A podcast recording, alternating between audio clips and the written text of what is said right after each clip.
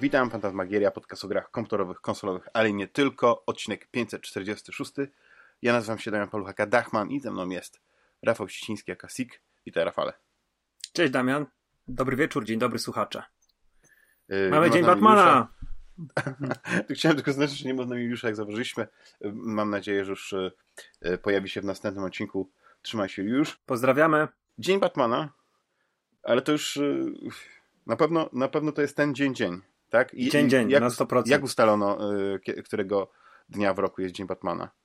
Jak ostatecznie Ech. rozprawiono się z tą datą? Nie mam pojęcia. Myślę, że to jest... No się jakoś układa w, w numerologii? W słowo wiesz, człowiek nietoperz? Jest, jest po prostu wybrany siedemnastego września. To na pewno nie są jakieś urodziny e, Batmana, bo Batman, o ile dobrze kojarzę, e, nie ma jakichś takich... E, swoich, yy, wiecie, drodzy słuchacze, yy, urodzin w kanonie. On ma chyba ze trzy albo cztery daty, yy, które, które są gdzieś tam w różnych yy, legendach, czy, czy po prostu kontynuacjach yy, swoje mhm. urodziny ma w inny, innych dniach. Chyba tego nigdy nie, nie ustali, co generalnie mi jakoś specjalnie prze, nie przeszkadza. I ch- chyba... W zeszłym roku było osiemnastego września, ale dzisiaj widzę, że wszyscy mówią, że jest Dzień Batmana, Dzień Batmana. Rzeczywiście sprawdziłem, że w zeszłym roku było trochę inna, inna data, ale nie, nie przeszkadza mi to zupełnie. Dzisiaj no Dzień Batmana ludzie świętują. W, ten, w sobotę. W sobotę, może, może. Może tak być. Mhm. No do Batmana jeszcze na pewno wrócimy, bo, bo z tego co widzę z obrazków, które rzucasz między innymi na Twittera, to, to yy, wykupujesz po prostu wszystko, co ma Batman w tytule. Jest wydana w tych wielkoformatowych albumach, paperbackach, bardzo ładnych. I, i naprawdę są takie tytuły, o których nawet nie słyszałem, nie? Bo niektóre to oczywiście obiłem się o uszy, ale, czy o oczy, mhm. ale jakieś takie właśnie gdzieś jakieś takie szaleństwo w oczach było na jednym z tych, na jednym z tych okładek taki Batman. Ja powiem nie pamiętam, tak, dokładnie. I też słuchaczom powiem, że trochę ograniczyłem Twittera do właśnie... Um, komiksów i to tak może wyglądać, że ja tylko czytam komiksy, ale y, też doszedłem do wniosku, że gdzieś tam y, to z, y, z ludźmi najbardziej rezonuje i chyba, i chyba jest taka nisza, że mało osób pisze rzeczywiście o, o jakichś komiksach, szczególnie y, mhm. osób, które są no, już tam bliżej czterdziestki niż trzydziestki i y, myślę, że to jest gdzieś tam też jakaś fajna dokumentacja tego, co czytam, bo ja sobie zawsze lubiłem wcześniej pisać jakieś notki na blogu, kiedy miałem bloga, czy, czy jeszcze wcześniej zapisywać w jakichś zeszytach, jako byłem dzieckiem, nastolatkiem, to zapisywałem jakieś swoje wrażenia po, po lekturze, później jakąś stronę w pajączku zrobiłem do tego i tak sobie pomyślałem, że ten kanał twitterowy jest całkiem niezłym miejscem, gdzie, gdzie mogę ludziom proponować jakieś fajniejsze rzeczy, jakieś rzucać kadry pod rozwagę. Oczywiście to, to jest w jakiejś tam skali bardzo, bardzo, bardzo mikro, nie? Bo, bo tutaj się nie ma, ja tutaj nie mam żadnego startu do takich poważnych kanałów komiksowych i prawdziwych krytyków, którzy się tym zajmują, a w Polsce jest kilku, ale yy, że wolę chyba z tych wszystkich społecznościowych mediów Twittera, mhm. Także tam sobie wybrałem miejsce. Rzeczywiście, ostatnio całkiem sporo tego wrzucam, aczkolwiek yy, wrzesień już jest zamknięty, już nic nie, nie kupuję. Mm-hmm. I podejrzewam, że październik to, to, to również gdzieś tam dopiero e, tak. za jakiś czas coś, jakieś zakupy będą poczynione, bo, bo w, trochę ten, ten sierpień i wrzesień było nadprogramowych pozycji kupionych. Tak. No na pewno o komiksach sobie jeszcze porozmawiamy. Nie wiem, czy to będzie taki tłusty komiksowy odcinek, e, że tak dziewięćdziesiąt procent o komiksach, ale graliśmy w parę rzeczy, było parę imprez, znaczy nie imprez, jakichś takich, jak to się mówi, Nintendo Direct i, i State of Play, PlayStation. Mhm. Nie wiem, czy widziałeś jedno albo drugie i czy byś State chciał coś obejrzałem. powiedzieć. Tak? Um, to... Tak, obejrzałem. Ale nie, bo ja na przykład chciałem powiedzieć, że podobnie e, e, odwrotnie jak ostatnio, to ja na przykład w ogóle nie widziałem, że jakoś tak doszedłem do wniosku, że jedyna informacja, i, i, i, która, która mnie interesuje, jest związana z P S V R dwa, ale co oni mogą tam powiedzieć, skoro i tak wiem, że, ona się, że, że, te, że ten sprzęt się pojawi, więc wszystko inne to już są takie, wiesz, kwiatki do kożucha, więc co, co, co na tym State of Play zaprezentowano tak naprawdę? Otwierało, otwierał filmik yy, z Tekkena osiem, który... Czy rzeczywistym? Nie, chyba nie, ale wyglądał całkiem, całkiem w porządku. Um, zamykał God of War Ragnarok, o ile dobrze pamiętam, a gdzieś tam um, w, w międzyczasie się pojawiały gry chyba od Team Ninja, była taka całkiem um, fajnie wyglądająca gra Rise of the Ronin. E, to tak wygląda trochę jak, ja w ogóle na, na początku myślałem, że to jest Ubisoftowy Assassin's Creed, który się w końcu dzieje w Japonii, ale nie, Team Ninja, ale dobrze kojarzę, mam nadzieję, że nie przekręcam, e, robi ten Rise of the Ronin i, i tam takie elementy właśnie były, mm, wspinanie się po budynkach, no bo jesteśmy jakimś tam, e, może nie shinobi, nie, może nie ninjom, ale, ale gdzieś tam mamy jakieś takie zdolności i jakieś latanie na e, wielkim latawcu. E, była zapowiedziana też, która przez wiele, wiele lat nieobecna w Polsce, e, Yakuza Ishin w końcu w, w anglojęzycznej wersji. Mm, hmm. To myślę, że to było, to było duże ogłoszenie, bo ten fandom zachodni Yakuzy z roku na rok się powiększa. Ludzie doceniają, jak, jak fajne są te mm, gry, jak fajne to, ich tak to są jotartagi. Z piętnaście tych części różnych, nie? Oj, rany. Nie, no chyba przesadzasz, ale możesz, możesz być blisko. Na pewno wyszły dwie, które dzieją się w danej Japonii. Właśnie Ishin jest jedną z nich.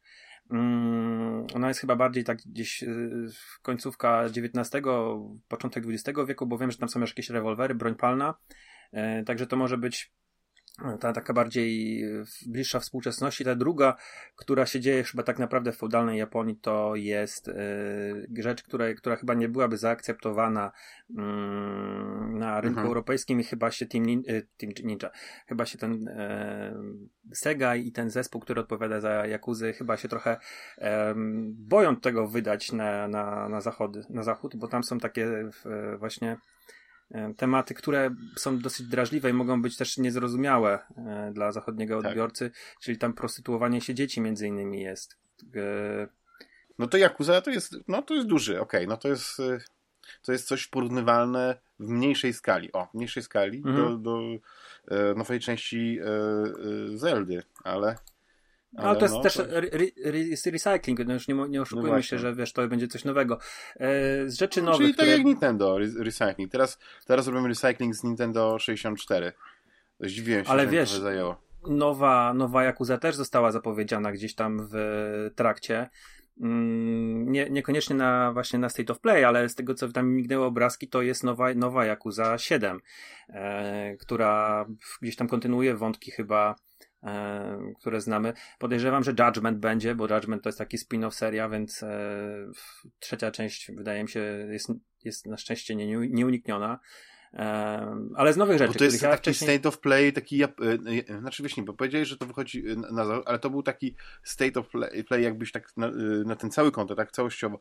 To on był na, na cały świat skierowany? Czy na przykład widać, to że oni były... tutaj chcieli y, połechtać na przykład, nie wiem, właśnie te y, japońskie, y, japoński rynek. Nie wiem. Wydaje mi się, że był tam głos, który mówił, że będą chcieli zaprezentować światu y, to, co robią ich y, powiedzmy japońscy partnerzy, ci azjatyccy, aczkolwiek y, o ile dobrze kojarzę, było Hogwarts Legacy pokazane, były dwie gry na P S V R, Demeo i Star Wars, jakieś Tales from the Galaxy Edge, jakaś wersja enhanced. I to były dwa tytuły, które były zapowiedziane na P S V R dwa. No i był ten God of War Ragnarok. Um, dalej, z takich rzeczy, których wydaje mi się, że um, nie wiem, nie wiem, czyje jest Pacific Drive. Nie wiem, czy e, to jest azjatycka produkcja, czy raczej chyba amerykańska, amerykańska, zachodnia. Nie chcę tutaj mówić e, na sto procent, a mogę to zaraz sprawdzić.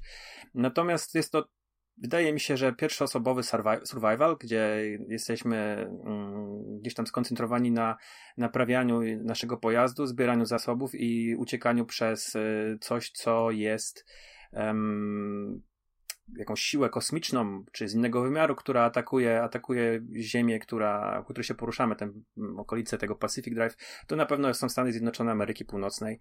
Um, I z tego co widzę, to e, jest to Iron, Ironwood Studios, więc e, chyba to nie są Azjaci.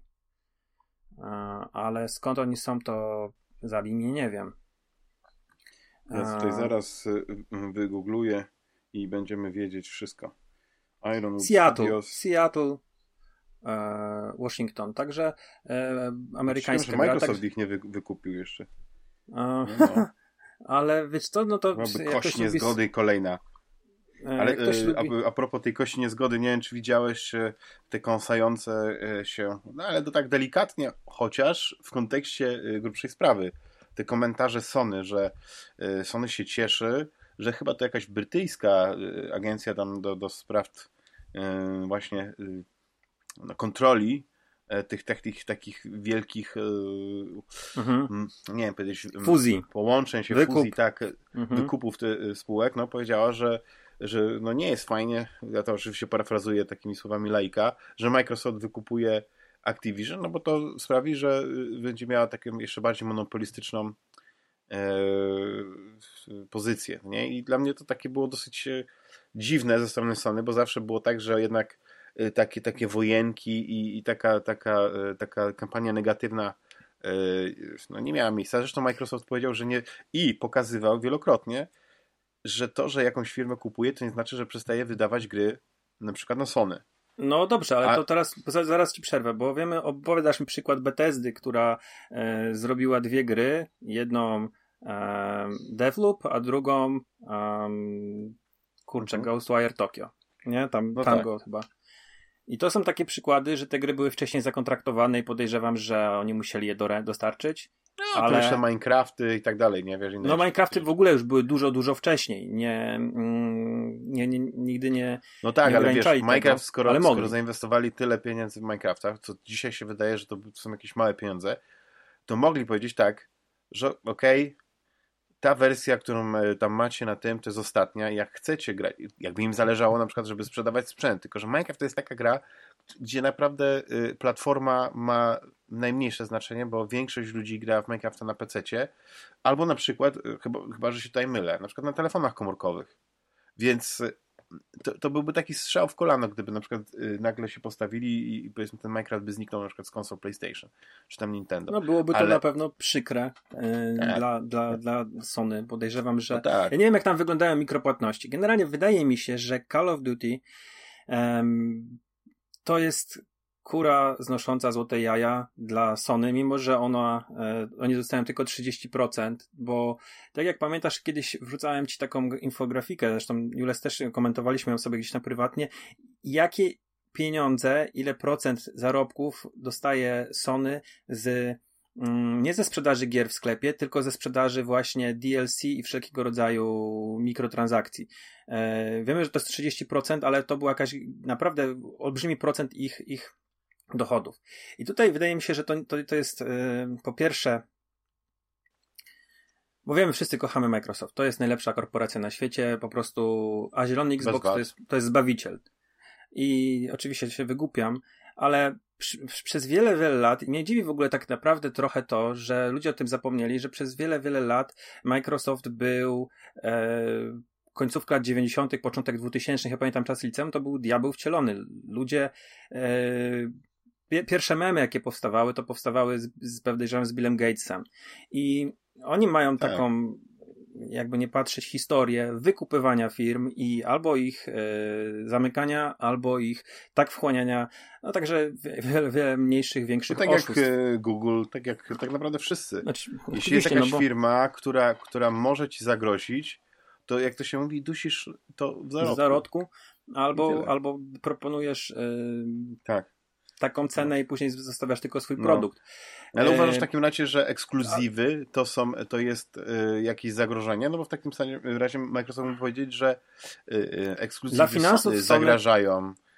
Microsoftowi. Nie, to jest wielka różnica między ekskluzywami Sony, a ekskluzywami Microsoftu. Microsoft Yy, swoje studia, które kiedyś tam robiły Fable, czy tam próbowało robić jakieś inne gry, pozamykał jakiś czas temu.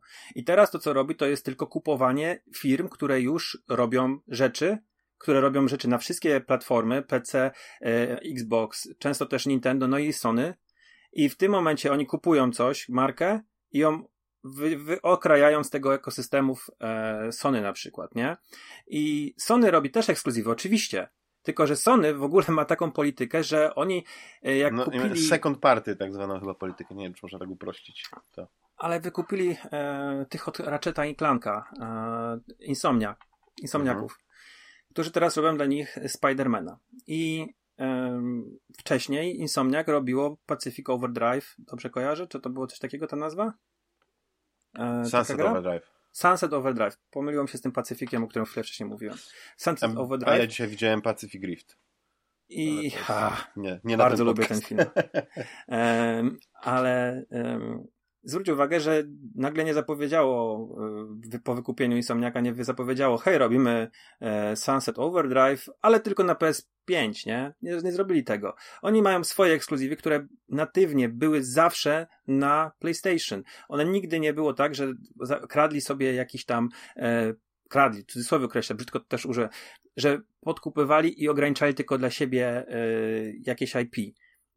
Po pierwsze, mieli ten wcześniejszy start, całą jedną generację PlayStation jeden, gdzie pewne rzeczy tam się wypracowały, Tekkeny i tak dalej, ale mm, umówmy się, że tak naprawdę ich eksy, czyli tam, nie wiem, Uncharted, Last of Us, Ratchet and Clank... Yy, to wiem, oni wychowali go... na swojej piersi i to, ich, of, i to im Naughty Dog na przykład zawdzięcza... Yy... Czy, czy Uncharted Santa... i Sony mhm. zawdzięcza ten sukces, tak? To nie było tak, że Naughty Dog mogło sobie, no nie wiem, samo sobie proponowało, tylko po prostu potrzebowali tego wsparcia, no nie, od Sony i to samo mhm. było z tymi innymi. No to ja to rozumiem, I, nie? Że jak na przykład wiesz, masz, masz to, to oni nie ograniczają.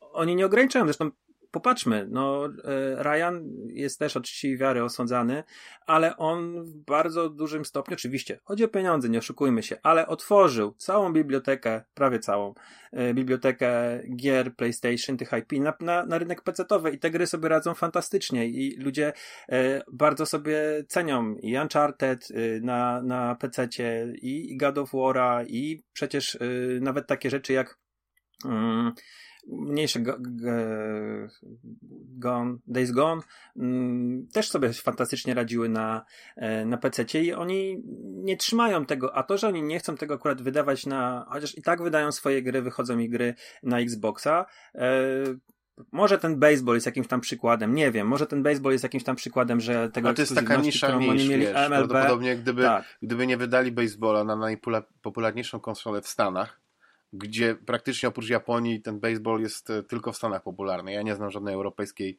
ligi baseballa, e, afrykańskiej ani ten. No. Ewentualnie to, to, to na takiej zasadzie jakby na przykład, nie wiem, najpopularniejszą konsolą e, ale tam było chyba, Pegasus był w Indiach i wyobraź sobie, mhm. że na Pegasusa w Indiach nie ma gry krykiet. Okej, ale ja to ja ci... I Sega wydaje po prostu na Pegasusa krykiet. Dlatego wspomniałem o tym M L B, bo tam chyba M L B e, w jakiś sposób... E, wtrąciło się, interweniowało u Sony i chciało, żeby to wyszło na Xboxa. Tak mnie się wydaje, nie jestem teraz w stanie, nie przygotowałem się no do tego, tak nie, nie być, mam, tak, tak. E, ale jest ta gra, tak? E, a w przypadku mm, ten, ten, ta, ta komisja, ten, ten jakiś tam sąd arbitrażowy, nie wiem, ta instytucja, która teraz w Anglii obraduje nad tym, e, że taka polityka zagraża e, w jakiś tam sposób... E, No, działania Microsoftu uh-huh. zagrażają w jakiś tam sposób tej konkurencji, yy, zauważyła, że po wykupieniu Bethesdy yy, Microsoft yy, ogłosił, że Starfield już będzie ekskluzywem. Chociaż początkowo, jak był Starfield zapowiadany yy, przez Bethesdę za pierwszym razem, gdzieś tam jeszcze gdzieś Bethesda miała swoją własną konferencję i miała swoje własne yy, bytność jako osobny, osobna firma, osobne yy, yy, no nie wiem, no studio, tak, które produkuje i wydaje gry. Um, to było, nie, było, nie powiedziałem, że to jest ekskluzyw dla Microsoftu. Tak samo no, ale też, też chyba zauważyli na peceta, nie? Więc, no ale to, ale też... wcześniej, wiesz, Skyrim był na PlayStation, Fallouty były no, też na PlayStation. Skyrim to jest gra, która wyszła na wszystko, więc jak będą, jak ta komisja będzie tak na to patrzeć, to... A teraz ta... zapowiedzieli, że Elder Scrolls sześć będzie tylko na ekosystem Microsoftu. Także widzisz, no mają... pewne podstawy, żeby uważać, że Microsoft tak postąpi, że... Czy e... pamiętaj, jeśli to jest komisja, która faktycznie, wiesz o co chodzi, że to jest faktycznie... Ma jakieś działania, jest... że można zablokować? Nie, jeśli to jest faktycznie komisja złożona ze specjalistów, którzy rozumieją rynek gier, rozumieją e, ekskluzywność i czasową ekskluzywność i to, że na przykład e, jaka jest różnica między konsolami, a rynkiem pecetowym, a tym, a tam, wiesz, bo jak czasami słuchasz y, tych komisji, szczególnie tych amerykańskich, oni czasami, wiesz, to jest taka pokazówka, tak my mieliśmy komisję śledczą, ja wiesz, oczywiście zupełnie nie traktuję tego w ten sposób, ale zawsze mam takie wrażenie, że y, wiele, wiele takich fuzji, które były naprawdę wątpliwe, naprawdę y, y, doprowadziły do, do, y, do monopolu, w dłuższym, takim większym odstępie, albo w ogóle nie kontrolują tego, to, to jakoś te komisje tak naprawdę nie zareagowały w odpowiednim czasie. Ale na mhm. przykład o, o komisje europejskie no, y, ponakładały jakieś kary, ale zawsze te kary są śmiesznie niskie, albo jakoś takie, że, że zawsze sobie te kary w koszty te wielkie firmy zrobią. I, i nie, nie ma chyba innego takiego segmentu, nie wiem jak powiedzieć, w przemyśle, gdzie czasami po prostu e, tak jak, jak e, znaczy nie mówię o grach akurat, tylko jak na przykład w ogóle w, tych, e, w I T, nie? Jak po prostu są takie wielkie jak, jak firmy jak Google, no gdzie jest druga taka, gdzie jest drugi odpowiednik Google? Disney. No nie ma. Słucham? Disney w tej chwili. No, no nie no, Disney jako korporacja y, medialna, jako producent to tak, no to to jest moloch, ale wiem o co się chodzi, że w sensie odpowiednik taki, takiego monopolisty totalnego, jeśli chodzi o pe, pe, pewien, pewien ten, a jeszcze teraz zdobywa, prawda, rynek streamingu i tak dalej, ale wiesz, Microsoft w swojej dziedzinie, y, Google w swojej dziedzinie i tak dalej i żadna firma nie powstanie, żaden startup nie powstanie y, z konkurencją, nie?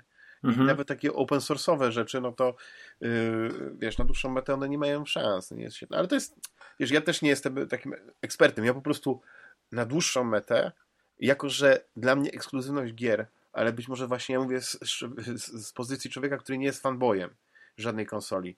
Ja mogę na przykład lubić bardziej konsolę, na przykład yy, od lat mówię, że yy, P S P Go yy, jest moją ulubioną wersją P S P, w ogóle P S P uwielbiam, nie? Ale to takie, tak naprawdę to przyszło po czasie, po, po czasie i to, to, to, to wiesz, to jest jakiś taki sentyment, no nie do retro i, i, i to wszystko, no ale to już nie chcę za bardzo... To ja ci powiem ale... tak, że mam takie wrażenie, że to jest w, w core, w takim, no nie wiem, w sercu polityki pracowników i Microsoftu takie myślenie, żeby właśnie... E, widzisz, Sony przez lata budowało swoje I P i swoje gry, e, wyrabiało te marki mm, i jasne, Microsoft z game, Xboxem też miało um, przecież swoje marki, które się bardzo skurczyły. Gearsy, Halo, um, Forza.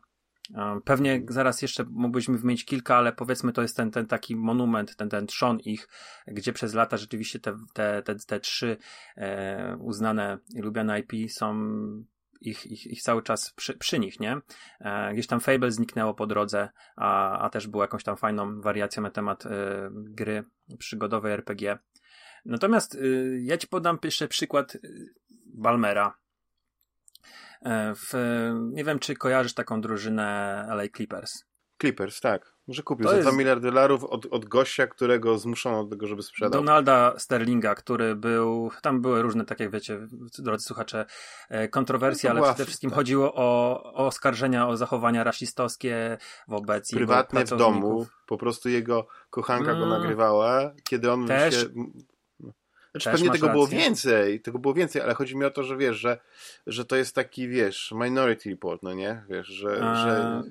ale to... Tam byli też, tam byli też, wiesz, takie zeznania były jego graczy Blake Griffin, który opowiadał, że był przyprowadzony na, na, na jakiś tam bankiet do niego. Tak, i... ale jakby wiesz, wzięli wszystkich naszych aktorów, reżyserów i tak dalej, no nie? I to kino lat dziewięćdziesiątych. Ktoś, ktoś po prostu teraz to pokazał. Tak, ale no, wiesz co, one, e, nie, nie możesz, nie możesz, ja wiem, zdaję sobie sprawę, ale wiesz, wiesz, to jest trochę inaczej, bo, bo my jesteśmy bardzo, z kiedyś mi to sam powiedziałeś, e, Ba- bardzo zamkniętym krajem, no nie? A tam jednak prowadzisz interes, który opiera się w dużej mierze na Afroamerykanach i e, N B A jest ligą, która jest... E... No nie, no rozumiem, że to jest taki kontekst, tak, tak, tak. Tak, że, jest, że trochę jest... Dosyć bardziej to wybrzmiewa, kiedy, kiedy ktoś, kto ma drużynę, gdzie, gdzie większość graczy jest... ciemnoskóra, no nie, no to, to, to, to nie, nie, to ja rozumiem, to w stu procentach, tylko chodziło mi o to, że po prostu, kiedy to zaczęło, wiesz, ja zawsze tak mówię, że y, y, kiedyś była taka sytuacja z Hulkiem Hoganem. Wiem, że ale teraz chciałbym też chcieli wymazać tylko... z tego, bo on używał słowa na N otwarcie. Mhm. Chcieli go wymazać w ogóle, wiesz, no jest wymazany, nie, zasłużony... chyba go, wrestlerów, chyba go wymazali, wiesz, w końcu. Znaczy wymazali go, ale później go przywrócili, ale tak, tak, tak na miękko, wiesz o co chodzi. Że już nie w tych zasługach, wiesz, i on jakby już jest starszym panem, ma chyba siedemdziesiąt lat, nie, nie wiem dokładnie ile, ale, ale generalnie Hulk Hogan, który był postacią absolutnie pozytywną, no nie? Mhm. Nawet w porównaniu do, do The Rocka, bo The Rock to już jest w ogóle taka już przesłodzona postać trochę, nie? Już ten, no ale, ale wiesz co, to jeden i drugi, jeżeli chodzi o wrestling, to oni tam byli e, i po tej dobrej, i po tej złej stronie. Pamiętasz, jak po chińsku mówił? Do, chyba do Johna. Ale ja mówię, wiesz, o, o scenariusze, że wiesz, tam jest taki, aha, że masz y, y, ten podział taki na takich wyraźnie pozytywnych i wyraźnie negatywnych. Aha, I The Rock no tak, tak, tak, był w W W E, a wcześniej to było F. Był, miał taki moment, że był tym takim gościem, wiesz, cwaniaczkiem, który, który był heelem tak zwanym i, i był... No nie był z y, pozytywną no, postacią. I tak samo Hulk Hogan w pewnym momencie, jak było połączenie, jak W W E i Mike McMahon wykupił W C W, to w, wtedy był Hollywood Hogan chyba w W W E i on wtedy też zrobił taką um, no powiedzmy ekipę, która była tam jakimś tam postrachem, zagrożeniem, nie? E, już nie pamiętam, kto tam wchodził w ich skład, ale e, trzęśli tam e, w pewnym momencie. Był jakiś taki skandal. Do czego zmierzam? No, no, no. Skończę tylko o tym Balmerze. I Balmer wykupił e, za dwa miliardy e, drużynę L A Clippers. I L A Clippers nigdy nie miało, powiedzmy, to jest drużyna, która powstała w latach siedemdziesiątych.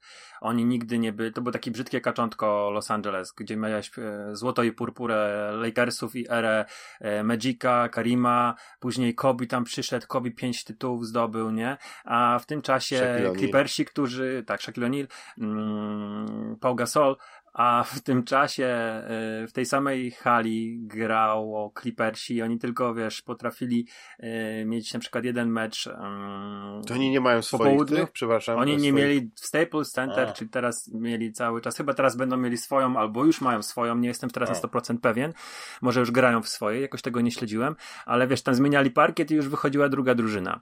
E, tak samo derby Los Angeles zawsze od, odbywały się na tej hali e, i tylko, wiesz, w zależności kto, kto był w cudzysłowie gospodarzem, ta, to, to parkiet był tej drużyny. Te naklejki, mm, tak. Dlaczego zmierzam? Wiesz, on przyszedł w dwa tysiące czternastym roku, chyba to było do, dokładnie jakoś w sierpniu. I sypnął i, groszem. I przejął tę drużynę i zawodnicy sobie chwalili, no bo tak nie było na przykład, bo poza tym, że Donald Sterling był rasistą, to był strasznie skąpy. Um, no i skarżyli się, że tam sztab yy, między innymi medyczny jest, jest taki i taki, że no nie ma jakoś tam jakiegoś tam wyposażenia. Um, Balmer przyszedł, pierwsze co kupił to chyba M R I, czyli tomograf albo rezonans, tak? Magnetyczny, rezonans magnetyczny kupił. Yy, wiesz, no sypnął groszem, tak jak to powiedziałeś. Ale patrząc sobie na Clippersów, nadal ten jakichś wielkich sukcesów nie było. Druga runda playoffów max. I widzisz, on tak samo nie... To jest taka mentalność, nie? Że on nie, nie skupi się na budowaniu, nie skupi Aha. się na y, zawodnikach, którzy grali tam od początku, tylko y, no bo wiadomo, czasami nie można, już te tak. dochodzi się do ściany, ale wybrali y, w dwa tysiące osiemnastym roku w drafcie, wybrali y, jakieś tam...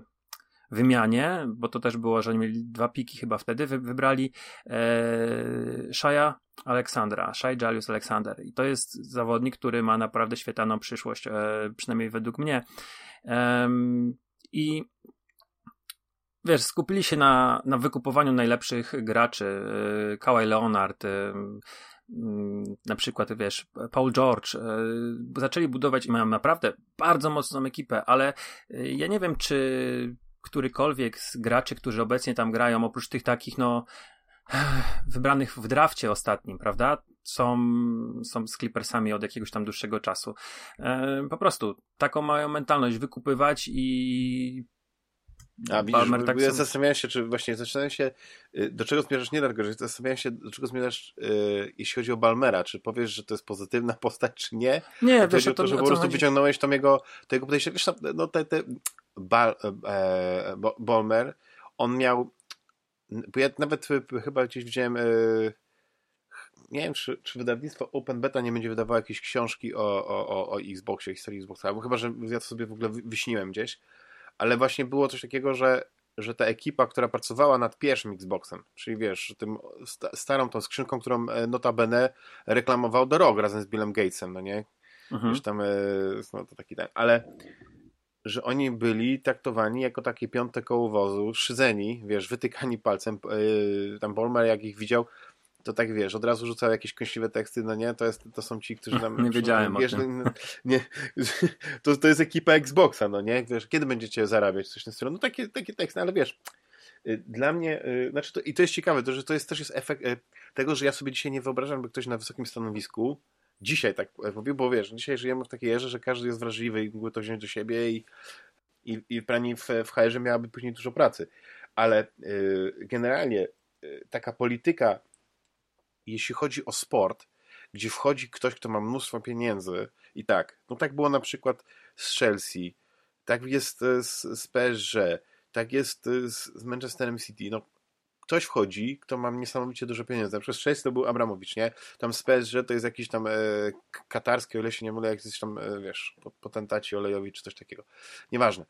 To są niesamowite pieniądze i teraz tak, jedynie co blokuje ludzi, i to chyba też jest, występuje w N B A, to są te takie finansowe fair play, nie? Że tam nie możesz ileś tam wydać nieskończonej liczby tych pieniędzy, to nie? No bo teoretycznie mógłbyś wykupić wszystkich najlepszych piłkarzy. Masz nie? I bardzo duże salary cap, ale to wiesz, tak. To jest, znaczy duże, no to jest salary cap. No to się cap, jakoś omija nie... pewnie w ten sposób. No możesz mieć powyżej, się... bo to chodzi o, chodzi też z haczem, też trzeba chwilę wyjaśnić. Rzeczywiście sumy kontraktów graczy konkretnych na sezon nie mogą przekroczyć jakiegoś tam pułapu. Są oczywiście wyjątki w zależności, czy ten gracz jest właśnie wybierany, jest, jest, to jest jego drużyna, która została tak. wybrana w drafcie i wtedy pewne kwoty powyżej są inaczej liczone, jest prawa Berda, są takie, takie różne, są, są kruczki, ale generalnie jeżeli się przekroczy tę granicę, wchodzi ci podatek od luksusu tak zwany, czyli i to są całkiem spore sumy, to nie są yy, to nie są też pewnie kwoty, którymi yy, Balmer by się mógł przejmować, ale no nie można sobie pozwolić, bo one, one rosną i to są dziesiątki, jak nie później, tak. może setki milionów dolarów. Yy, jeżeli mamy sumę kontraktów, no nie wiem, tam powiedzmy ile teraz jest yy, salary cap, musiałbym sprawdzić, ale na pewno z ponad z około sto pięćdziesiąt. Mogę tak, to sprawdzić. Tak, tak. Yy, No to ciekawe, no bo to się tak wydaje z niestety dużo. Ale sto dwadzieścia trzy jest... miliony, sto dwadzieścia trzy i pół miliona w tym momencie salary cap wynosi. Tak. Nie, nie, bo chodzi mi o to, że po prostu, że, że to jest niesamowicie dużo pieniędzy, no nie? Tylko, że tak sobie pomyślisz, no nie, że nawet y, czasami jacyś młodzi, potencjalni gracze, którzy już zaczynają się cenić y, od, od, od, bo, bo myślą, że mają potencjał, a później się okazuje, że wydaje się niesamowicie dużo ale pieniędzy. Ale to nie ma, graczy, to nie ma, wiesz co, znaczenia tak naprawdę. To musisz zapłacić. Musisz zapłacić, bo ktoś innego ich wykupi. To okay. jest tak, że jeżeli masz najlepszego zawodnika w drużynie, tak. I nieważne, że twoja drużyna jest filarem tabeli, ale ty musisz mu dać yy, ten, ten maksymalny kontrakt, bo on pójdzie no tak. gdzie indziej i dostanie, mhm. wiesz, znaczy wiesz, na no, takich najsłabszych drużynach to, to też ciężko mówić, ale b- będą pod, podkupieni od, od lep na lepszy, lepszy rynek. Przede wszystkim, do czego zmierzam, wiesz, są drużyny, które nie są atrakcyjnym rynkiem dla zawodników, nie? Bo to jest mały Memphis na przykład, San Antonio, e, to są małe, małe ośrodki, Utah, gdzie mm, nie zarobisz dodatkowo pieniędzy na kontraktach reklamowych takich lokalnych, czy mhm. wiesz, jest, są na przykład w Waszyngtonie są bardzo wysokie podatki, więc tam też niekoniecznie chcesz y, grać, ale są na przykład takie, wiesz, y, Miami, gdzie nie ma podatku chyba tego lokalnego dochodowego, więc tam możesz w chyba Miami federal, City, Orlando... Federalny, federalny, tak. może jest, albo coś. No jakoś ale, tak jest. Że ale jest, tam, że wiesz, że zaoszczędzisz tak. naprawdę grube pieniążki grając w Orlando albo w, w Miami mhm. Heat, ale na przykład takie L A Lakers, czy L A Clippers jest atrak Golden State, wszystkie całe na zachodnie wybrzeże, przecież Kalifornia, um, to też jest, są inne. I tam moż, można zarobić pieniądze na kontraktach jakichś małych reklamowych, małych, małych, reklamowych, no jest też tak samo tak. Nowy Jork. To są, to są takie powiedzmy e, ośrodki, gdzie, gdzie nie tylko jest koszykarz zmuszony do, e, do, zara, do, do, do otrzymywania tej pensji, nie? I nawet no. jak masz, jesteś piętnastym zawodnikiem w rotacji, to masz szansę na jakieś właśnie dodatkowe pieniądze. Możesz też się, wiesz, e, no to są duże rynki, możesz mieć no jakieś tak. biznesy zacząć prowadzić, tak? Dokładnie. E, ja tylko chcę powiedzieć, że... Nie trzeba być Michaelem Jordanem, momencie... żeby mieć swoją markę butów, czy coś takiego, nie? Mhm. Można tam zarabiać w tym momencie na, na ten sezon sprzedaży używanych samochodów. L A Clippers ma sto dziewięćdziesiąt pięć milionów salary, czyli jest bardzo wysoko pod, y, dokładnie, pod, y, nad, nad tym salary cap. Mhm. Czyli może się po prostu wzięli do tej... No widzisz, no to teraz tak zaczynając koło, y, wracając do Microsoftu, czyli rozumiem, że przez to jacy ludzie kiedyś pracowali w Microsoftie, bo i Bill Gates już nie jest w Microsoftie, Ballmer już nie jest w Microsoftie, cała filozofia Microsoftu się zmieniła, no i też jest takie trochę inne podejście, w ogóle taka filozofia jest, że jednak nie chcesz Bo wiesz, kiedyś to, jak świętej pamięci Jack Tramiel, czyli założyciel Commodore i później no, postać zasłużona, nie? Jeśli chodzi o, o komputery, to mówisz, że biznes to jest wojna. Ale wiesz, on przeżył Holokaust i on miał takie podejście, że on po prostu, dla niego nie, jakby to powiedzieć, że nawet nie, że cel uświęca środki, tylko nie ma takich rzeczy, które on by nie zrobił, żeby osiągnąć ten cel na zasadzie, wiesz, bo to jest wojna, nie? Że wszystkie chwyty są dozwolone. I wydaje mi się, że dzisiaj to już tak, tak nie ma, bo to jest szybko, wiesz, jakby ten wizerunek w firmie jest tak ważny, że wątpię, żeby Microsoft chciałby stracić na tym wizerunku, nie? No. Ale z drugiej strony, jeśli się Microsoft yy, musi bronić rękami, nogami przed zarzutami Sony, no nie, no bo odpowiedź lakoniczna, bo lakoniczna, no nie, Microsoftu była, że po prostu nie mają teraz w interesie, aby Call of Duty przestało się pojawiać na, na, na konsoli Sony, ale to jest może w interesie teraz, nie? I może przez kilka kolejnych lat faktycznie Call of Duty będzie się pojawiło, ale... No to na razie Game Pass że... nie zarabia, no to się umówmy, że tak, z tak. tego co, co, co wiemy, nie mówią, nie mówią nigdy o tych yy, dokładnych yy, wyników, ale z tego co się mówi, to Game Pass jest yy, na razie tylko takim miejscem, gdzie się wrzuca pieniądze. I... Tak, ale wiesz co, ostatnio jak patrzyłem, co się pojawiło tam w Game Passie i tak dalej, tak nie doszedłem, żeby to jakieś takie znowu wysokie koszta były dla... No okej, okay, no to zobaczymy, no ale dla mnie, dla mnie to tak naprawdę nie ma absolutnie żadnego znaczenia, czy Microsoft wykupi to Activision, czy nie, bo jeśli by się okazało, żeby wykupił i te wszystkie gry, które Activision wydaje, nagle byśmy teoretycznie mieli za darmo w Game Passie, no to gracz wygrywa, nie? No ale to już jest inna bajka. Ale co jeszcze było na tym State of Play? Bo State tak, of żeśmy... Play. Dwa jeszcze tytuły, które mnie osobiście się bardzo podobały i wydaje mi się, że to jest coś, co, co będę chciał sprawdzić. Pierwszy to jest Synduality, taki jest tytuł, to jest od Bandai Namco, gra z perspektywy trzeciej osoby, gdzie sterujemy mechami ehm, i wyglądało to naprawdę świetnie, to jest, ech, wiesz, mm, ja nie chcę tutaj y, mówić, że to jest coś od, odkrywczego, bo wydaje mi się, że bardzo podobną mm, rzeczą mogło być to Anthem, w takiej w ogóle w ogólnych założeniach, w której nigdy nie zagrałem, ale tam były takie mniejsze mechy, które bardziej przypominały egzo, egzoszkielety, takie wiesz, egzozbroje. E, tutaj mamy takie naprawdę duże mechy, e, chociażby, które kojarzymy z Mech Warriora czy z Front Mission, czyli bardziej takie ciężkie maszyny e, niż Gundamy, nie? I to naprawdę fajnie wyglądało. E, do tego jest to w takiej stylistyce mangowej, anime. Wygląda to naprawdę fajnie i wrzuciłem sobie na radar. To jest gra akcji, strzelanie, jakieś, jakieś wiesz, zasadzki i tak dalej. Wyglądało bardzo fajnie. I drugie to jest Stellar, Stellar Blade. I to jest koreańskiego studia, mam tu zapisane, że to się chyba nazywa Shift Up. Nie wiem co to jest, ale to wyglądało jak następca. Um, to chyba już było w ogóle jakieś prezentowane, tak mi się wydaje, e, a jestem prawie pewien, że to było i chyba o tym nawet rozmawialiśmy bardzo krótko podczas któregoś tam omawiania State of Play w zeszłym roku. To jest coś jak Bayonetta albo Devil May Cry, tylko w bardziej takiej e, science fiction oprawie, sci-fi, jakieś takie działa um, roboty, ale też jakieś potworusy z, prosto z piekła, trochę cyberpunkowa, bo tam się widziałem, że jakieś ludzie popodłączani do kabli ze sztucznymi um, głowami. Także to, to może być też bardzo fajne, w taki dynamiczny, e, pełen akcji trailer. Wyglądało to też bardzo fajnie. Oczywiście e, też w oprawie e, anime manga, czyli nie wiem, czy to jest coś takiego jak nie wiem, Final Fantasy proponuje semirealizm, bo te twarze, sylwetki są powiedzmy w miarę realistyczne, ale twarze mają wielkie, wielkie oczy, małe noski. E, hmm. Także... Gdzieś tam też sobie to wróciłem na, na radar. Częściowo to wyglądało właśnie jak jakiś post-apo, częściowo jak cyberpunk. Naprawdę, naprawdę spoko.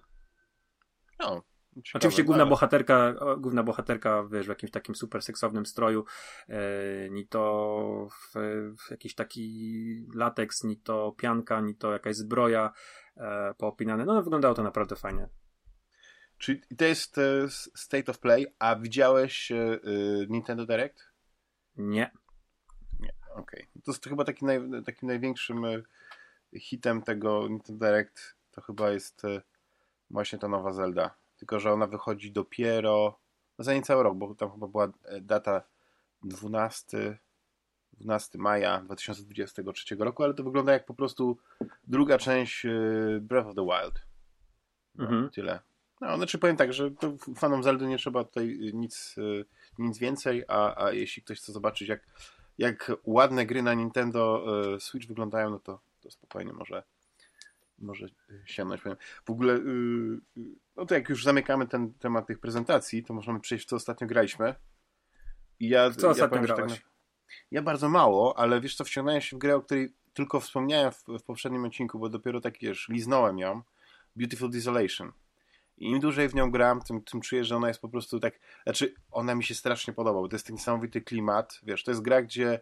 To jest, to jest w ogóle przygodówka, ale jest tak y, zrobiona, że ona wygląda jak izometryczne R P G, nie? Bo, bo takie w stylu mm-hmm. Fallouta, ale z, z dużo oczywiście nowocześniejszą grafiką. Tam jest ta aberracja y, y, chromatyczna, tak? To się jakoś ładnie nazywa, więc jest taki, taki filtr na to wszystko nałożony. Dodatkowo, wiesz, y, początek gry jest taki, że... Y, podróżujemy do jakiegoś takiego artefaktu, który ma, no wygląda jakby to pochodzenie było pozaziemskie zupełnie, wiesz, więc jest taki niesamowity klimat. Poza tym, mimo że ta gra jest izometryczna, to niesamowicie świetnie oddaje, nie wiem, czy to w zasadzie tego, wiesz, tej paralaksy, nie, tego, i, i jakiś rozmyć, niesamowicie oddaje skalę, więc jak cisz gdzieś na jakiejś takiej jakiejś platformie wysoko zawieszonej na, na, nad, nad ziemią, otoczony właśnie jakimiś takimi mrocznymi kształtami, z jakby takim jakąś takimi mackami skamieniałymi, no nie? A to wszystko jest monumentalne, ogromne i tak, wiesz, mhm. odkrywasz ten świat, jakiegoś takiego artefaktu, później dochodzi do jakiegoś wydarzenia, no taki mały spoiler, ale dosłownie, no to jest spoiler do, nie wiem, dziesięciu, pierwszych dziesięciu minut i przenosisz się w czasie, wiesz, budzisz się po jakimś takim wypadku i nagle ten świat przypomina już takie post-apo. Ta technologia mhm. jest posunięta do przodu, więc to przypomina trochę takie jak w dystrykcie dziewiątym, no nie, ten apartheid, nie, tych, tych, tych kosmitów, nie, że oni żyją w tych barakach i tak dalej, więc tutaj też masz jakieś takie dziwne yy, yy, postacie, gdzieś jakieś połączenia jakichś takich robotów, nawet niehumanoidalnych, z jakimś, z, ze świadomością yy, i podróżujesz po tym świecie takim małym statkiem na silnikach odrzutowych, więc w ogóle jest tak coś futurystycznego, z tym takim post-apo, z taką, z taką, z taką cywilizacją z, z odbudowaną na yy, przy zastosowaniu nowoczesnych technologii, ale jednocześnie po prostu yy, to wszystko wygląda jakby to było wioskowe, nie? Wiesz, tu jakieś lepianki, jakieś te, a tu jakieś takie, no nie ma jak, wiesz, to nie jest cyberpunk, bo to się w ogóle nie dzieje w mieście, nie? Więc nie ma, ale wiesz, chodzi może o taki low life, high tech w niektórych przypadkach. I mhm. naprawdę jest świetny klimat, tylko to jest gra przygodowa, z, y, trzeba dużo podróżować, wiesz, bo jest... Czyli, y, jak, czyli jak tytuł ten... jest adekwatny. Dlaczego? Że, że no to Desolation? Piękne, no tak, no po, to piękna, no nie wiem, Desolation, czyli coś, co y, jakieś, nie wiem, coś zniszczonego, tak? Jak, jakoś tak, tak. tak jak, jak ja kojarzę. Y, tak. Mój angielski może nie jest idealny, ale... Ja to nawet tak, nie tak wiem, dla mnie to Desolation to słowo własne, tak? To piękny Desolation, też tak. Też, tak to nie, nie, to, ale... ma, to jest chyba oznaczenie, że coś jest całkowicie zniszczone, tak? Jakoby takie puste, tak, tak, ja, tak zrozum- ja tak to rozumiem. No nie, nie, nie. Ale pewnie nie ktoś nas teraz poprawi, nie wchodźmy w angielski, bo to nie, ja nie jestem Rysław i... i... Ale wiesz co, ja mam, ja mam taki tutaj yy, tłumacza, mam na telefonie i sobie zaraz piszę, co to znaczy, żebyśmy wiedzieli dokładnie. Piękne puszczenie. Okej. Okay. To jest chyba takie tłumaczenie, którego chyba byśmy tutaj nie... Desolation? Puszczenie? Okej. Okay. Opuszczenie? Ale wiesz, choć... no tak tak, tak, tak mi tutaj Google Translator to przetłumaczył na szybko. Ale wiesz, yy, jest niesamowita atmosfera, wiesz, te, yy, ta enigmatyczność tego miejsca jest fantastyczna. Tam później yy, okazuje się, że zdobywamy kompanów, no nie, i już nie podróżujemy yy, sami po tym, tym świecie, ale tam nie ma nic takiego R P G. To jest czyściuteńka przygodówka z jakimiś takimi zagadkami logicznymi, które akurat zagadki logiczne mi nie przeszkadzają, bo były dosyć takie proste, ale sam fakt, że czasami trzeba gdzieś jakiś przedmiot znaleźć, to nie jest jakiś pixel hunt, nie? Ale przez to, że jest tak dużo tych lokacji, ja później zacząłem gdzieś nie kojarzyć, co, co, co miałem tam, wiesz, jak odłożysz konsolę na trzy dni i później do niej wracasz, tak się zastanawiasz, ale gdzie ja szedłem teraz, co ja miałem teraz zrobić? Nie masz żadnych takich notatek, bo znajdujesz na przykład, i to jest moim zdaniem yy, dziwne, i moim zdaniem to jest coś, co ja bym pierwsze poprawił.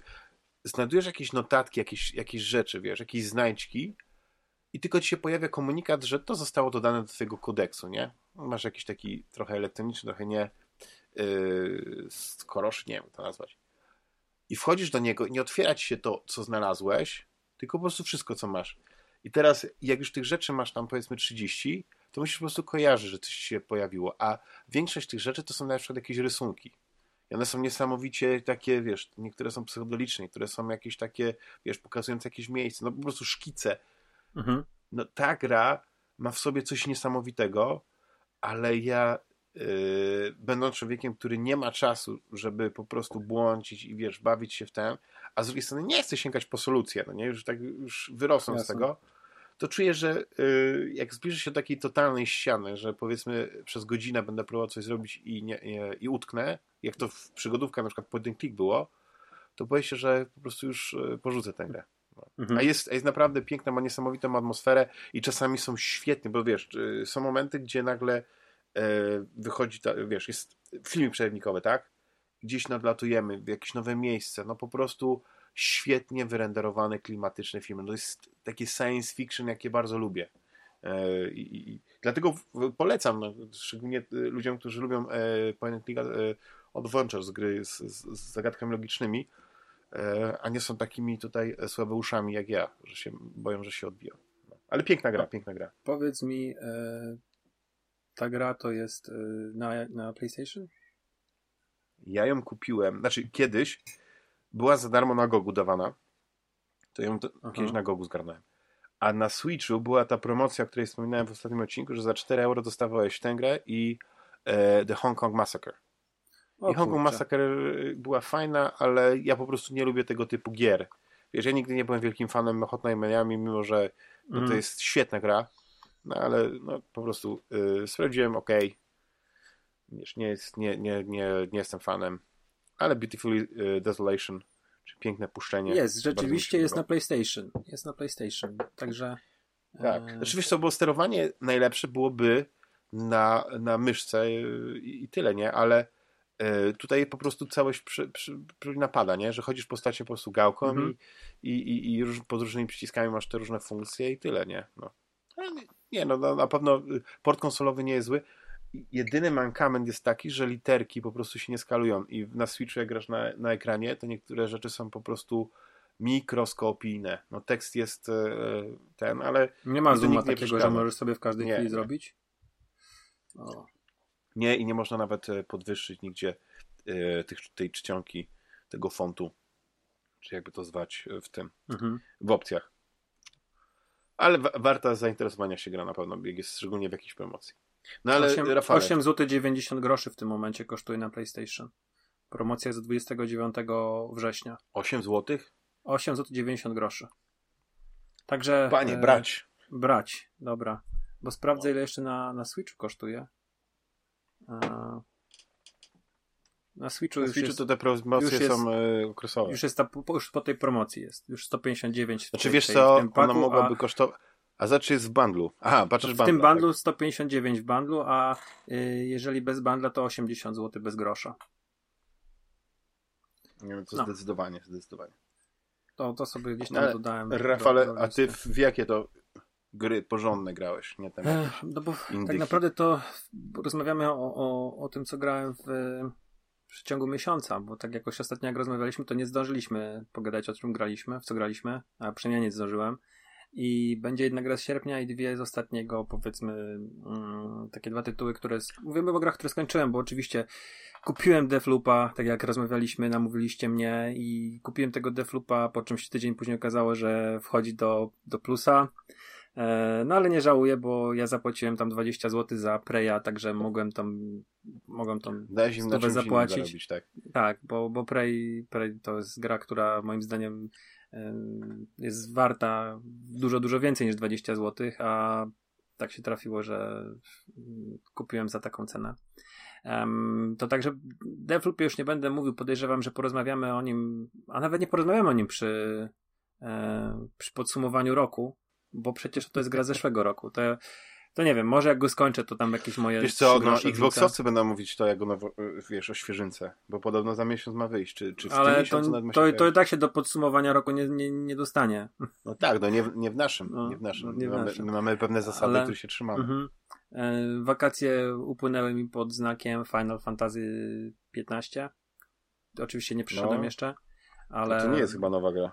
To nie jest nowa gra, ale wszedłem tam mocno z kopa w, to, w tę grę e, i, i powiem szczerze, że jest, jest, jest bardzo ciekawa. E, tam mam dziesiątki godzin już tu bite, ale to też e, myślę, że jakieś takie wrażenia większe po tym, jak już e, ją skończę. E, cały czas sobie pogrywam w Quake'a. E, bardzo, bardzo mhm. lubię, ale z rzeczy, które chciałbym dzisiaj opowiedzieć, to będą, będzie science fiction, będzie przygodówka, fantasy i będzie horror. Co wybierasz jako pierwsze? Zacznijmy od fantasy, yy, science fiction. Od science fiction. Deliver Us the Moon, czyli gra yy, holenderskiego A. studia yy, Keoken Interactive, yy, która była ufundowana na Kickstarterze. To jest gra z przed czterech lat i teraz wychodzi Deliver Us Mars, kolejna mm. część, kontynuacja fabularna, może na pewno dziejąca się w tym samym świecie co Deliver Us the Moon, um, ale na planecie Ziemia, ale i też jakieś tam bohater, bohaterowie jednej i drugiej części są, są połączeni e, ze sobą, ale to już będzie, podejrzewam, lepsza wizualnie i lepsza koncepcyjnie gra, bo tutaj ja nie chcę krytykować tej gry. Ona jest e, bardzo fajna. To jest gra z, trzeciej, z perspektywy trzeciej osoby, dziejąca się w kosmosie, na Księżycu głównie, e, która jest generalnie czymś w rodzaju e, symulatora chodzenia z elementami przygodówki i z jakąś tam ilością zagadek środowiskowych. Mamy też jakieś takie momenty, gdzie jeździmy pojazdem i też takie momenty, gdzie musimy się chować przed z, opo- znaczy z zaprogramowaną inteligencją sztuczną, która chce nas tam wyeliminować, więc mamy jakieś tam elementy takiej skradanki. Um, są też elementy quick time event i, um, i też takie trochę bardziej zręcznościowe, bo jest taki moment w stanie nieważkości, gdzie po prostu rozrywa stację, tutaj może jakiś taki spoiler jest, ale rozrywa stację i musimy w tym pędzie w jakiś tam sposób dotrzeć do, do modułu, który jeszcze, jeszcze jest w stanie nas w jakiś tam sposób um, uratować. A więc tam jest w tej grze wszystko. To trochę to wygląda tak, jakby ci twórcy chcieli pokazać, co potrafią i wrzucili bardzo wiele elementów, więc wiesz, mhm. mamy latanie w nieważkości i e, używanie jakiegoś palnika, który, którym przedzieramy się przez e, jakiś wyłączony moduł stacji, mamy jeżdżenie łazikiem, mamy y, tam absolutnie mhm. te takie czasowe... Dzisiaj jakoś absolut... pamiętam trochę tą, tą grę, ale pamiętam też, że się po prostu chyba od niej odbiłem. Czy te, czy te zagadki, to wszystko, co robisz, to jest takie, że wiesz, tam trzeba jakby się w to gryźć, tam, tam nie ma jakichś elementów tych survi- survivalów, nie? Że tam nie, znajdować jakieś w przestrzeni klasy... musimy te pojemniki z tlenem, powiedzmy, zbierać, bo tego tlenu mamy w kombinezonie e, na dwie minuty, więc to jest taki moment, taki że gimmick, możemy... Tak. Czasówka jakaś, tak? Mm. A tak to to jest gra, gdzie rozwiązujemy zagadkę. Taka w miarę płynna, tak? Nie, nie miałeś takiego zacięcia się, nie? Nie, że ja to przeczytałem dwa wieczory. To nie jest długa gra. To nie jest długa gra. Ja myślę, że... Ale jesteś na człowiekiem. Jeszcze platynka. Nie, platynki w to... Wiesz co? Platynkę sprawdzałem i ona ma jakieś takie bardzo dziwne trofea, e, gdzie rzeczywiście trzeba poświęcić po prostu takiego głupiego e, gameplayu narobić, wiesz? E, typu godzinę musisz spędzić na powierzchni Księżyca, gdzie powietrza masz na dwie minuty, więc musisz przez, nie wiem, trzydzieści razy wejść do bazy, wziąć dwie minuty powietrza i wyjść nie wiem po co, nie? Ale e, rzeczywiście są jakieś takie dziwne trofea, a może które... pod rząd trzeba, wiesz? Więc jak ten... E, też rzeczywiście są... Musiałby zbierać.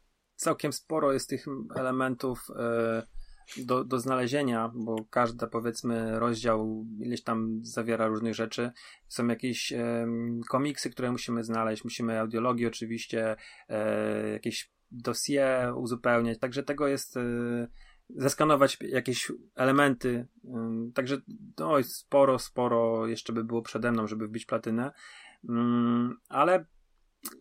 Co jest najfajniejsze w tej grze, bo gameplay to wszystko jest takie trochę sztywne, to nie jest y, jakaś Pierwsza gra ma cztery lata, ale ta animacja już wtedy była taka dosyć sztywna. Um, ta postać porusza się trochę dziwnie, na pewno lepiej by to było, moim zdaniem, gdyby to było F P P, ale z drugiej strony no na pewno taki, taka sekwencja, gdzie rzeczywiście lecimy przez um, przestrzeń kosmiczną i lecą na nas um, setki, a nawet może tysiące jakichś takich drobiazgów, które mogą nas zabić, e, wygląda w tej trze- w perspektywie trzeciej osoby bardzo fajnie. Um, tam tam robi, robi robotę historia, nie? Um, to jest bardzo, tak mnie się wydaje, bardzo realny scenariusz dla Ziemi. To się dzieje chyba w dwa tysiące pięćdziesiątym roku, gdzie już Ziemia jest w jednej trzeciej pokryta przez pustynię. Jest, po pierwsze, zasoby się już tam kończą, ludzie, ludzie umierają, po drugie jest wielki głód i susza i oni wymyślili sobie... Wytłumaczone jest, że to wszystko przez te elektryczne samochody podłączone do sieci, co wysysają nie, prąd? Nie, nie, nie, nie. Tego akurat nie powiedzieli. Klimatyzację? Pewnie, pewnie się bali. Um, tak.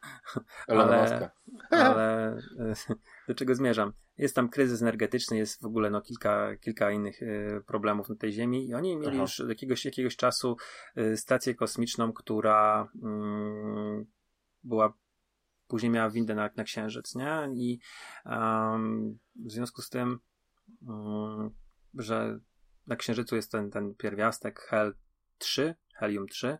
Oni wykorzystywali go jako źródło e, energii i tam była całkiem dobrze chyba prosperująca kolonia na, na Księżycu, gdzie oni wysyłali na Ziemię mm, to paliwo i w pewnym momencie się kontakt e, jakoś urywa i nie wiadomo co się, co się dzieje na Księżycu i jakimś tam wielkim wysiłkiem mm, zostaje wysłany nasz główny bohater, który, którego się wcielamy, żeby dowiedział się co się stało na na Księżycu, dlaczego zerwany został kontakt i jak to się stało, że no, cała kolonia z, właściwie z, z dnia na dzień zniknęła i wiesz, to trochę e, sama zapowiedź tego, nie? Trochę za, nie wiem, kojarzyła mi się z tą kolonią w, e, czym to będzie horror, nie? Że to jest takie mhm. e, przeniesienie tej historii e, tej kolonii Ragnarok, dobrze mówię? Amerykańskiej, gdzie, gdzie zniknęło tam ponad stu mieszkańców z dnia na dzień i wiesz, ja liczyłem, że to będzie horror, ale nie, to jest, to jest science fiction, hard science fiction, tam nie ma żadnego elementu chyba nadprzyrodzonego, ale dobrze kojarzę, najwyżej co to może w głowie bohatera, ale nawet nie. I jest to całkiem spoko gra, no to jest takie, wiesz, gra środka, nam ciężko, wiesz, jakoś wybitnie mm, w porównaniu z innymi grami ciężko jakoś wysoko wybitnie oceniać, ale to nie jest na pewno jak na grę z Kickstartera, jak na grę, y, która wydaje mi się jest y, jakimś tam pokazem umiejętności tych ludzi, y, którzy chcieli powiedzieć nie tylko jakąś tam historię, ale też pokazać co, co, co umieją. Y, To, to, to wypada w porządku. Tam są oczywiście pewnego rodzaju odniesienia wizualne i, i nie tylko do klasyków um, filmu science fiction, do Kosmicznej Odysei, do Interstellar. Um, też po prostu teraz pewnie się zapało za głowę, że mówię, że jest klasyk, ale tak po prostu to było kolejne, kolejny film, o którym pomyślałem. Także na pewno mm, nie jest to... W, e, zła gra. Ja nie spotkałem się, grałem na PlayStation pięć w wersję na PlayStation pięć. Ja nie spotkałem się z żadnym wywaleniem, żadnymi błędami. Ja wiem, że też ta gra miała jakieś tam spore problemy na PlayStation cztery. Um, u mnie wszystko, wszystko działało bardzo dobrze i spędziłem dwa fajne wieczory um, właśnie w kosmosie. Ta historia też jest całkiem fajna. Ta, to, to, co się stało z tą kolonią, co się stało z jej mieszkańcami. Um, mamy też taką kulkę, która jest powiedzmy latającym robotem, który gdzieś tam nam pomaga. W momentami przerzucamy się na obraz z tej kulki, gdzieś tam przesuwamy. To chyba było w, w takiej innej grze, którą rok temu omawiałem na łamach Fantasmagierii. Observation? Tak.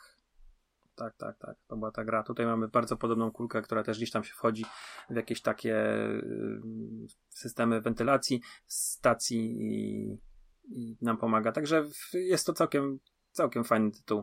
Jeżeli ktoś lubi gry typowo... Widzisz, przekonałeś się. Chyba sobie y, y, sprawdzę go, bo kiedyś... Znaczy, nie, że coś sprawdzę, ale wrócę do niego, bo, bo gdzieś się odbiłem, ale teraz tak... Zainteresowałeś ja mnie czy... tym tematem. Ja, ja nie wiem, czy lubię ta... takie science fiction, trochę takie, wiesz, osadzone właśnie... Yy, znaczy, takie science fiction, ja bardzo lubię space opery, wiesz, takie mhm, science fiction, wiesz, trzysta lat do tego, wiesz, że po prostu ludzkość dominuje w galaktyce, jak Star Trek, nie? Kolonizujemy różne planety. To jakaś taka nadzieja z tym, że po prostu nie zgni- zgniemy, nie zadusimy się na tej planecie, nie? Bo czasami mam takie wrażenie, że, że ludzie, którzy, którzy decydują o pewnych rzeczach, wiesz, doprowadzają do tego, że ten rozwój, no nie, technologii, który pozwoliłby nam, powiedzmy, zdobywać, podbijać kosmos, no nie, no to się nigdy nie wydarzy, no ale to już jest inna kwestia. Dlatego mhm. lubię tak e, wybiegać, powiedzmy, w, czy w jakiejś literaturze, czy w jakichś serialach, że faktycznie jednak ludzkość doszła do czegoś, nie? Tam z, zdobyli ten księżyc, nie? Mają tą bazę na księżycu. Jest tam jakiś powód, dla którego oni tam faktycznie są i to ma sens. I, i, i dlatego chyba sięgnę. Bo też lubię takie rzeczy, które są w ogóle totalnie oderwane z kalendarza. Nie wiem, czy widziałeś film Moonfall, mojego jednego z ulubie- najulubieńszych reżyserów, Rolanda Emmerich. Jego najnowszy nie, nie, film nie katastroficzny. No tutaj musiałbym nie. zdradzić yy, naprawdę taki twist, ale podobno yy, jest taka teoria spiskowa związana z Księżycem, jaką tam przedstawiałem w filmie i, i no, muszę przyznać, że nie znałem jej, więc mnie zaskoczyli. Znaczy widziałem trailer, ten, nie wiem, czy ten film był w ogóle w kinach, bo ten nie, film był, się ale bardzo może szybko, nie w Polsce. Bardzo szybko pojawił na V O D U P C, mojego dostawcy tak. internetu i kablówki. I gdzieś tam zatrzymałem się, przerzucając kanały, zatrzymałem się na, na trailerze. Tam wygląda, to, to ja powiem, co, co, co wywnioskowałem z trailera. Tam wygląda, że w, kos- w tym księżycu byli kosmici od początku. Tak to znaczy, wyglądało. To, to, to już, wiesz, to tle, trailery zawsze są tak, że mają ci gdzieś od razu ta coś ci sprzedać, nie? Ale jest cały taki motyw, nie? Właśnie tych teorii spiskowych z tym, że, że księżyc to nie księżyc, nie? Że, y, że to nie jest to, co zawsze myślałem, że to jakaś taka skała. To jest wielki kawałek sera. Nie, tak, tak, tak no myślałem. I cała tam y, teoria, wiesz, tak, no, powiem tak, ogląda się to dokładnie tak samo, jakbyś oglądał, e, wiesz, Dzień Niepodległości na przykład, tylko, mhm. tylko z, z, z innymi, no troszeczkę z inną fabułą, z innymi twistami, e, ale jest ten patos amerykański, wiesz, jest ten taki, taki nacisk, no, e, no ja nie powiem, że to jest taka idealnie podobna fabuła, nie, ale jak na przykład lecą na ten księżyc, nie, no to, to, to wiesz, to mi przypomina tak jak, prawda, Jeff Goldblum i, i, i Will Smith lecieli, wiesz, do tego statku matki w tym, ale ja wiem, że są ludzie, którzy po prostu uważają, że Roland Emmerich to jest tylko taki trochę lepszy Uwe Boll, a może niektórzy uważają, że jest jeszcze gorszy od Uwe Bolla, nie? Ale no na pewno, jeżeli chodzi człowiek... o efekty specjalne, to jego filmy zawsze, zawsze stały no na tak. wysokim poziomie i na pewno kiedyś to, też tak jak pamiętam, jego Godzilla, chyba o tym kiedyś gadałem, tak, że ona miała jedną z, z najlepszych... Z lat dziewięćdziesiątych z Johnem tak. Reno i, i, i z tym Matthew Broderikiem. Pomijając jakość tego filmu, to ona miała taką kampanię reklamową, że ona po prostu sprzedawała ci taką wizję tego filmu, e, bo tam, wiesz, były mm, na przykład autobusy z, z takim właśnie, że jej stopa jest z wielkości tego autobusu w Stanach i były przecież teledyski Puff Daddy, Jimmy Page i Jamiroquai mieli muzykę i wiesz, byliśmy bombardowani na pewno dobre czasy fajnej kampanii. Tak. Ale wiesz, powiem ci, że Moonfall jest na Prime Video i, i jest, jest. Sobie ja go obejrzę, bo, bo długo go nie było nigdzie, a trochę było mi żal wydać pieniądze. Nie na nastawiaj się na jakieś wybitne kino. No nie, no już dalej. Widzę połączenie. Po prostu... Tak, ale to też to są, wiesz, hejterzy, hejterzy. Ale jeśli na przykład, nie wiem, yy, lubisz filmy katastroficzne, a dla mnie Roland Emmerich jest jednym z, z, z, z niewielu reżyserów, którzy nie każdy po, każdemu ten temat podchodzi, ale on rozumie te filmy. I na mhm. przykład ja bardzo lubię dwa tysiące dwanaście, nie? Tam też była taka kampania, to jeszcze a propos tej kampanii, pamiętasz, że tak. wszyscy się dziwili, co oni z tym, z tym, tym kalendarzem majów i końcem świata, no nie? A to mhm. też było związane z tym, że po prostu nakręcali na ten film, nie? No.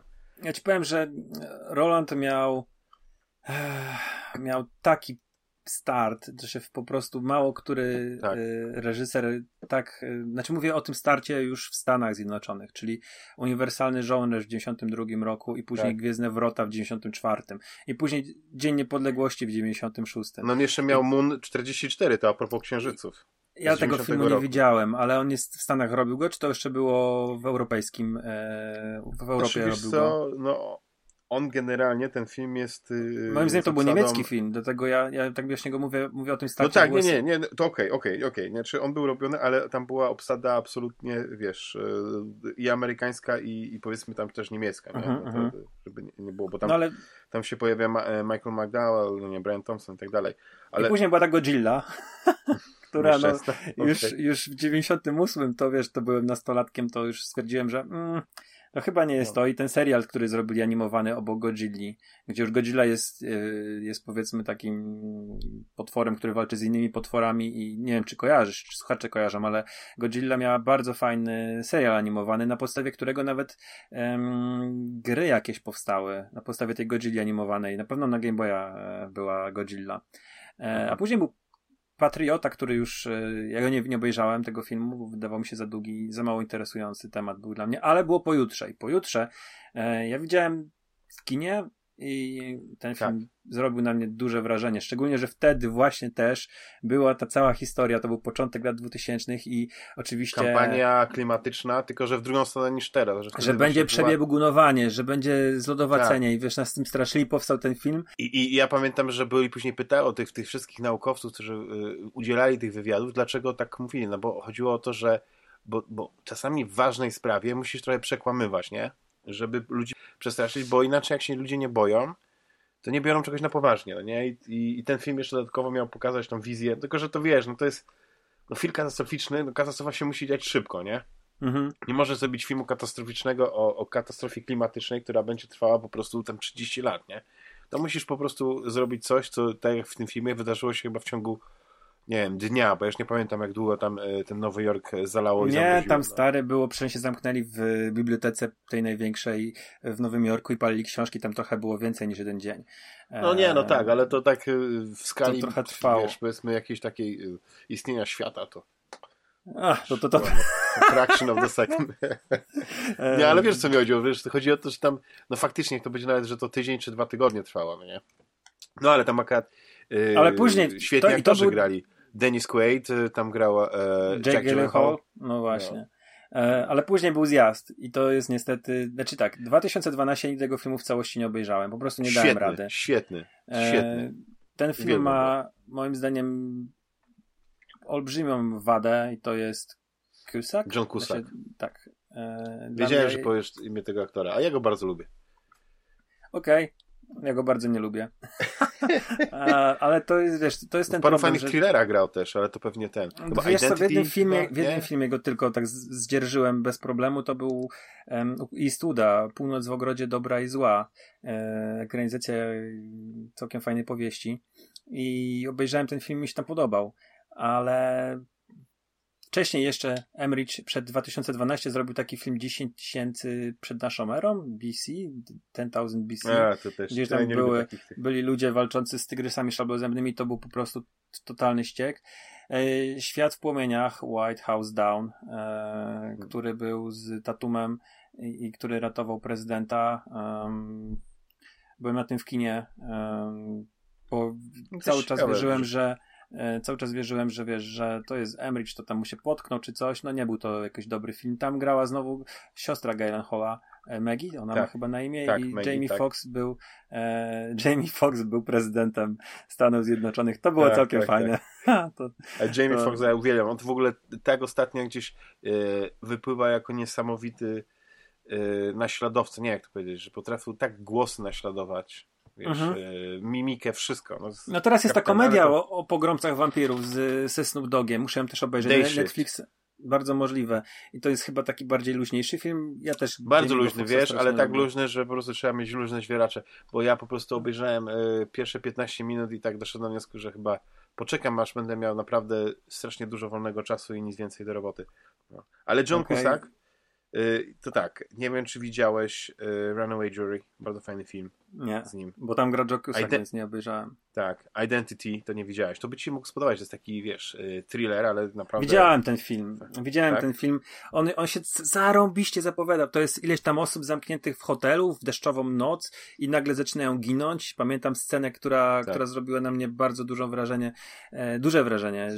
Był tak. gościu, który miał wbity w gardło kij baseballowy. Pamiętasz tą scenę? On jest związany, to jest jakiś przestępca, oni go związują i zostawiają i nagle się okazuje, że facet ma, zwracają i facet jest trupem. To miało, to było, zrobiło na mnie wtedy olbrzymie wrażenie. To jest stary film, on ma ze dwadzieścia lat, ale, ale, ale no, to... dziewiętnaście, ten... no ale masz rację, tak, stary, stary, jeśli chodzi o standardy, no. A widziałeś tysiąc czterysta osiem? Tak, i to jest y, ekranizacja Kinga, która... Jakiś tam no dobra, to jest... Tak, mm, tak to jest... Okej, okay, ten film lubię. No dobra, jest jeszcze jeden film. No, z tam, ale którym... tam też gra Samuel Jackson, więc to po prostu... A, ma malutką e, rulkę. No tak. Ale może wystarczająco, żeby pociągnąć, wiesz, ten film. Ale nie, znaczy powiem tak, że jest kilka filmów y, z Rzemem Kusakiem, które lubię, ale, ale już nawet nie chcę mi się tutaj szperać w pamięci, no niektóre to były takie, wiesz, wyjątkowe, bo on też grał ale w ja ci powiem, że on zagrał też... D- dramatach, obyczajowych melodramatach, tam High on zagrał w najgorszej ekranizacji Kinga też. On zagrał z Samuel Jacksonem, też, też znowu się spotkali na planie i zagrał w Komórce, który jest najgorszym, czy tak, przede wszystkim sama książka jest, jest słaba Kinga, bo on się zabrał za temat, którego jako starszy człowiek nie, nie ogarnął technicznie, nie? Tam mamy, mm, to jest horror zombie, gdzie impuls komórkowy, e, zresztą to jest też... A, zamienia ludzi... W... Tak. tak, w jakieś takie bezmyślne stworzenia, je dobrze kojarzę. Czyli wszyscy o tym pięć G mieli rację. I King to przewidział. No. No. Ale nie wiedział jednej rzeczy. Żeby się przed tym ochronić, wystarczy tylko rolka aluminium. A... Chyba, że to było w filmie, nie ja nie pamiętam. Nie wiem, nie wiem, nie mam nie... pojęcia. Ale wiesz co, a propos komórki, jest świetny film Komórka z, z młodym wtedy, jak on się nazywa? Kapitan Ameryka. Colin Farrell. Nie, Colin Farrell Ameryka. Nie, masz rację, wiem, o którym filmie mówisz. O tym, gdzie jest y, zamknięta na strychu kobitka i, i tak, z tak, takiego dziwnego tele, tak, za, z dziwnego telefonu takiego wykręca numer. Wiesz, jak to by w dzisiejszych czasach wyglądało? Weź mi, babo, nie zawracaj tego. I odłożyłby. W ogóle nie odebraliby telefonu, jak jakiś nieznany numer. Nieznany no, numer? Nie odbieram nieznanych numerów. Ale tak nie było. No, tak... Ten film, o którym ja mówiłem, ten yy, tam grał Statham na pewno w, w tej komórce, bo ja pamiętam tylko, że on grał Chris złego Evans, gościa. Przepraszam, Chris Evans grał. Aha. Super. Musiałem to wyrzucić z siebie, bo tak. Mhm. Chris Evans, Kapitan Ameryka i Jason Statham. E, był złym, na sto procent był złym, bo pamiętam ten film właśnie, obejrzałem go dla Stathama i Chris Evansa wtedy w ogóle nie, nie, nie wiedziałem, że taki aktor istnieje. Tak. E, ale ten film, o którym ja mówiłem, to była pa, budka telefoniczna. Polskie wydanie y, Laser Dysku przyszłości jest, no nie? Ja to mam do tej pory gdzieś. Wow. No. Lubię też stary takie film. Rzeczy właśnie. To, też stary film, też za dwadzieścia lat będzie miał. I wracając do Emricha e, i poszedłem do, do kina na ten, na ten film e, o, o ochranianiu prezydenta i stwierdziłem, że dobra, to był ostatni raz, kiedy dałem ci pieniądze w kinie. No niestety e, nie poszedłem na, na, na, kole, na Dzień Niepodległości Odrodzenia, obejrzałem go gdzieś na tym na, na V O D. e, Midway, Midway chyba sobie odpuszczę, ale Moonfall skoro jest do obejrzenia, to sobie chętnie obejrzę. Zobaczymy, no, bo on Midway, to powiedział... Midway jest słaby, bo moim zdaniem efekty specjalne jakoś tak za duże. Znaczy wiesz, one są, wszystko jest komputerowo, to wiesz, to na przykład jak sobie porównasz Midway na przykład do, do Pearl Harbor, to jak ja wspominam Pearl Harbor, to w ogóle mówię, kurczę, jak fenomenalnie tam wszystkie te batalie, wiesz, te, te, te, te, te połączenie e, tych okrętów e, i, i, i lotnictwa, nie, tej, tej wojny, no to po prostu fenomenalnie wyglądało.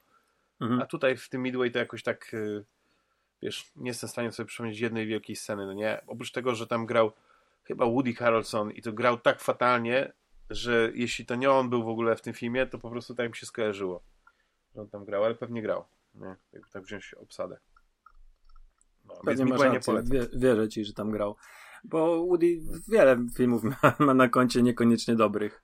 E, aczkolwiek ma też wybitne tak pomyślę, kreacje. To od, od, od chyba od yy, którego to? Od tego serialu True Detective, to ja nie wiem, jak, w jakim dobrym filmie zagrał, czy w jakimś nawet serialu Woody Harrelson. No Venom dwa na pewno nie było jakoś wybitne. Zombieland, ta druga część o, była w miarę, w miarę, ale to też nie jakieś wybitne kino. Był tak. taki film na Netflixie Kate. On tam gra opiekuna. To jest Aha. chyba ekranizacja mangi albo aktorskie anime. Przeniesienie, tak mi się wydaje, bo ja coś kojarzę, że podobny film anime widziałem dawno, dawno temu, gdzie mamy e, dziewczynę, która jest płatną zabójczynią na usługach e, jakiegoś tam, jakiejś tam, nie wiem, organizacji.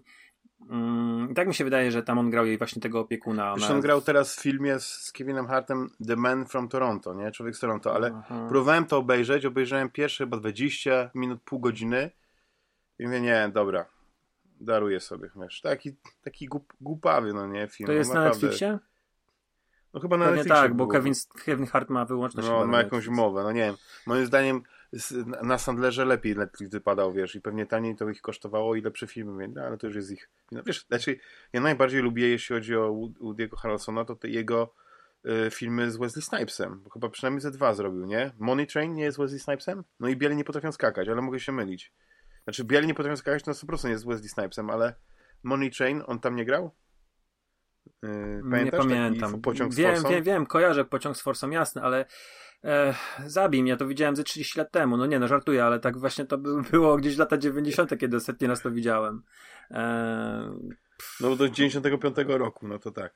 Na pewno nie. Tak, Wesley Snipes grał. No, dobrze mm-hmm. kojarzę, teraz sprawdziłem. Eee, Zresztą ja, w ogóle Wesley Snipes tamtych lat dziewięćdziesiątych to też mega gwiazda.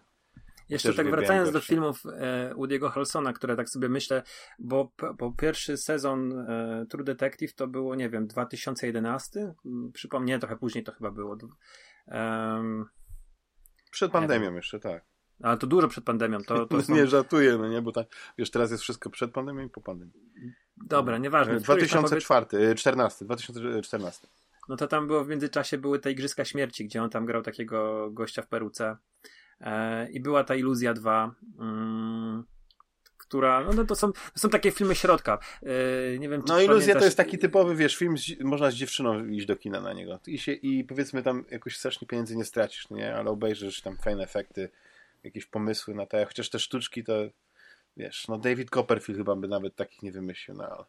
I mówię, kończąc, to tak mi się wydaje, że on ma, nie wiem jaki ten film ma opinię, ale bardzo interesującym się wydawał i go nigdy nie obejrzałem, to było Highwayman, o, on tam gra z Kevinem Costnerem i to jest o tym, no, jak oni... to już dobra obsada, to już dobra obsada.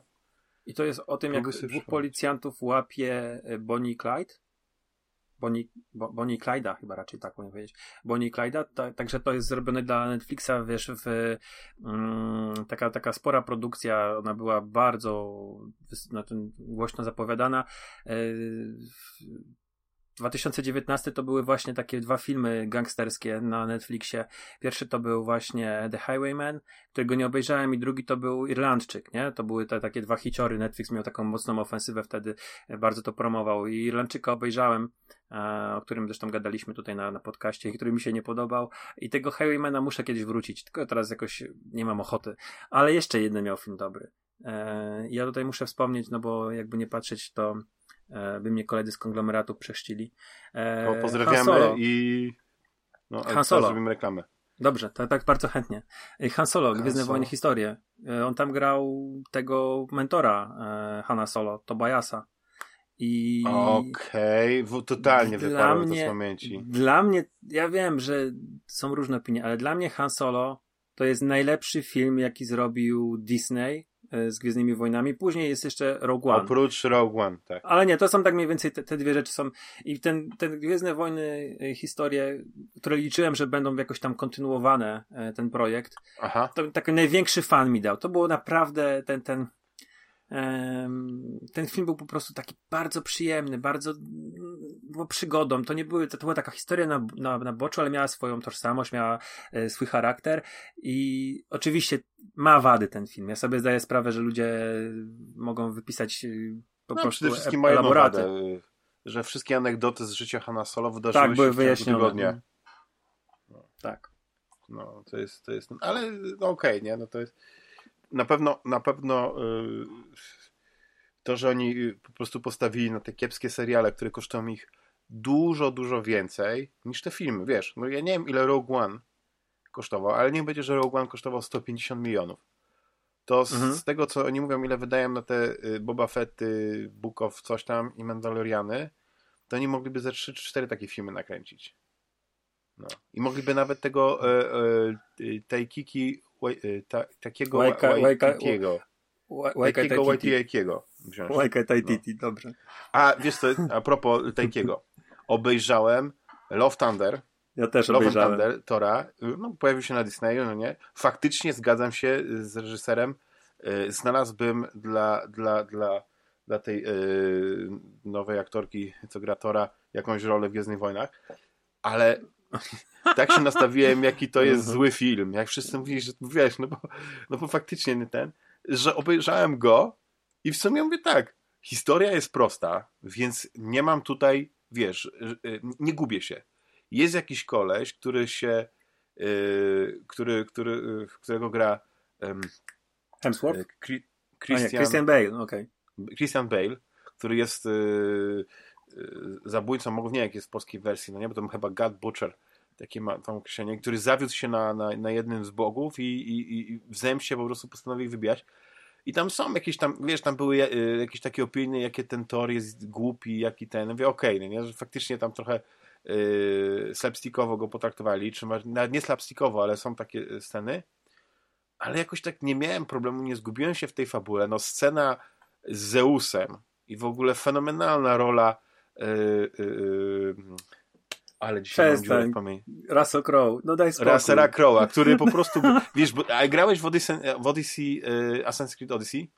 Tak, przyszedłem wszystkie moim dodatki. Zdaniem on grał w tę grę, żeby się przygotować do roli. Okay. Żeby właśnie mieć ten grecki akcent, no nie, te takie manieryzmy i tak dalej, no po prostu całe to wejście, całe to jest, te jego takie, yy, wiesz... Patrz, to no jest kolejny prostu... aktor, którego ja nie trawię. E, A, nie lubisz Dzisiaj go, kolejny, okay. Nie lubię. Ja mam paru aktorów, których ja, wiesz... Yy, A powinieneś go lubić, się... on lubi na przykład polską prezentację w piłce nożnej. Kibicuje Polakom. No tak żartuję, no nie. Nie, nie chciałem cię tutaj y, niekomfortowej sytuacji sprawiać. To przepraszam, ale Russell w takim Crow... razie, jeżeli, jeżeli on kibicuje nas, naszym Polakom, to ja, to ja jestem jego wielkim fanem od dzisiaj. Może jakby kibicował y, Eurobasketowi, to ten, ale to... Jak będziemy robić kącik, kącik o, kącik o znaczy, koszykówce w dalszym tym, to chciałbym, możemy bo tutaj, ja, ja nie twierdzę, że to jest zły aktor, bo ja go widziałem naprawdę w paru fajnych y, filmach. Y, no jest taki o tym tym. tym między innymi jeden z show. moich ulubionych, Tajemnice Los Angeles, to jest y, A, L A Confidential.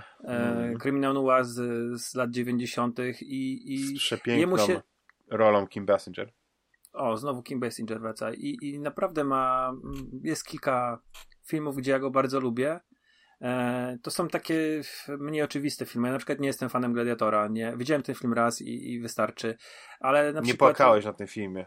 Mm, nie, nie, nie. Ale na przykład w Sieci Kłamstw pamiętam, że mi się szalenie podobało. To był bardzo dobry e, film. Amerykański Gangster e, z Denzelem był bardzo fajny. Mm, Chyba tam grał w tego infor, Informatora. Informatorze, tak? In, tak, Insider też był, był niezły. Insider, tak. Także, e, tak masz rację, Informator chyba był polski tytuł. To też film z lat dziewięćdziesiątych. Także gdzieś tam nawet powiem tak, ja go nawet lubię w Szybkich i Martwych. E, bo to jest taki film, który, który gdzieś tam jakimś uczuciem darze ciepłym. Eee, on tam grał takiego księdza. To jest mm-hmm. film Sama Raimiego, western, taki pseudo-western. Ale później, nie, nie wiem, tak, od, ta, ta, ta jego kariera um, to jest właśnie jak, jak słuchacze posłuchałem, to wychodzę na jakąś strasznie płytką osobę, ale dla mnie on w każdej roli jest taki sam i ja nie mogę patrzeć na jego mordę. E, jego emocje, które on, on może właśnie gra takiego fajnie chłodnego typa, takiego stonowaną, natomiast jak on gdzieś tam się śmieje, uśmiecha, e, jakąś, jako, robi jakieś poważne, groźne miny, to w, albo jakieś uniesienie gra, to dla mnie to jest totalnie nieautentyczne. Ja sobie zdaję sprawę, że to jest straszne z mojej strony, bo, bo ma aparycję, która e, no nie, nie jest przystojnym facetem, ma, ma taką tłustą gębę. I, no ale tacy, faktycznie. Aktorzy też muszą być. muszą być. Ale jak, jak go obsadził, tutaj brakuje mi słów, bo no. były same niecenzuralne, ale jak go obsadził w, w roli Robin Hooda, to po prostu dla mnie to był totalny skandal. E, także Australijczyka ja mam... w, w roli, która powinna iść do Brytyjczyka. Zgadzam no i... się w stu procentach. To jednak... Faktycznie. To, to jest mój rant. Widziałem, nie lubię tego filmu. No, a widziałeś y, Pan i... Nie wiem, jak to był... Nie obejrzałem tego władcy, filmu. Nie. Pan i Władca na końcu świata. I, and Commander. Tak, mm-hmm, tak, tak. Nie tak, obejrzałem tak. tego filmu. To był taki ciekawy film, bo zastanawiałem się, o czym jest ten film. Ja czy powiem, o tych statkach, dla mnie tak o bitwie, samo... czy o jakimś tam y, odkrywaniu nowych krain i... i, i... I tak ja powiem ci tak, ja, ja Człowieka ze Stali, Man of Steel prawie nie obejrzałem, jak dowiedziałem się, że on gra Jor-Ela, ojca Clarka Kenta. Tak. No, ja ale wiedziałeś, że długo nie pożyje. To. No tak, na szczęście wiedziałem, aczkolwiek i tak go tam było za, długo, za dużo w tym filmie. No. Mhm, mhm. I... Ja to nie wiem, tak nie znałem się z tej strony. To pewnie Mumii też nie oglądałeś. Widziałem Mumię, widziałem też Noe. A Noe był to... piękny, no nie? To tak, no, to, tak. Ale wiesz, akurat... No, kolejny film jak Robin Hood na faktach, nie? To można się, do, do, wiesz, yy, tutaj doszukiwać, czy Akad dobrze był dobrany do roli, nie? Bo on ma dobry, znaczy ma dobrego agenta, on, o jego obsadzają w dobrych, w dobrych filmach. Mm-hmm. Yy, Russella Crowe'a, aczkolwiek mówię, dla mnie yy, może być przesympatycznym facetem, ja, dla mnie jest niewiarygodnym aktorem, ale to takie jest, wiecie, to jest takie straszne, płytkie uprzedzenie z mojej strony, no. Ten, nie, nie, nigdy nie... Nigdy nie, nie było jakiejś roli, której bym go znienawidził, czy coś, ale po prostu go nie lubię. No. Ale no może to też być dlatego, ja sobie teraz to uświadomiłem przed chwilą, to może być dlatego, że jak byłem młodym chłopakiem, to ja byłem szalenie y, zauroczony osobą Meg Ryan i y, uważałem, że Masz wiadomość, to jest najlepszy f- film romantyczny i bardzo ale lubiłem też Denisa. Tak, tak, ale nie, nie, słuchaj. I ta, ona była w związku z Denisem Quaidem, którego ja też bardzo lubiłem, a przecież po Dowodzie życia w dwutysięcznym miłości, roku... miłości Jack Quaid e, grał w The Boys.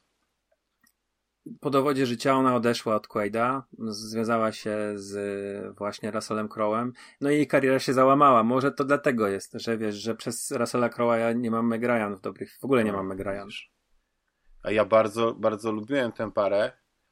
I, i, Którą no, parę wiesz, bardzo lubiłeś? I, no, Meg Ryan i Dennis Quaid. Zresztą y, na pewno wszyscy m. kojarzą film, o którym też chyba wspominałem wielokrotnie na, na, na, na Fantasmagierii, Inner Space, czyli mikrokosmos w polskim mm-hmm. tym, który ja bardzo lubiłem, bo to też jest takie science fiction o tym, jak y, jaka postać grana przez Denisa Quaida zostaje, tak? On zostaje? Nie. Tak, on, on. On zostaje w, on, wbity tak, tak, w zostaje wrażem, tak, tak, z tym pojazdem takim zmniejszony do rozmiarów komórki, nie, mikro i wstrzyknięty do ciała. Jak się nazywał ten aktor, który później się wycofał z, z tego? Oj, zapomniałem, ale to nieważne, ale to był świetny film, w ogóle świetna komedia i tam grała Meg Ryan i, i, i, i to taki, to tak, w ogóle te filmy z lat osiemdziesiątych tak inaczej smakują, tak jakoś takie są... Yy, Widać no teatr trochę więcej, nie? Bo, bo wiadomo, że y, teraz doszliśmy do takiego perfekcji rzemiosła aktorskiego, naprawdę. Teraz A... role przez, i przez edycję i, i, i montaż cyfrowy i tak dalej, to jesteś i, i, i koszt, nie? Wiesz, kiedyś to było tak, że taśma była droga, to nie mogłeś sobie tam tych dubli walić ile chciałeś, nie? Tylko musiałeś po prostu wszystko... Oglądałeś dopiero co Tora czwartego i tam jest dopiero teatr. Ale nie, to ty mówisz, te, ale tam jest świetny teatr, w ogóle Matt nie. Damon gra fantastycznie y, Lokiego. To jest y, dla tej jednej sceny, dla tego teatru warto oglądać. Ale nie, ja, nie. Mówię, ja wiem, ta scena no jest wiem, super. No ten, Asgard, ale, ten nowy Asgard ale, to jest dla mnie na poziomie tego, co było w Age of Ultron. Bo nie ale w, przecież w jak... No, ale to jest Disney, to jest, to jest przez tam, duże G. Wiesz, tam oni użyli tej kopuły. E, ja pamiętam, oglądaliśmy w kinie parę filmów ze znajomymi um, marvelowskich I, i byliśmy też wiesz, um, chyba na tym trzecim torze, um, czyli Ragnarok. To też Waika Taititi robił um, i porównywałem sobie sceny z Ragnaroka do tych, które były robione pod kopułą w Thor Miłość i, i Grom, tak? Love and Thunder. Tak. I one, to jest niebo a ziemia. Po prostu okropnie wyglądają sceny yy, kręcone w tej czwartej części. One biją taką sztucznością, już pomijając, że efekty nie są jakieś spektakularne, ale to, nie wiem, to wszystko jest takie niby małe... Nie, nie wiem tego nawet nazwać, ale to, to wcale nie wygląda dobrze. To jest takie, jakaś taka dziwna skala, mhm. skala mikro. Yy, te, to oświetlenie jest jakieś dziwne. I tam jest masa takich dziwnych scen właśnie, które zupełnie mnie wybijały. To C G I jest złe po prostu w tym filmie. No, no. Ale wiesz co, bo musimy wrócić filmy, do gier. Boże. No. Ale jedną musimy rzecz wspomniałem i musimy zrobić y, y, tutaj kolegom y, z konglomeratu, y, twoim, y, twoim dobrym przyjaciołom, reklamę taką darmową, no nie? Ale mam nadzieję, że doceniam. Na Audiotece pojawił się pierwszy odcinek takiego specjalnego podcastu, takiej mini, miniserii. Tam chyba ma być dziesięć odcinków, tak? Bo to chyba dobrze, dobrze wiesz. mm-hmm. pod tytułem Akta Grozy i pierwszy odcinek, nie wiem, czy y, pierwszy odcinek się nazywa Werne, y, y, Warrenowie, czy to cała Cały seria pierwszy będzie o, sezon będzie o będzie o, o nich. Tak, i Warrenowie y, pierwszy odcinek już jest, nie wiem, pewnie na dniach się pojawi drugi. No, we wtorki tak. będą te odcinki na Audiotece, pierwszy możecie tak. wysłuchać na YouTubie. Akta Grozy tak. Warrenowie, jest, to, to jest pilot. Ich filozofia i działalność. A kim mm-hmm. byli Warrenowie? I tutaj oddaję tobie mikrofon, Rafale. Znaczy, ja, ja mam najsłynniejsi demonolodzy, no. zjawisk nadprzyrodzonych, tak? A Warren, a Warren podobno tak, a Warren jako jedyny, tak przynajmniej mówił, jako jedyny świecki miał prawo od Watykanu e, udzielać egzorcyzmów. Ile w tym jest prawdy, ciężko powiedzieć. Chłopaki przeczytali tonę książek na ich temat tak. i generalnie są merytorycznie do tych podcastów świetnie przygotowani. E, na pewno będą omawiali te najgłośniejsze sprawy. Nie wiem, czy wszystkie, bo ja tego nie słuchałem. Ja będę, ja wykupuję dostęp do audioteki, będę tego słuchał premierowo. Um, ale na mając... pewno nie jest, wystarczy nie mieć abonamentu, wystarczy po prostu być, mieć aplikację? Nie wiem, chyba trzeba wykupić tam abonament, Aha. wiesz, tak mi się wydaje, bo tak chyba tak to wygląda, no, że tylko to taka pier... pełna profeska. Tak, tak. I to, to oczywiście, żeby też powiedzieć, kto to, to Mando, Hubert Spandowski, Jerry, czyli Michał Rakowicz, Szymas, czyli Szymon Cieśliński. E, oni we trójkę ten projekt najpierw mieli m, przygotowany na jakieś prezentacje na konwentach, ale później się okazało, że to jest o tyle y, duża rzecz, że oni rzeczywiście zaczęli to rozwijać i zaproponowali y, Audiotece ten projekt i Audioteka to przykla, przyklepała, bo, bo to jest interesujące. No to jest y, historia, y, która, która dzieje się na, na, na przełomie kilkunastu lat i to są sprawy, które zainspirowały wiele y, no filmów. Amityville Horror chyba, nie? Na pewno, na pewno Obecność, na pewno y, jeszcze Annabelle, Annabelle właśnie. Jeszcze jest jakaś jedna, jeden horror taki, taki znany, który był w kinach w Polsce, plus jeszcze jakieś inne, których, których ja na przykład nie znam, um, a które gdzieś te sprawy y, rzeczywiście bulwersowały i dotknęły opinię publiczną y, w Ameryce. Także Czyli wydaje mi się, polecamy. Że tak, ja polecam na pewno. Przesłuchałem pierwszy odcinek, jest bardzo fajny, chociaż ja uważam e, tych ludzi za hochsztaplerów i oszustów wielkich, którzy po prostu na... Nie, ja bardzo lubię Michała i, i, i... Ja nie mówię o Michale na o Mando i o Szymasie, tylko mówię o Renach. Ja wiem, no, ale to też tak widzisz, jak łatwo można coś tam z kontekstu wyciąć. Ale na pewno będę, będę słuchał, jestem bardzo Akta Grozy, zainteresowany. Warrenowie. Także wam, drodzy słuchacze, jeżeli macie audiotekę, polecam. Jeżeli ktoś, ktoś chce sprawdzić, co to będzie, to jest na YouTubie pierwszy odcinek, można wykupić no. dostęp. Przy, Także przyspieszmy. Yy... A słuchalność, a słuchalność pewnie będzie yy, ewentualnie drugi sezon, będzie, jeżeli będzie duża. Znaczy, no to, to... Powiem tak, że to jest na pewno coś lepszego niż te wszystkie true crime'y, których po prostu nie, nie trawię. Zresztą w ogóle true crime ostatnio miały, yy, chociaż nie wiem, czy to ostatnio, ale była taka aferka, że, bo true crime są mega popularne, zresztą to jest chyba najpopularniejszy gatunek podcastu. Nie wiem, czy jakbyśmy my robili true crime, to by nam nie podskoczyło trochę, ale to żartuję oczywiście. Ale true crime są yy, w takim, yy, yy, robione trochę po kosztach. I to jest właśnie, yy, te, te po kosztach to jest po prostu na cudzej pracy. I ostatnio była po prostu afera. Że, że nie podawano źródeł i tak dalej. I zauważyłem pewną zmianę. I kiedyś trafiłem znowu na jakiś true crime podcast, tylko nawet nie przesłuchałem do początku, albo to w ogóle był podcast jakiś historyczny i bibliografia i materiały, wszystko było przedstawione na wstępie, wiesz, że, że nie było mhm. takiego, tam, więc to, to już była taka zmiana, nie? No bo tam były jakieś takie sprawy faktycznie gdzieś tam wyciągane, jakieś tam, nie wiem, um, wampir z Pabianic, nie? I, i, i wiesz, i, i cała ta historia była opisana przez jednego człowieka. Więc można było się domyśleć, że jak ktoś miał true crime o wampirze z Pabianic, to prawdopodobnie sięgnął po tą książkę, no nie? Jako jedyny reportaż wiesz, ze szczegółami. No ale nie oddał cesarskiemu to cesarskie, no a, a mhm. pieniążki się zgadzały. No ale to jest, to jest inna kwestia. No nie? To jest, to jest Dobra, zresztą... wróćmy do gier. Kultura remiksu. Yy, właśnie, co jeszcze grałeś? To, no to teraz ja przepraszam cię, Rafale, żebyśmy tak długo o tych filmach i o, o Nie Ronaldzie. ma problemu. Nie ma problemu. To musimy trochę przyspieszyć o gierkach, bo ja bym chciał, żebyśmy jeszcze o tych komiksach powiedzieli, więc y, y, mam nadzieję, że, że nie będzie. To co chcesz tu... teraz? Co, co, no to co, ten, co, horror, co ten horror. Horror. Suicide of Rachel Foster. I to jest gra, która właściwie kupiłem ją w ciemno, bo mm, zainteresowała mnie okładka, bo na okładce jest y, aparat y, ortodontyczny leżący w śniegu i wydało mi się to szalenie dziwne i mówię, kurde, co to za gra, że promują ją aparatem dentystycznym i takim dziwnym tytułem. Domyślałem, że to może być horror, ale yy, to jest symulator chodzenia. To nie jest jakiś taki yy, wielka gra. Skończyłem ją w niecałe trzy godziny, yy, także to nie jest też długa. To jest tak jak powiedzmy historia o duchach, taki trochę dłuższy film, który sami jesteśmy, powiedzmy, bohaterem, a też czytając sobie streszczenie fabuły, to, to nie wydało mi się jakoś wielce nieinteresujące, żeby nie zainwestować jakichś tam paru złotych. Jest zrobiona przez deweloperów one on one Games. Nie mam bladego pojęcia, czy oni coś jeszcze innego popełnili, nie sprawdzałem tego. I opowiada historię dziewczyny, która wraca po wielu latach do hotelu swojego ojca. Ojciec umarł, zmarł, ona jest na pogrzebie.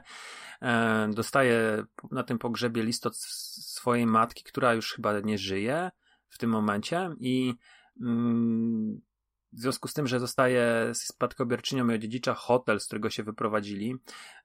Ona z matką uciekły z tego hotelu. Ona tam jedzie i chce, powiedzmy, zrobić oględziny przed tym, jak go sprzeda. Hotel znajduje się w górach, w Montanie i jest odizolowany, z takim, powiedzmy, ośrodkiem, nie jakimś gigantycznym znowu, ale też to jest całkiem spory hotel, który podejrzewam obsługiwał kiedyś narciarzy. Jest to tak zrobiony, wiesz, trochę jak panorama w lśnieniu. Oczywiście nie tak monumentalnie wielki, olbrzymi, i tylko to jest taki mniejszy, mniejszy hotel z jakimś tam barem, z um, pokojem kominkowym, jakimś tam małą sceną. Um, oczywiście całe to zaplecze też możemy sobie obejrzeć w hotelu. Chodzimy po pralniach, po kotłowniach i ona przybywa na miejsce um, równo z jakimś gigantycznym zawieją gigantycznym sztormem śnieżnym, który odizolowuje ją przez chyba na dziesięć dni. Ona tam musi spędzić przez ten czas. Tak wielki jest ten sztorm, że zrywa te aparaty ortodontyczne. Przez ten czas kontaktuje się z nią tylko, bo to się dzieje w ogóle w grudniu dziewięćdziesiątego trzeciego roku i przez ten czas kontaktuje się z nią tylko jeden chłopak z Fimy, ale dobrze kojarzę, to jest ta agencja rządowa, która chyba w jakichś tam momentach e, katastrof tego, takich, tak. Tak, tak, tych e, kryzysowych działa. On z nią rozmawia przez telefon i jest, powiedzmy, jako jedyny e, w jakiś tam sposób mm, z nią w kontakcie i jedyne interakcje są z nim. Ona tam oczywiście e, początkowo nie chce być, no ale już jak tam jest, no to zaczyna ten hotel oglądać, sprawdzać i przy okazji zwraca uwagę na zagadkę, którą jej ojciec rozwiązywał, bo, jej, bo one uciekły z tego hotelu ze względu na to, co jej ojciec zrobił, a to jej ojciec wdał się w romans z jej koleżanką, z szesnastolatką. I ta dziewczyna została znaleziona, ona popełniła samobójstwo, ta Rachel Foster tytułowa, popełniła samobójstwo w osiemdziesiątym trzecim roku, rzuciła się ze skały w przepaść i Okazuje, okazało się, że ona była też w ciąży i tak ona znajduje w pokoju swojego ojca, którą tam zajm- zajmował, mm, tak jakby, powiedzmy, dochodzenie robił, tak jakby mm, była za tym morderstwem, za tym samobójstwem raczej była jakaś głębsza konspiracja. No i zaczynamy chodzić po tym hotelu, rozwiązywać jakieś takie problemy typowe dla walking simów, czyli nagle nam się e, kończy prąd, musimy gdzieś tam zejść i uruchomić generator, ale e, no jest ciemno, więc mamy tylko polaroida i strzelamy lampą błyskową, albo e, ona gdzieś tam mm, idzie i, i musi od, od, otworzyć jakieś pomieszczenia, które są zablokowane. No mamy typowe zagadki dla... Znaczy nawet nie zagadki, to są typowe problemy walking simów, tam nie ma żadnej zagadki logicznej, po prostu musimy się gdzieś dostać, znaleźć jakieś przejście, które gdzieś tam e, mamy wskazane nam na notatce jakiejś takiej, mamy tylko mapę i poruszamy się po tym hotelu i korzystamy z wskazówek tego naszego faceta z telefonu komórkowego. Także to nie jest jakiś e, wybitny, rozbudowany tytuł, ale ma bardzo w porządku grafikę i początkowo trochę mi też przeszkadzało takie y, nienaturalne chodzenie. To nie jest taki bardzo płynny, to nie jest y, top, top półeczka, jeżeli chodzi o, o y, symulatory, ale ostatecznie naprawdę byłem zadowolony, bo porusza parę fajnych tematów i końcówka naprawdę mi podniosła ciśnienie. I ja podejrzewam, że można ją rozegrać na różne sposoby, ale nie wiem, czy tutaj zdradzać słuchaczom, czy nie, no bo ja powiedziałem, że to jest horror, no tutaj będą duchy. Ale to nie będą takie duchy, żeby robiły uuu, tylko będziemy mieli takie bardziej kontekstowe podejście do tego. Czyli są, są takie gry jak na przykład Gone Home, nie wiem, czy pamiętasz, gdzie jest mhm. atmosfera horroru, a w tej grze tak naprawdę nie ma nic nadprzyrodzonego. I to jest no. niesamowite, bo ja do końca się bałem, że mi coś zaraz wyskoczy, że coś się stanie. Więc to jest niesamowite, jak niektóre gry po prostu potrafią wytworzyć tą atmosferę, nie? Wiesz, w tym... Mhm. No ale to jest no tutaj, symulator, więc to jest no tutaj mamy cecha. Ja ci powiem tak, tutaj mamy e, właściwie chyba tutaj jest taki moment, moment e, i to jest taki motyw, że on zaprosił do tego, bo tam ten hotel już ma opinię nawiedzonego i on zaprosił e, w, ty, w tych latach, ten, ten przełom lat osiemdziesiątych i dziewięćdziesiątych zaprosił takich łowców duchów, takich pierwszych, wiesz, e, poszukiwaczy duchów, e, ty, nie wiem, to chyba miał, powiedzmy Warrenów, oni chcieli zrobić program telewizyjny, tam jest cały taki wątek e, tych, tych ludzi i oni w tam doświadczają czegoś, co, co, co, co sugeruje nam, że tam rzeczywiście mógł być jakiś duch.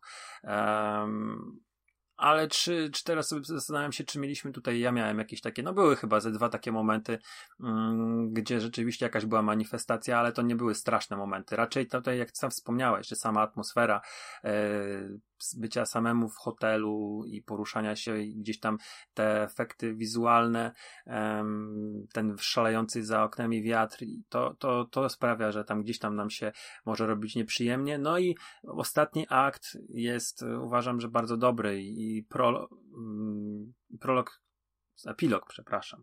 Epilog jest naprawdę taki podnoszący ciśnienie i ja się czułem, no, na szczęście można było wybrnąć z tego trochę inaczej, ale yy, podniósł mi ciśnienie i się trochę zagotowałem na tym epilogu. Także jeżeli ktoś ma trzy godziny wolnego i chce sobie w coś takiego pograć, to ja zachęcam, jest bo graficznie jest... Jest na Switcha, jest teraz yy, też na... Nie jest na Xboxa. Nie jest na Xboxa? Chyba Aha, wydaje okay. mi się, że jest na, na Windowsa. Mnie się, a mnie się wydaje, że na jest na Xboxa, Xboxa, bo ja pamiętam, nie, że... Na... nie, może, jest... może źle spojrzałem, ale jest na Nintendo Switch, jest na PlayStation i chyba na Windowsie. Okej, okay, okay. Mi się wydaje, no. że ja go widziałem w Game Passie, Jest ale... dywan z rozciśnienia, więc... No, ale chyba... i tam, jeżeli... Jest parę, parę rzeczy, z którymi mamy tam interakcję, ale generalnie nie mamy. Natomiast y, ona ma w swoim pokoju, bo ten opuścił ten hotel i ten, ten pokój był zostawiony przez ileś tam lat pusty. I ona ma w swoim pokoju chyba Commodore sześćdziesiąt cztery. I tam jest o, sporo takich o, właśnie biorę, rzeczy biorę, kupuję. Z, z lat osiemdziesiątych, gdzieś tam takich e, artefaktów właśnie. Ona w ogóle gra tam w, tym, w tej montanie w hokeja. Są jakieś takie proporczyki, takie. To jest całkiem fajnie zrobione. Te, te całe wizualia um, hotelowe są, są, są bardzo fajne. Także ja, jeżeli ktoś ma ochotę, to, to na takie coś horrorowego zbliża się październik, Halloween, chce się wprowadzić w jakiś, jakiś fajny um, klimat, to, to polecam.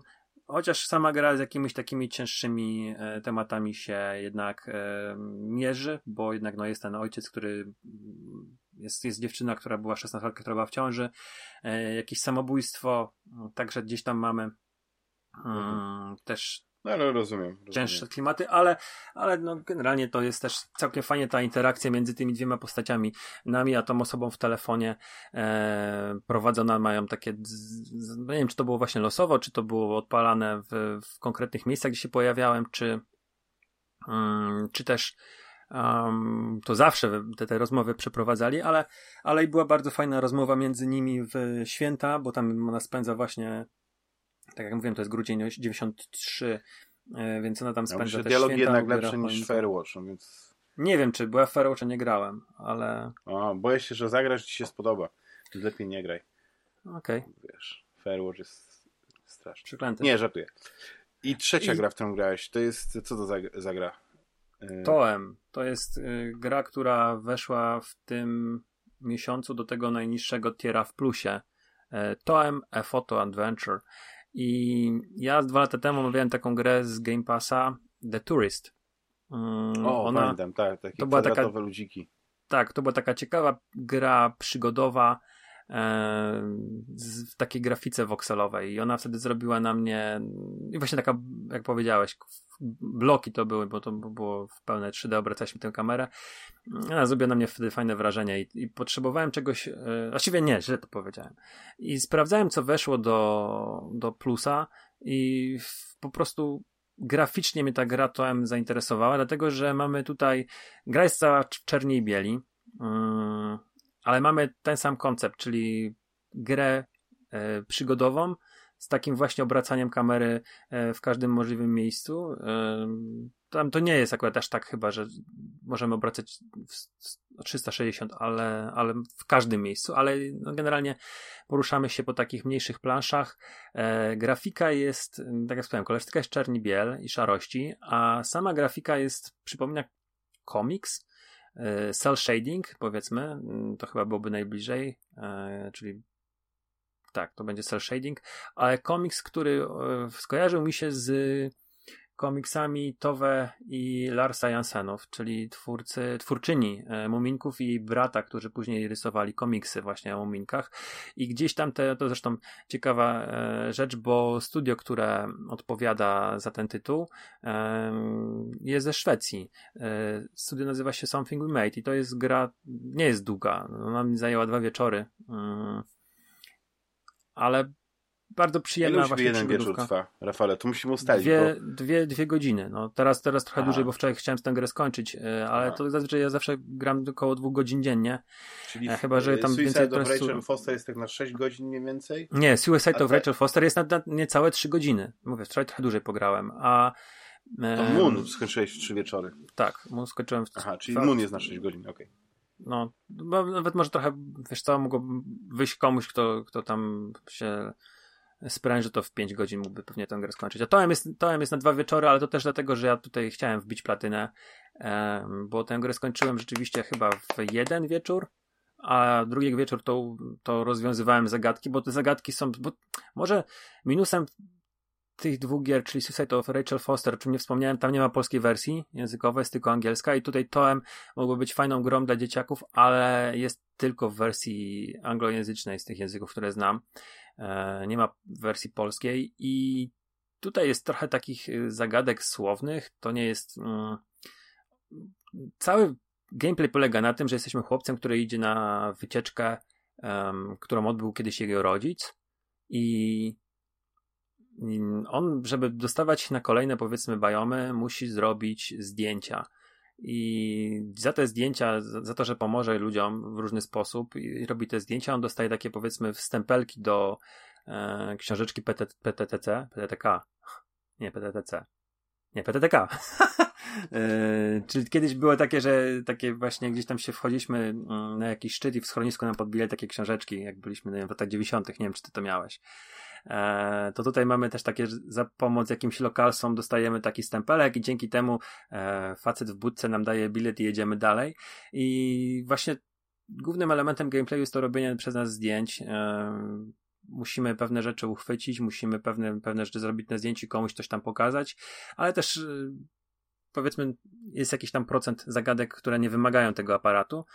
Mm, i jest to, wiesz, bardzo, bardzo fajna, lekka rzecz. To jest taka fajna muzyka, milutka, przyjemna grafika, e, przyjemny gameplay, tam się nie ma, nie dzieje nic strasznego, e, chociaż w pewnym momencie zdobywamy okulary, dzięki którym widzimy duchy i tym duchom też trzeba w jakiś tam sposób pomóc. Mm, także wiesz, e, jest to, jest to rzecz absolutnie urocza i gdzieś tam ta grafika mnie przyciągnęła. E, Też mi się skojarzyło od razu na, na, na trailerze z Turystem, który wtedy też mi się bardzo podobał. Bardzo fajna rzecz. Bardzo malutka, ale rzeczywiście gdzieś tam e, widać ten, ten indie, to serce niezależnego gra, grania, developmentu. A też zapowiedzieli jakiś czas temu, chyba z tydzień temu, że będzie jeszcze jakaś bonusowa, duża plansza do, do Toem. Ja więc mimo, że mam platynę, to stwierdziłem, że nie doinstalowuję gry i zostawiłem ją sobie i bardzo chętnie do tego tytułu wrócę. No i super. Okej. Okay. Mamy gry załatwione, mam nadzieję, więc klem brałem. Chociaż jest jedna rzecz, o której mam nadzieję, że jeszcze wspomnimy w kontekście też y, niesamowitej produkcji Spotify, ale to właśnie nie chcę zdradzać. Tutaj ktoś musi po prostu wytrzymać do końca. Ale co z tymi komiksami? To jest y, coś niesamowitego, że po prostu ostatnio tak dużo czytasz. Chyba, chyba porzuciłeś, norma- porzuci- porzuciłeś normalne czytanie książek na rzecz komiksów. Trochę i tak. Z tego co widzę, to są to y, Batmany. Teraz chyba wyszedł drugi y, tom tych wydań zbiorczych y, Upadku, Nightfall, tak? Mm-hmm. Y, Mrocznego Rycerza. Jaki on ma tytuł? Y, ten drugi tom? Po prostu Upadek Mrocznego Rycerza? Bo wcześniej miał chyba prolog, tak? Taki był tytuł tego pierwszego tomu, teraz drugi to nie wiem. Wiesz co, daj mi chwilę się zastanowić, bo jak patrzę na półkę, to niestety nie widzę, ale podejrzewam, że tak jak powiedziałeś, pierwszy to jest prolog, drugi to jest Upadek Mrocznego Rycerza, taki jest podtytuł drugiego tomu. No, no ale to są kolosy, takie wielkie knigi po sześćset stron, ale też masz dużo takich albumów mniejszych i teraz co ostatnio przeczytałeś? Bo właśnie ciekawe. Dobrze, dobrze, że wyszedłeś od Nightfalla, bo Nightfall właśnie trochę zapoczątkował to, że nabrałem bardzo dużej ochoty na powrót do takich może nie bardzo starych, ale właśnie Batmanów z przełomu lat osiemdziesiątych i dziewięćdziesiątych i mimo, że przeczytałem przez wakacje, bo tak naprawdę ten Nightfall to rzeczywiście gdzieś tam w czerwcu chyba był, później był w sierpniu, mm, więc y- gdzieś tam od tego czerwca rzeczywiście, czy od maja całkiem sporo tych takich rzeczy wróciłem do, do różnych starych tytułów, zacząłem kompletować sobie pewne rzeczy i sporo jest w ogóle tytułów z kolekcji, która wychodziła tam na przełomie lat dwa tysiące szesnaście, osiemnaście czy dziewiętnaście, już nie pamiętam jak to było, ale to, to są wiesz, typowe, typowe klasyki, ale też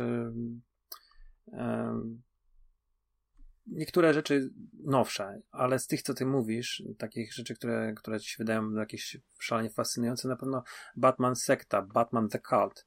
E, no właśnie, Starlina. To jest chyba taki, gdzie on tak właśnie gdzieś klęczy, tak? Obdarty jest, gdzieś tak, ma jakieś tak, szaleństwo tak. w oczach. E, Jima Starlina, który, który zakre- z, zwizualizował Bernie Wrightson. Jest to rzecz z dziewięćdziesiątego roku. Czyli przed Nightfallem, a tutaj mamy komiks, którym, w którym Batman no, no jest złamany. I to tak naprawdę złamany, czego ja powiem szczerze, ja nigdy nie widziałem w, aż tak, tak sponiewierać um, tego bohatera. Um, pojawia się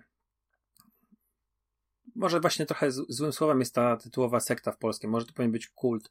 Pojawia się ktoś, kto twierdzi, że jest y, nieśmiertelnym szamanem i żyje od tam od tysiąc, y, ach, do tysiąca lat. Um, gdzieś tam przez niego jakieś tam plemiona indiańskie wyginęły, zanim jeszcze się biały człowiek, Europejczyk pojawił na kontynencie i który gdzieś tam właśnie działał w miejscu, gdzie obecnie jest Gotham i w końcu zaczął znowu, bo on cały czas był w jakiś tam sposób aktywny, ale zaczął mm, skupiać wokół siebie bezdomnych i tych najbardziej dotkniętych w jakiś tam sposób złem w mieście. Zaczął im pomagać najpierw w przytułku, a później ich zaczął zabierać w kanały, gdzie stworzył właśnie kult swojej osoby i oni początkowo zaczynają wykonywać pracę Batmana, czyli mordować przestępców, alfonsów, dealerów narkotykowych, złodziei, mafiozów.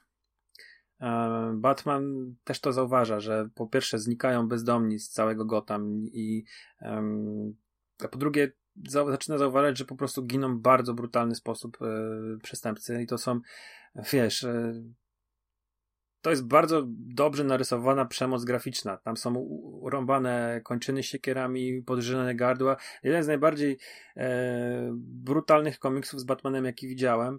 E, tutaj nie ma żadnego patyczkowania się. Są sceny, gdzie są wbijane noże, rozłupywane czaszki. E, byłem w wielkim szoku.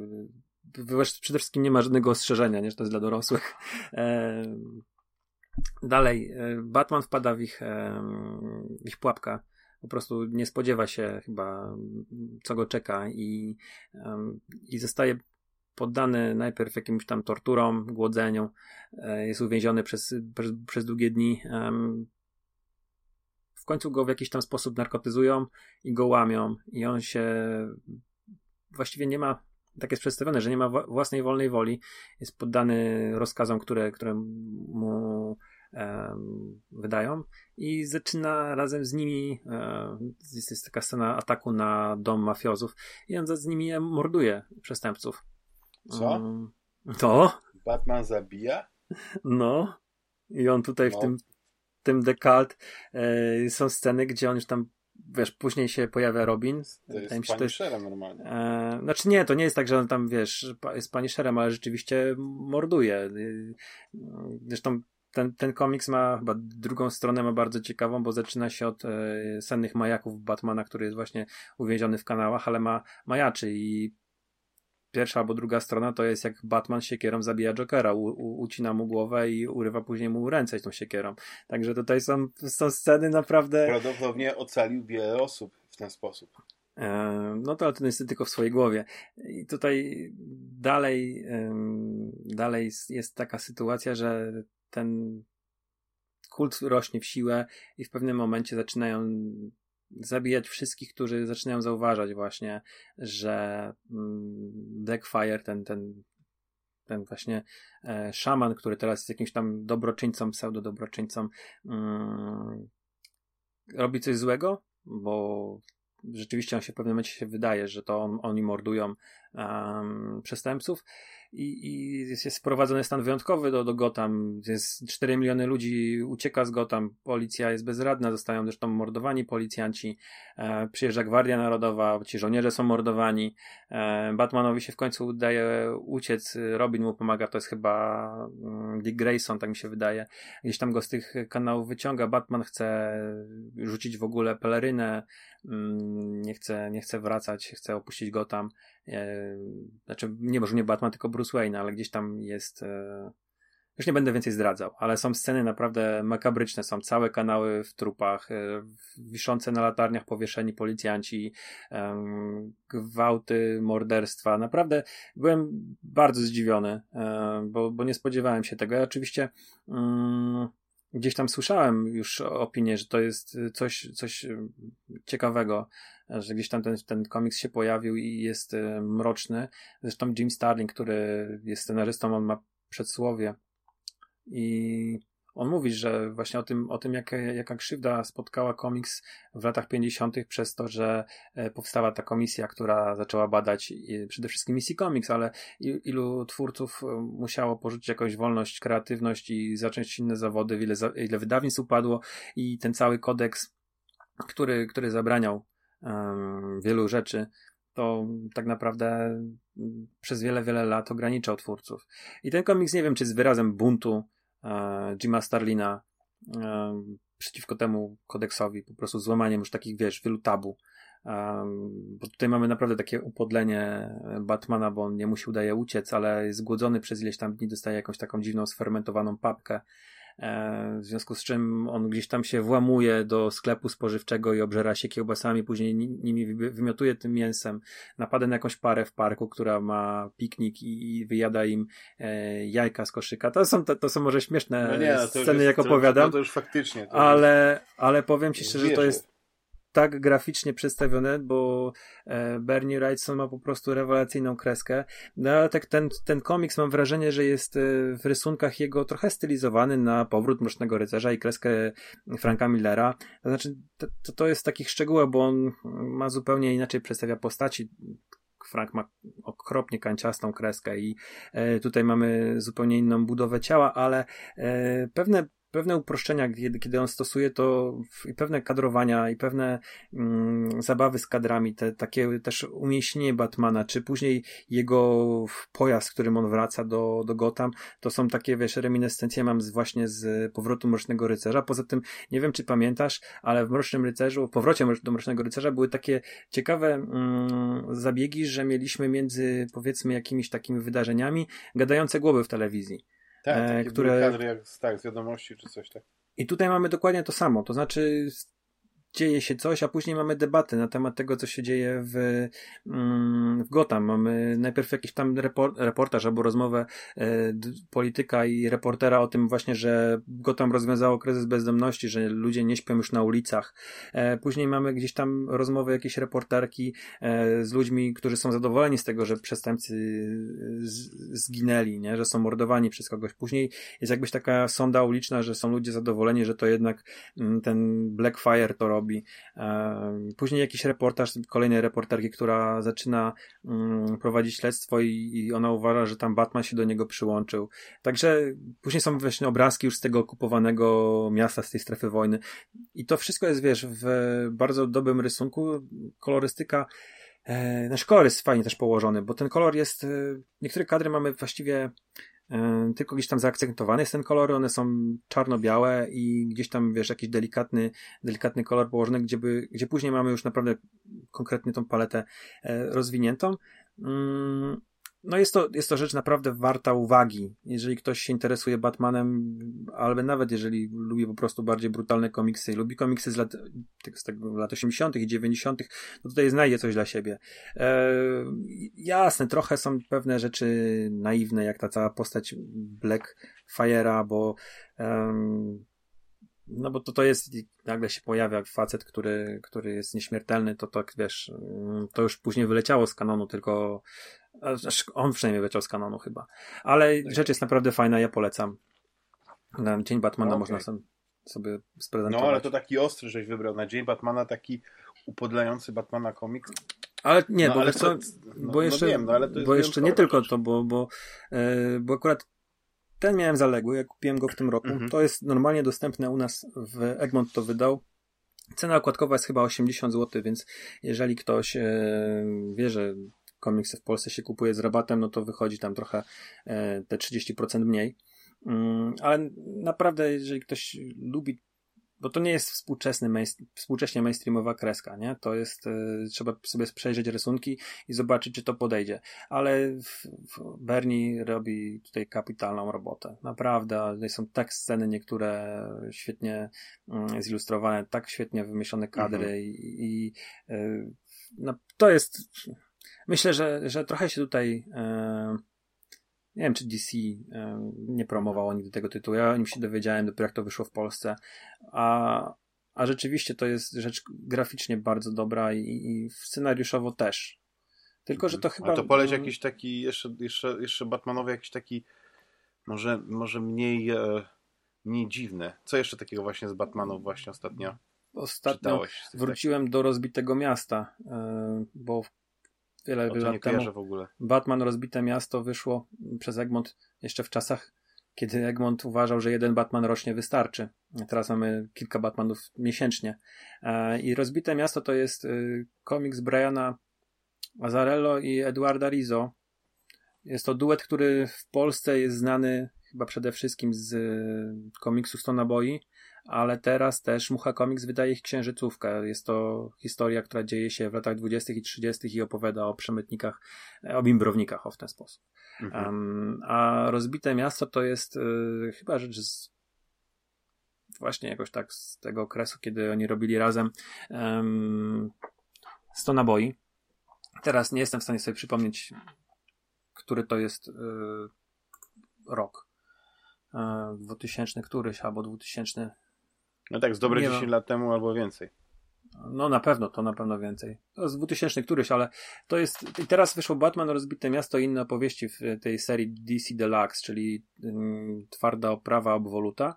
I mamy, oprócz tego, że mamy Rozbite Miasto, które jest historią z kryminałem noir.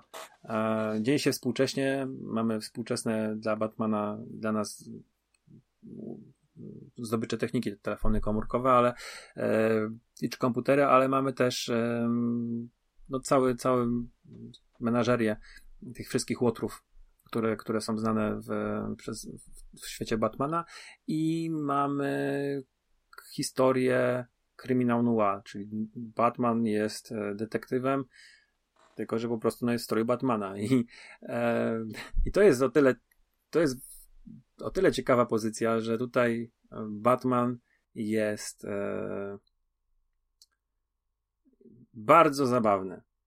To znaczy, on ma wewnętrzny monolog i on, on w, w głowie, w głowie żartuje sobie z różnych sytuacji i to, to są takie naprawdę mroczne, to straszne żarty. To taki Spider-Man z niego jest. Peter nie, nie, nie, nie, nie, nie. Uwierz mi, że Spider-Man nigdy nie miał takich bru- brutalnie szczerych żartów i, i takiego czarnego poczucia humoru jak Batman w tym komiksie.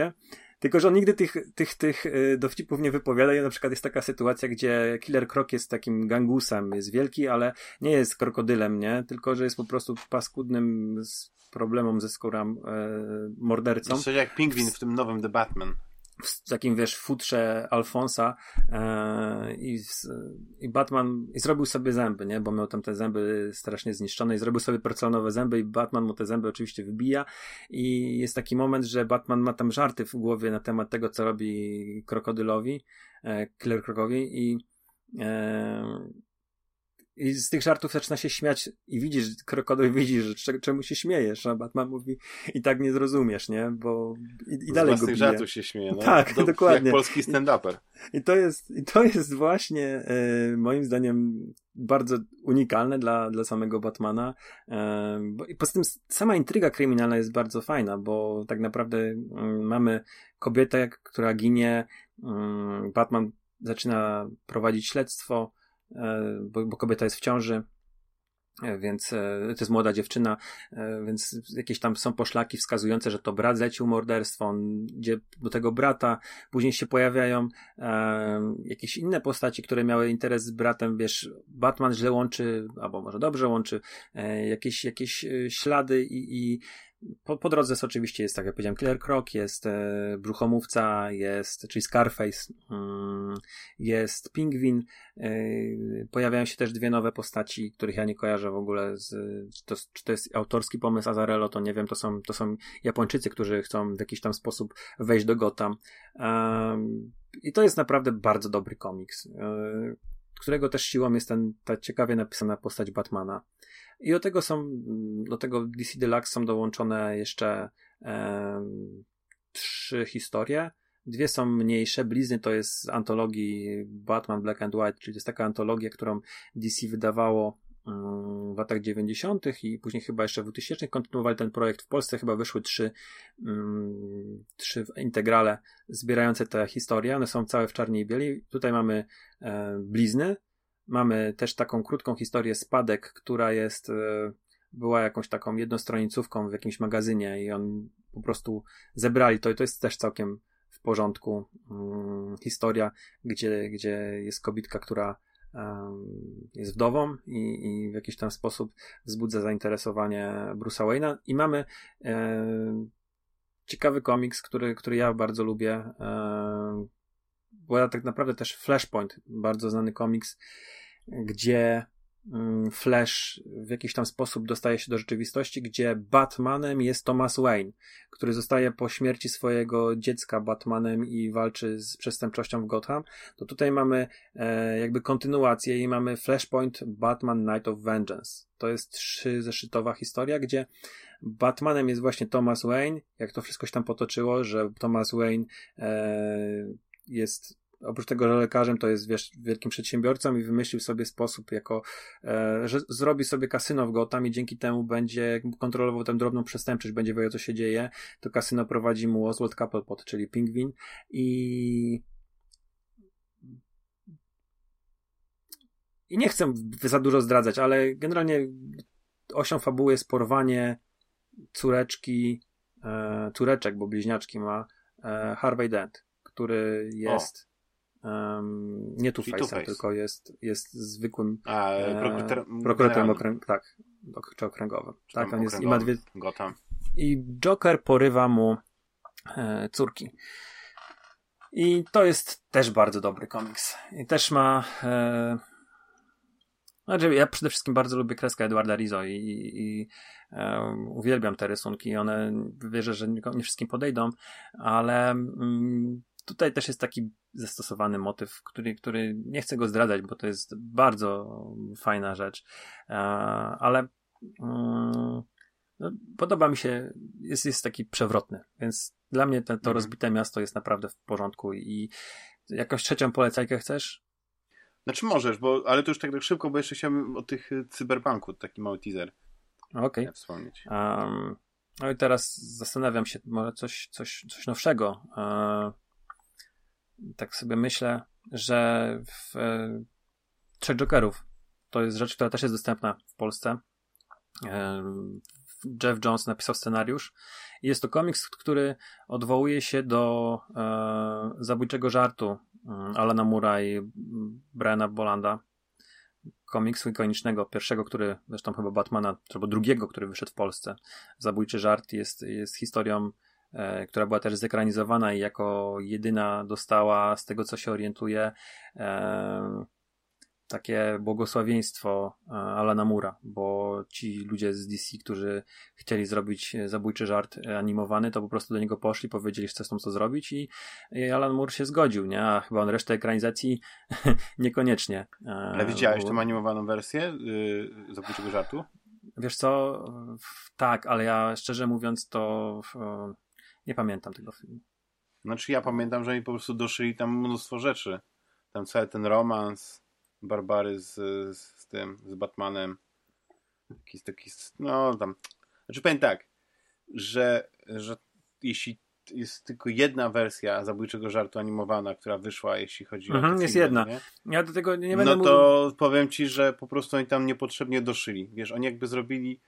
Gdyby tylko oddali to, co jest w komiksie, no to byłby ciekawy, bardzo taki mroczny koniec. A oni po prostu to moim zdaniem słyszeli. Niektóre tam rzeczy są fajnie oddane, nie? Ale po prostu za dużo dodali od siebie. Wiesz, jakby oglądałem doszli do wniosku, warunkach. że nie... Mhm.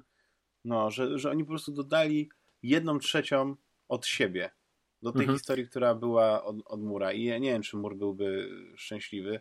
Znaczy on do niego, to, z tego co wiem, to oni tam do niego poszli. Podejrzewam, że nie widział. Nie sądzę, żeby to nie. oglądał, ale e, ja to oglądałem w warunkach imprezowych. Piłem piwo, wychodziłem na fajkę do kuchni, także ja to, to, to ciężko nazwać oglądaniem, dlatego mówię, że nie pamiętam tego filmu, bo, bo nie pamiętam. Ale ten tych Trzech Jokerów się bardzo mocno odnosi do Killing Joke, ale też do Śmierci w rodzinie. Też do tego komiksu wróciłem e, w wakacje. E, to jest historia o tym, jak ginie drugi Robin, czyli Jason Todd. I to jest, już wracając chwilę do tego komiksu, to jest e, straszny komiks. No, oni zabijają um, chyba postać, której nikt nie lubił i oni tam zrobili po prostu tego dzieciaka zrzucili e, w śmierć w rodzinie. Um, też pisana przez w ogóle Jima Starlina i ilustrowana przez Jima Para. Zrzucili absolutnie wszystko, co się dało. Ten, ten, tam, ten komiks ma Pięć, pięć zeszytów i e, jest straszny dla tego Robina, ale też generalnie ma takie dziwne rzeczy, może kiedyś o nim opowiem, bo chyba teraz nie mamy czasu już o tym. I on też odnosi się do m, takiego komiksu, który też zresztą u Moore'a e, jest, są, są reminiscencje do komiksu, który e, opowiada o Red Hoodzie. E, Jest, jest to Batman chyba sto sześćdziesiąty ósmy, gdzie Batman e, ściga przestępcę, który e, ma taką czerwoną, czerwoną, no nie wiem, dziwną, dziwną maskę i wpada do kadzi e, w Ace Chemicals. I do tego się odwołuje Moore, że właśnie to był origin Jokera i do tego też odwołuje się Trzech Jokerów. I historia jest taka, że mamy... Mm, właśnie Jasona Todda, który już zmartwychwstał, mamy Barbarę Gordon, która jest y, nie jest na wózku, bo już y, po zabójczym żarcie, nie wiem, czy to jest jakiś spoiler, czy nie, ten, ten, ten komiks jest trzydzieści lat na rynku i historia jest chyba powszechnie znana. Y, Joker wbija się do mieszkania Barbary Gordon, strzela do niej, uszkadza ma Barbara kręgosłup, a przy okazji jeszcze ją rozbiera, robi zdjęcia i później tymi zdjęciami rozebranej, cierpiącej Barbary torturuje y, Gordona, który tak. jest ojcem Barbary przy okazji, komisarz Gordon. I, um, i te wszystkie wątki są w Trzech Jokerach w, w ciekawy sposób um, powiązane. Mamy historię um, mamy historię, w, która opowiada o tym, że tak naprawdę jest więcej niż jeden Joker. Um, mamy Jokera psychopatę, mamy Jokera gangstera i mamy Jokera, który jest jakimś tam szalonym geniuszem zbrodni, nie? Um, i oni wszyscy um, współpracują, chcą też, e, tak jak w, w, pewnie w wielu komiksach zatruć, zatruć Gotham swoim swoim jakimś tam gazem, chemikaliami. A, a ten, to, to, to, może to nie jest żaden spoiler, bo mamy na okładce trzech Jokerów i, i jest ta, ta historia rozwiązywana przez właśnie Barbarę, przez Jasona Todda i przez Batmana. Jest to komiks bardzo dobrze um, zilustrowany. Um, o ile dobrze kojarzę, to Jason Fabok chyba to, to rysował. Um, to jest taki typowo już teraz mainstreamowy komiks. To wszystko jest też, to jest mroczne, brutalne, wydane w scenach w, w tym imprincie D C Black Label, czyli tym takim, który powstał już po Vertigo, mroczniejszym dla dorosłych. Tutaj już jest na pewno zaznaczone też, że to dorosłych jest. Jest też sporo, sporo się dzieje, sporo trupów. Fajna rzecz. No, to ona ma, ma problemy, ale... Sporo trupów. Fajna rzecz. Ale, ale ja tutaj nie chcę jakoś specjalnie wchodzić, bo wiesz, bo tutaj można by było sobie poanalizować ten komiks, ale z drugiej strony nie chcę tutaj nikomu zdradzać, jak to jest z tymi trzema Jokerami, o co tam chodzi. I, i...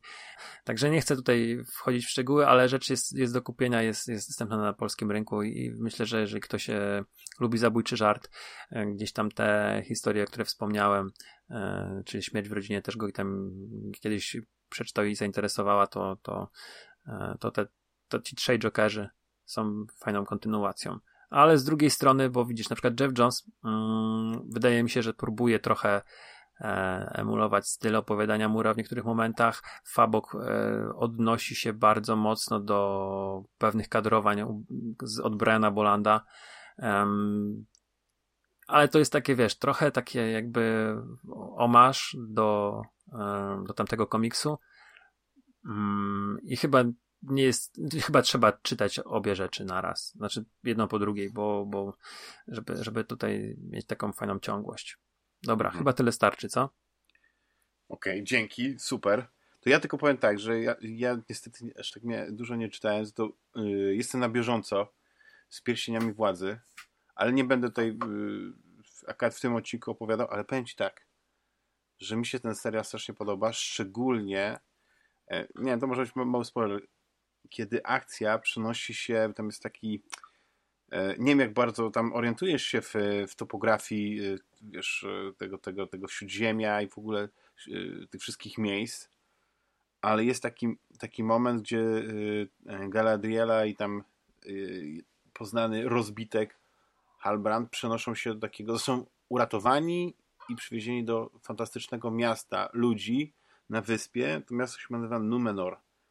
I to jest tak pięknie zaprezentowane. To jest takie high fantasy. To jest coś jak, wiesz, te takie te, te wyobrażenia tych greckich, nie wiem, miast, Aleksandrii z tymi takimi kolosami, wiesz, siódmy cud świata. No przepięknie to wygląda. I to mi się tak podoba, że im więcej jest tych, tych momentów, wiesz, tego, tego miejsca, tych E, tam akcja się tam dzieje, tym bardziej mi się ta seria podoba. Oczywiście tam co jakiś czas akcja przeskakuje, bo tam jest kilka wątków ciągniętych, wiesz, do orków i do tego tam tego, tego wszystkiego, to już tak mniej, ale bardzo fajny serial, więc ja w ogóle y, uważam, że y, miał straszną złą prasę na początku wśród niektórych osób y, y, ten serial, ale warto go obejrzeć.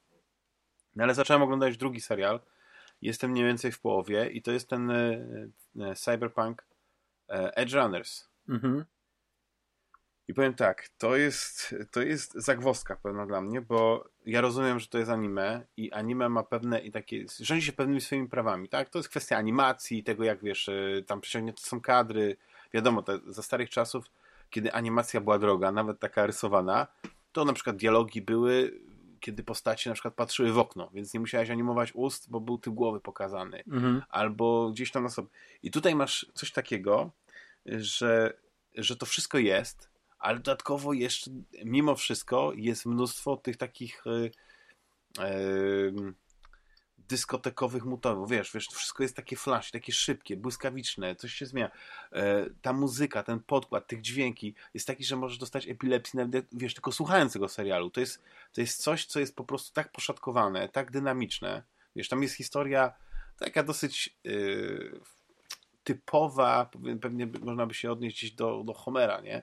Że jest sobie jakiś taki zdolny, ale, ale krnąbny chłopak, który, który nie słucha własnej matki, która chce dla niego jak najlepiej coś tam się dzieje, no i ten chłopak w pewnym momencie zyskuje pewne moce.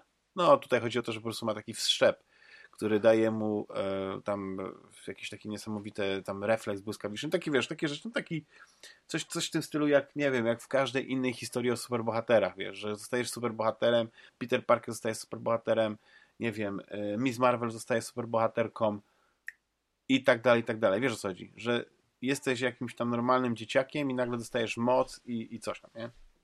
No i tam w splocie różnych takich perpetyw on trafia do tego gangu edge-runnerów, którzy tam różne jakieś akcje dla fixerów robią, no są w, wiesz, w konflikcie z megakorporacją i tak dalej.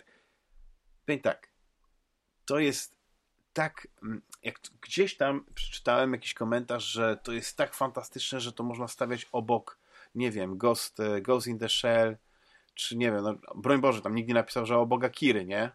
Ja tak oglądam i mówię, ci ludzie po prostu nie widzieli tego. Ja rozumiem, że to wygląda super y, na tle w ogóle anime, nie? Bo anime są różne, nie? Na przykład y, zacząłem oglądać y, to Bubble, o którym mi kiedyś wspominałeś, że no. sobie obejrzę, bo jestem... I zacząłem to Bubble oglądać i, i wiesz, byłem taki z otwartą głową, no nie? Mówię, co to jest? A tam widzę, wiesz, taki zblazowany jest ten super bohater, taki wiesz, emo, który po prostu... jest w drużynie jakiś kolesi, mają tam jakąś zabawę, że muszą skakać po tych bańkach i tam, nie wiem, co oni tam mają zrobić, coś tam zbierać, czy coś takiego, jakieś rzeczy, czy jakąś trasę przebyć. Nie pamiętam dokładnie, wiesz, to, to było z parę miesięcy. No mają zawody parkurowe, muszą się tam dostać. I... Tak, ale skakają po bańkach, nie? Takich mydlanych, bo to jest w ogóle, bo jest jakiś taki świat, no nie, który no istnieje nie, tam wewnątrz... właśnie, że to, to że to tam sko... to, to, ten skok na bańce to jest jeden na, na sto się udaje. Oni tam biegają po rozpadającym się zatopionym no tak, topie. Ale chodzi mi o to, że ten, ten główny chłopak, który po prostu chodzi no, cały on czas potrafił, panował ten skok na bańkę, no. Tak, on jest w ogóle taki, że jest mega. To, to, jest, to, jest... to jest to jest mistrz parkura, to jest Vin Diesel wśród parkurowców, no nie wiem jak to powiedzieć. No dobra, do, do, do brzegu, bo tutaj widzę, że, że obrażasz film, który mi się nawet podobał. Nie, nie, chodzi mi o to, że po prostu tam, tam mnie to, to strasznie mnie y, zmęczyło to, że po prostu tam mnie... Y, no ale nieważne, to może o Bubble kiedyś porozmawiam, jak będzie ten. No i wiesz, mm-hmm. y, i zacząłem oglądać wiesz, edge runnerów z otwartą głową, no nie? Ale niepotrzebnie może się nastawiłem, bo tam wiesz, gdzieś tam yy, widziałem, że Rafał Kosik pisał, że był jeden ze współscenarzystów, ale on po prostu był takim chyba pom- yy, yy, jakimś dawcą pomysłów, nie jak to inaczej, na coś, bo on się nie pojawia w ogóle w napisach, nie? Yy, nigdzie, nie? W, w, w, czy przynajmniej w tych kredytach na przykład no na chyba, chyba Jaki i ten, i Sztybor występują. Tak, jako, jako... jako taki twórcy, tak. I wiesz, i oglądasz ten serial i on jest po prostu tak...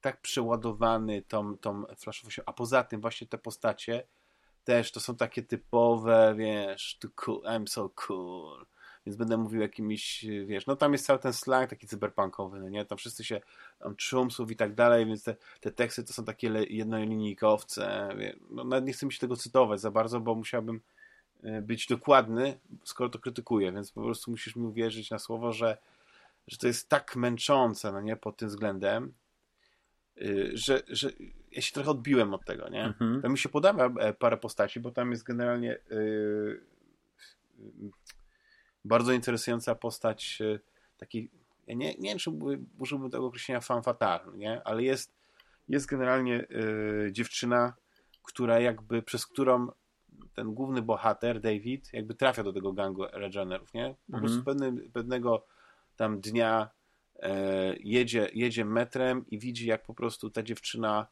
obrabia cały taki wagon klientów z drzazg. I to taki, dla mnie to jest w ogóle też ten pomysł taki, że po prostu kradniesz, tylko nie wiem, co kradniesz. U S B wciśnięte w szyję, czy jakieś karty microSD, no oczywiście w wersji, wiesz, no bo wiesz, pamiętasz Cyberpunka, tam były te drzazgi, to były takie różne rzeczy, które pamiętam, miały pamiętam. różne informacje. Ja nie wiem, co na tych drzazgach jest, no nie? Kredyty jakieś są, no nie wiem, czy to jest... I ona tak przychodzi i ona wyciąga, tak wiesz, jest taką, takim kieszonkowcem, kieszonkowczynią i wyciąga te drzazgi i on to widzi i kiedy ona chyba próbuje mu jak taką zabrać, to on po prostu, wiesz, reaguje w ten swój taki super sposób. No i to przyciąga jej uwagę i tak się zaprzyjaźniają. I to jest bardzo fajna postać, bo jest zrobiona, wiesz, taki wizualny Yy, dla anime sposób, czyli jest po prostu tak trochę przeseksualizowana, jeśli chodzi o ten swój strój, tam, zresztą w ogóle... No ale postacie yy... w cyberpunku miały taki styl po prostu, także... Tak, yy, tak. Tutaj... tak. Dobra, wiesz co? Ja się od, odniosę do tego, że ja też zra- zacząłem oglądać e, Edge Runners. E, obejrzałem tylko pilota, powiedzmy no, pierwszy epizod, tak? Bo włączyłem to wczoraj i, i no, na tyle mi sił starczyło. Mm. Odpowiada za animację w Studio Trigger, nie? I, i może jakoś bardzo nie siedzę w anime, ale yy, sprawdziłem sobie, bo przede wszystkim w, na, w różnych miejscach pisali, że Trigger odpowiada za Star Wars Visions, czyli tą taką antologię yy, Star Warsową, którą mhm. Disney zrobił. No oni odpowiadają tam za jakiś tam jeden konkretny segment, a nie za całość, bo jak sobie przejrzałem, to Visions zrobiło y, przynajmniej kilka studiów, między innymi oprócz Triggera zrobiło no to, tak, bo to jest taka Production I G. Studio chyba robi jedną rzecz, mm-hmm. tak? y, Jakieś tam Geno Studio, także tych studiów chyba jest kilka, tych epizodów jest dziewięć, o, o ile dobrze kojarzę, samych studiów jest chyba osiem albo siedem, więc może, no nie wiem, y, może zrobili dwa Trigger. Nie, nie umiem, nie umiem powiedzieć. Nie, nie oglądałem też tego. E, ale przyjrzałem sobie, co Trigger jeszcze zrobił, bo to mnie interesowało i, i szczerze mówiąc, ja nie kojarzę żadnego anime, e, które, które oni by robili. Podejrzewam, że z tytułu kojarzę Kill a Kill. Kill la Kill, o, tak. Więc podejrzewam, że to może być jakiś ich tam hit. Szczególnie, że jak wszedłem sobie właśnie na stronę My Anime List, no to tam to jest najpopularniejszy ich serial. Yy, półtora miliona osób zaznaczyło, że oglądało go i oceniło. Także to jest yy, chyba ich, ich, ich jakiś tam mega hicior, ale żaden, żaden tytuł nie rzucił mi się w oczy jakoś tak yy, szalenie i zainteresował yy, swoją oprawą. Także yy, ja też nie umiem za bardzo powiedzieć, bo nie siedzę w anime i tak sobie przeglądałem te... Yy, Może z takich, co, co cały czas wychodzą, obejrzałem ostatnio dwa. Jujutsu Kaisen obejrzałem. Yy, nie wiem, czy kojarzysz. Yy, mm-hmm. i, I jest mi ciężko powiedzieć też, jak, jak ta animacja. No i Tytanów, nie? Attack on Titan, yy, czwarty sezon. I, i ciężko mi powiedzieć, jaki, yy, jaki jest poziom animacji anime obecnie, ale. Yy, Wydaje mi się, że to nie jest... A sorry, jeszcze Dorohodoro, bo oglądałem na Netflixie, także są, to są trzy takie nowości, powiedzmy. I one wszystkie mają bardzo, bardzo podobną kreskę.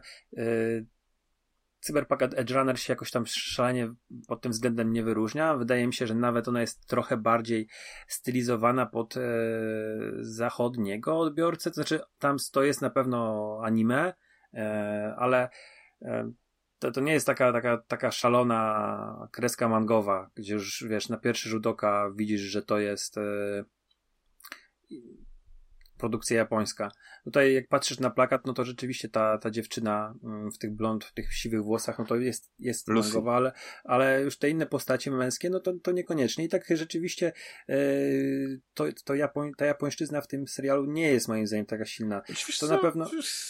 Nie, no ten, ten serial jest tak zrobiony, że on jest nie, trochę pod zachodniego odbiorcę. Nie pomylisz tego, z, zrobione, tak, tak, ale nie pomylisz jestem... tego, że to jest o, to jest am, zachodnia animacja. Nie, nie, to jest, tam jest ten taki styl anime zachowany, jednocześnie ale dużo to jest takie lekkie, nie?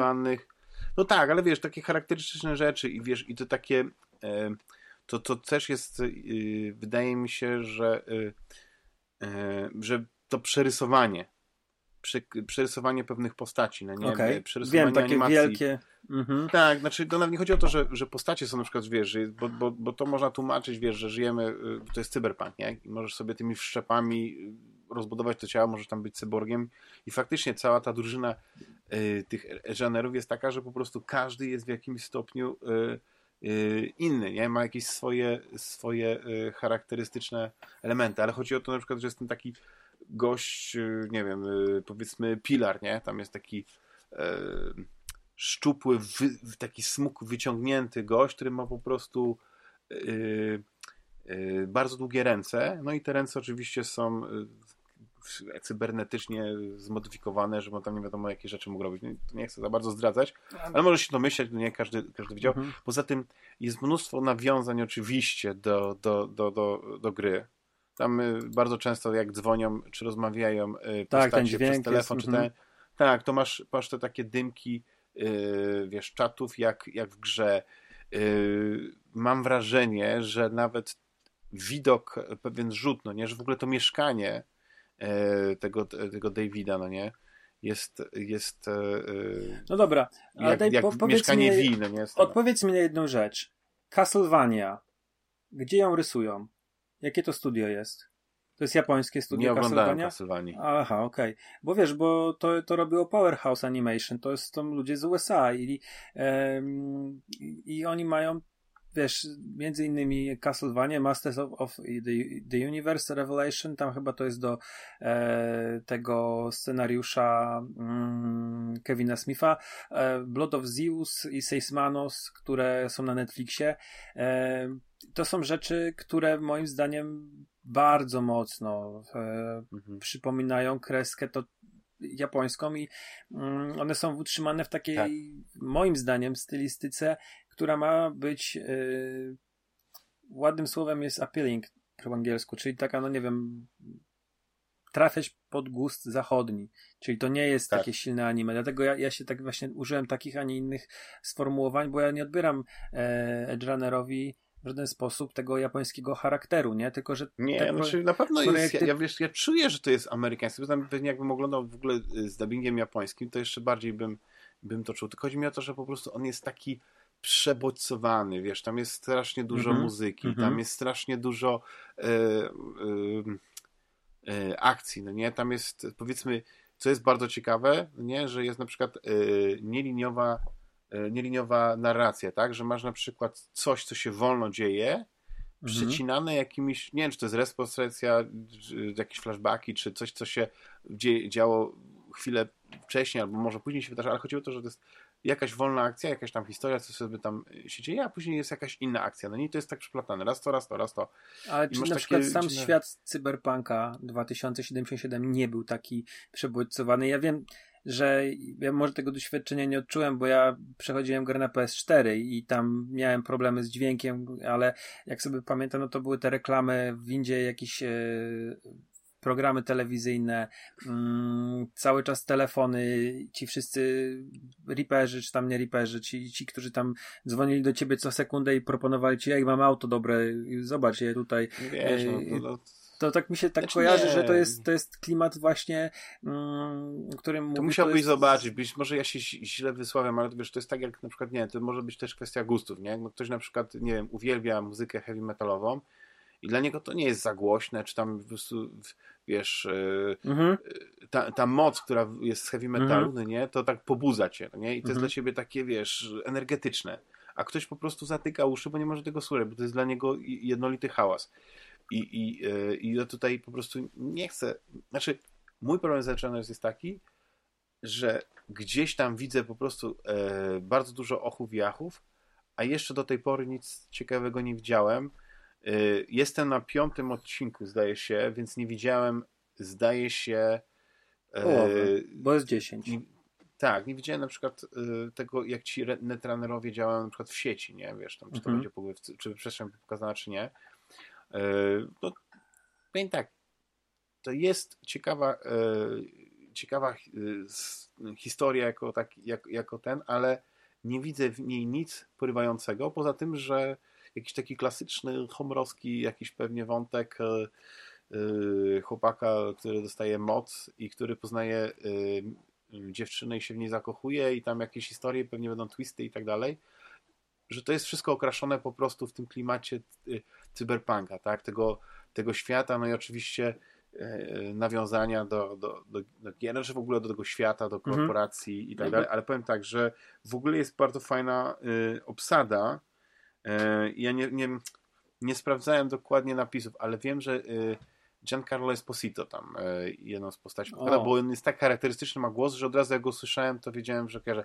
Innych aktorów nie kojarzę, nie? Tak, ale, ale pewnie nie jeden zna, nie znany, znany aktor się tam pojawia. No i też jest e, jedna piosenka, była po polsku, ale to już wiedziałem, że David Podsiadło tam nagrywał mhm. i po prostu jak już się pojawiła i, i słyszałem, że śpiewają po polsku, już wiedziałem, że to jest jego, ale w ogóle jej nie skojarzyłem. Potem jest parę klasyków, e, też to prawie, no powiem tak, to nie jest zły serial, prawdopodobnie to jest też bardzo dobre anime, ale nie spełniło moich oczekiwań, których mhm. też sam nawet nie wiem, co moje oczekiwania były, oprócz tego, że jestem, y, uwielbiam oryginalne Ghost in the Shell, które uznaję za, za wybitne anime, za, za najlepsze. Stawiam je wyżej od Akiry. Uwielbiam też Akirę. I na przykład y, średnio już bardziej lubię na przykład te wszystkie y, kolejne części, no nie, na przykład nie wiem, y, Ghost in the Shell, ten Standalone Complex, czy, czy, czy inne takie... Y, no właśnie które... bardziej lubię seriale, te dwa pierwsze, Standalone Complex i Second Geek, niż, niż tak. film. Znaczy one nie są e... złe, ale chodzi mi o to, że po prostu u mnie są niżej. No i jakoś Aha. tak średnio mi się podoba ta, ta najnowsza produkcja Ghost in the Shell, która była też na Netflixie, tak chyba w całości w ogóle w grafice komputerowej. I, i, i, ale nie, też nie dokończyłem jej. No bo nie wiem, jest jeden ten serial, e, który mi właśnie kumpel powiedział w wakacje o nim, e, który dzieje się przed filmem, tym pierwszym. Zresztą tam jest problem I... z tym, że w ogóle ta kanoniczność tych wszystkich tych, to ona jest taka umowna, no nie, no bo w ogóle bardzo dużo tego powstało. Tam jakiś czas temu był ten taki, taki mini serial, chyba były cztery odcinki, to był ten Ghost in the Shell Rise? Nie, no, wiem, wiem, wiem, wiem, wiem. Właśnie jestem ciekawy. Solid State Society. E, Solid State Society to jest film, który zamyka, e, przynajmniej zamykał na tamtym complex. etapie Standalone Complex. I to są tak, tak. że masz film, e, jedynka i dwójka jest e, jednym, jednym rozgałęzieniem e, czasowym, a z tego, co mi kiedyś tłumaczyli, bo ja też tak silnie nie wszedłem w, w lore, bo obejrzałem serial i, i się mi się szalenie podobał, to serial Standalone Complex kończący się Solid State Society to jest historia, kiedy e, Major nigdy nie spotkała Puppet Mastera, tylko Laughing Mana. I to jest e, i to jest tak jakby osobna gałąź, to są wykluczające się chyba, ale jeżeli ktoś słuchaczy naszych coś więcej na ten temat wie i na przykład ja się mylę, bo ja też nie sprawdzałem tej wiedzy, tylko ktoś mi to kiedyś to powiedział, to, to zachęcam nam wytłumaczyć w komentarzach, na pewno przeczytamy i pogłębimy swoją a ja, wiedzę. A, a jeszcze ja chciałem powiem, wrócić na chwilę... obejrzę pięć no. odcinków do końca y, Cyberpunk albo Cyberpunk y, Edge Runners i, i tam okaże się, że faktycznie wynagrodzone te, te, tam, ten, ten mój ta moja awersja do tych oczopląsów no nie zostanie wynagrodzona, to, to oczywiście w następnym odcinku przyznam rację, no, ale to, e, to tyle.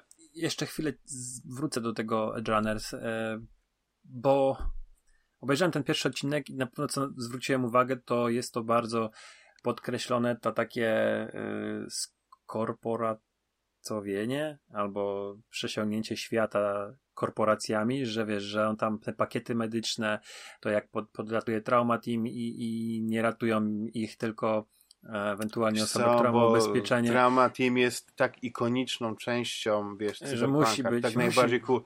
Najlepszy, najlepsza rzecz w cyberpunku, no nie, dwa tysiące siedemdziesiąt siedem, to jest to, co później praktycznie tego już w ogóle nie ma. Czyli cała ta, ta pierwsza ta misja mhm. i, i, i ta akcja, kiedy podlatuje y, Trauma Team, kiedy masz po prostu takie niesamowite uczucie, że po prostu pojawiają się terminatorzy, wiesz, jacyś przeciwnicy nie do zdarcia, nie? Bo ta sama walka z tym cyberpsycholem, gdzie po prostu roznosi w pień cały oddział policji i to robi rzeźnie. I później się pojawiają kolesie, którzy są... Y, nie wiem, tylko w lepszych pancerzach i roznoszą tego cyberpsychola, to jest takie pytanie, czemu ta policja nie ma dostępu do takich pancerzy, żeby właśnie takim... Ale to czemu jest, oni w ogóle z tym... No, ale to, to jest... To, to, ten, ten, ta scena z początku, to ta ekipa, która jest yy, właśnie tam po, rozwalają mhm. gościa, ona też jest w samej grze, o ile dobrze kojarzę, i tam jest taka scena, jak jedziemy samochodem do swojego mieszkania chyba i, um, i widzimy, jak oni tam gdzieś lądują i pacyfikują kogoś na ulicy. Tak, mnie się wydaje, że to też jest yy, w cyberpunku. Nie, ale... no to jest w ogóle fajny klimat, tylko że w cyberpunku brakowało takich yy, non-scripted events, ja bym to tak nazwał, Aha. bo to pewnie ma taką nazwę, że po prostu gdzieś tam jedziesz samochodem i nagle odgrywa się cała scena i coś w stylu na przykład tego, że była jakaś akcja i nagle podlatuje nic z tego nizowego, wiesz, Trauma Team i coś tam robią. I no ich tam było, ale zawsze lądowali. Znaczy, i, wylądow... i, i wiesz, i być tylko widzem tej sceny, żeby to było odegrane jak jakaś taka scenka, którą ty widzisz, bo Trauma Team, właśnie to, co chciałem powiedzieć wcześniej, to, jest, to są najbardziej takie y, y, cyberpunkowe, y, to takie coś, co najbardziej buduje klimat, wiesz, ta, ta, mm-hmm. ta, ta, ta scena, która była w tej, w tej czy pierwszej części gry i to, co było na prezentacjach, gdzie mieliśmy ten pierwszy kontakt z, z Trauma Team, rewelacja. To tak buduje klimat i dlatego na przykład w tym serialu oczywiście, że, że, że się pojawił motyw traumatyzmu i, po, i oczywiście pojawia się motyw cały czas tego, że wiesz, wszystko kosztuje i najlepiej mieć ubezpieczenie, wiesz, jak w Ameryce, nie? Ubezpieczenie na wszystko, nie? I, i e, e, tam e, no są komponenty, chociaż powiem ci tak, że my, my to mamy raczej z perspektywy tych, tych, tych edge-runnerów, nie? Więc e, oni nie siedzą w tym korpo, więc my nie, mhm. nie widzimy tego od góry, tylko widzimy to od, od tego dołu. Tam mają jakiś kontakt z, z jakimś, jakimiś ludźmi z, z, z, z tej korporacji, bo oni tam dla właśnie tego Giancarlo Esposito coś zrobili, tylko Aha. zrobili to niedokładnie tak, jak on sobie życzył, więc nie był za do końca zadowolony z, z wykonania ich roboty. No nie, i tam powiem tak, to nie jest, to nie jest tak, że, że ten serial jest zły, ja to podkreślam, ale parę rzeczy mi brakuje tam, parę rzeczy mi się nie podoba, ale yy, może jak będzie więcej Trauma Team, to, to okej. Okay. Zresztą i teraz możemy przyjść do komiksu. Chyba, że jeszcze chciałem coś powiedzieć serialu. o tym serialu. Jeszcze chciałem powiedzieć o tym mm. serialu. Yy, że właśnie tak na to zwróciłem uwagę, na to jak yy, gdzieś tam on jest w tej szkole dla Arasaki i jest yy, powiedzmy no gorszego sortu uczniem, bo oni gdzieś tam widzą, że on ma zhakowane jakieś takie dziwne okulary, zresztą, które przepalają um, wszystkim Nie, bo innym. Chodzi o to, że on nie zapłacił za, za aktualizację, aktualizację poszedł za i miał taką piracką wersję, tak. I, i, i coś tam się właśnie wydarzyło z tego powodu. Także no i... ten, ten świat jest już w tym, tych trzydziestu czy tam dwudziestu paru minutach y, jest bardzo bogaty i to jest też y, ta identyfikacja wizualna. O, tu mówisz o przebodźcowaniu, a ja tutaj widzę bardzo dużo wspólnego i widać, że Trigger robiło to na bardzo, na, podejrzewam, koncept artach samej gry, bo ta identyfikacja nie, wizualna... Kolorystyka jest oddana. Tak, tak, tak. tak. To, są, to, to są rzeczy, które są wspólne dla jednej i drugiej produkcji. Także ja jestem na etapie pierwszego. Na pewno to skończę, bo to nie jest długie. Nie, są I, pół godziny odcinki. Tak, tak i, i jeszcze tylko teraz mnie jedna rzecz zastanawia, bo zaraz sobie przejdziemy do komiksów. Teraz chwilę temu miało chyba, bo będzie miało premierę e, czwarty album, ale mm, prawie zaraz będziemy mieli dwa lata od premiery Cyberpunka. Dobrze mówię? dwa tysiące dwudziesty. Czyli mhm. dwa lata. I e, C D Projekt Red zapowiedział e, Dobrze Dodatek. mówię? Dwa lata? Dwa lata mijają? Dobrze mówię, dwa tak. lata mijają. Zapowiada doda... więcej. Nie, dwa lata będą miały w grudniu chyba premierę miał Cyberpunk, tam w listopadzie, ale wydaje mi się, że dwa lata, dobrze, bo ja miałem przez pewien moment, yy, czy, to, czy to było dziewięć miesięcy temu, ale nie, nie, nie. Yy, i wiemy, że zapowiadają jedno D L C fabularne, które, yy, co ciekawe, będzie tylko na nowe generacje i peceta, omija stare generacje, ludzie, którzy yy, kupili w ilości... No tam jakieś tam... zwroty kosztów, czy jakieś yy, te są podobno za konsolę, oddawane ludziom, którzy kupowali te, te konsole z, mhm. yy, w wersji specjalnej. Yy. Ale nie wiem, ja odnoszę wrażenie, to jest mi jest trochę tak, nie wiem, dziwnie, że ta gra jest była, została porzucona. I ja mam nadzieję, bo tylko te komiksy wychodziły, nie? I ja mam nadzieję, że w związku z tym, że teraz to są to Edge Runners, to i ten będzie to D L C, i chociaż wiemy, że on już nie będą pracowali raczej nad Cyberpunkiem, w tym momencie zapowiedzieli Wiedźmina, ale gdzieś tak liczę, że E, że może jeszcze coś z tego przykują, bo nie chciałbym, znaczy to byłoby trochę przykre, że te, to anime by było, nie wiem, takim po prostu rzutem i, i, i to wszystko. No ja tak trochę po cichu liczę, że gdzieś tam też ta marka będzie e, rozwijana i, y, i coś jeszcze w tym świecie fajnego zobaczymy. Natomiast same wiesz, komiks... no, na pewno, na pewno Mike Pondsmith y... nie porzuci Cyberpunka, bo ta, ten, ta nowa wersja systemu R P G nie została wydana na, na pewno, wiesz, nie wiem jak, jak z książkami, no ale komiksy, tak mówisz, no to już czwarta seria wyszła, tak?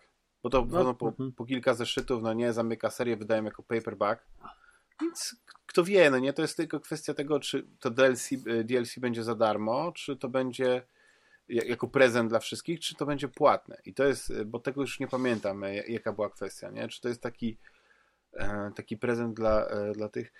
Dla mnie potencjał Cyberpunka jest taki, żeby po prostu zrobić z tego jak z G T A bardziej żywe miasto dla niefabularnych wydarzeń, no nie, właśnie takich, które, które sprawiają, że to nie jest tylko wycinanka, wydmuszka, no nie, to, to, to miasto, tylko tam się coś dzieje, wiesz, to jest taki, taki wirtualny teatr rozrywki, nie, tętniący życiem. Tobie zawsze a, przeszkadzała ta pustka na ulicach, a mnie raczej no całe systemy, które tam wpakowali, te, te okołogrowe, nie? Czyli te umiejętności, to, to, to tak jakoś mi to, to nie grało, uważam, że to za niedopracowane. Wiesz, to im, brak... im bardziej taki rozbudowany system R P G, tym musisz, znaczy nie, im bardziej chcesz, żeby twoja gra była traktowana jak R P G, to musisz powściskać takich rzeczy, bo gracze uwielbiają rozwijać swoją postać.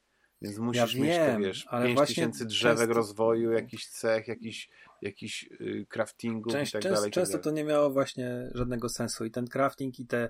I to, to, było to, to też prostu... balans wtedy wchodzi, tak? Te, te ilości śmieci wypadające z, z przeciwników, no to, to wszystko mi się tak jakoś nie, nie grało, ale ja rozumiem, że są takie, są takie rzeczy, które gry muszą hmm. mieć. Mm, tak, tak, natomiast tak. Same komiksy, bo ja Stwierdziłem, ja przeczytałem tylko będzie... Trauma Team, ten pierwszy mhm. i komik mi się podobał, ale co do tej głównej bohaterki, która przeżywa traumę, bo widzi, jak ktoś z jej zespołu ginie i później to jest tak, wiesz, w ogóle sam pomysł był fajny, nie, że musisz, znaczy to trochę zdradzam, ale musisz yy, zrobić coś, co yy, Moral... nie moralnie, nie, no może zdradzę, najwyżej zatkajcie sobie na pięć sekund duszy, nie, że w drugiej tam, w kolejnej misji musisz ratować kogoś, kto przyczynił się do śmierci bliskiej ci osoby, nie, mhm. no bo praca to praca. I ten dylemat moralny jest fajny, ale dla mnie zawsze się wydawało, że jednak jeśli jest w Trauma Team, to, to, to, to, to nie masz takich emocji, szczególnie, że wyobrażam sobie, że w, w, wiesz, bierzesz jakieś stymulanty, coś takiego, które cię z takich rzeczy potrafią wypluć. No bo jesteś w takiej sytuacji, że widzisz naprawdę niesamowite rzeczy, wiesz, musisz być jako, jako, jako członek takiego zespołu, który nie tylko, wiesz, ratuje ludzi, wiesz, jest, to jest ambulans, nie, no i jest tam jakimś super komandosem, żołnierzem, to, to widzi naprawdę straszne rzeczy, nie, więc jest jakaś taka znieczulica wpisana w zawód, no ale no ja sobie tutaj dopowiadam, ale generalnie komiks oceniam jako, jako dobry, nie, I, i, i mi się ten Trauma Team komiks podobał. Ale z tego, co, co, co, co słyszałem, to te kolejne komiksy tak średnio. I ty czytałeś wszystkie, rozumiem, tak? Twój głos... Okazuje się, że nie przeczytałem tego komiksu. Byłem święcie przekonany, że przeczytałem go, ale teraz przeglądając, to ja nic z niego nie kojarzę, więc ciężko mi powiedzieć. Natomiast przeczytałem, gdzie jest Johnny. Do scenariusza Bartosza Ścibora. I ja mam ja mam w, w obu przypadkach, bo ten twój głos odłożymy na chwilę, bo naprawdę nie pamiętam, że to czytałem, a e, nie, nie, nie, nie, nie mam na co tego zrzucić, więc pewnie go nie przeczytałem, go kupiłem, obejrzałem, bo kojarzę e, rysunki, to chyba rysował jakiś Chorwat, e, ale e, nie pamiętam fabularnie nic z tego. Natomiast sama Trauma Team i, i I gdzie jest Johnny? No to tutaj tak, to są takie typowo mainstreamowe rysunki, które w, w, są bardzo estetyczne. Yy, wiemy, co się tutaj dzieje, ale z drugiej strony, no tutaj nie ma, dla mnie przynajmniej, czegoś, co by mnie w jakimś tam większym stopniu zachwyciło. Bardzo fajnie rozplanowane kadry, yy, ładna kolorystyka, ładne postaci, yy, ten cały klimat yy, znany z, z gier, z gry właściwie, z gry jest zachowany, ale to nie jest coś, co by mnie porwało, nie? To jest tak, że na przykład ja lubię zupełnie inną kreskę. Czytam takie komiksy, ale gdyby to nie było właśnie sygnowane Cyberpunk dwa tysiące siedemdziesiąt siedem, to bym tego nie kupił. I wiesz, co, na co zwróciłem uwagę, chyba też pisałem do ciebie, że zawsze mówiłeś mi, że Trauma Team to są tacy wymiatacze, najwięksi kozacy w mieście, że naj, najbardziej... E, najwięksi mordercy i oni tutaj na pierwszych stronach są po prostu przez jednego typa zdziesiątkowani. Tam w tej ekipie jest chyba siedem osób i tylko ta jedna dziewczyna przeżywa. E, to mi się tak gryzło.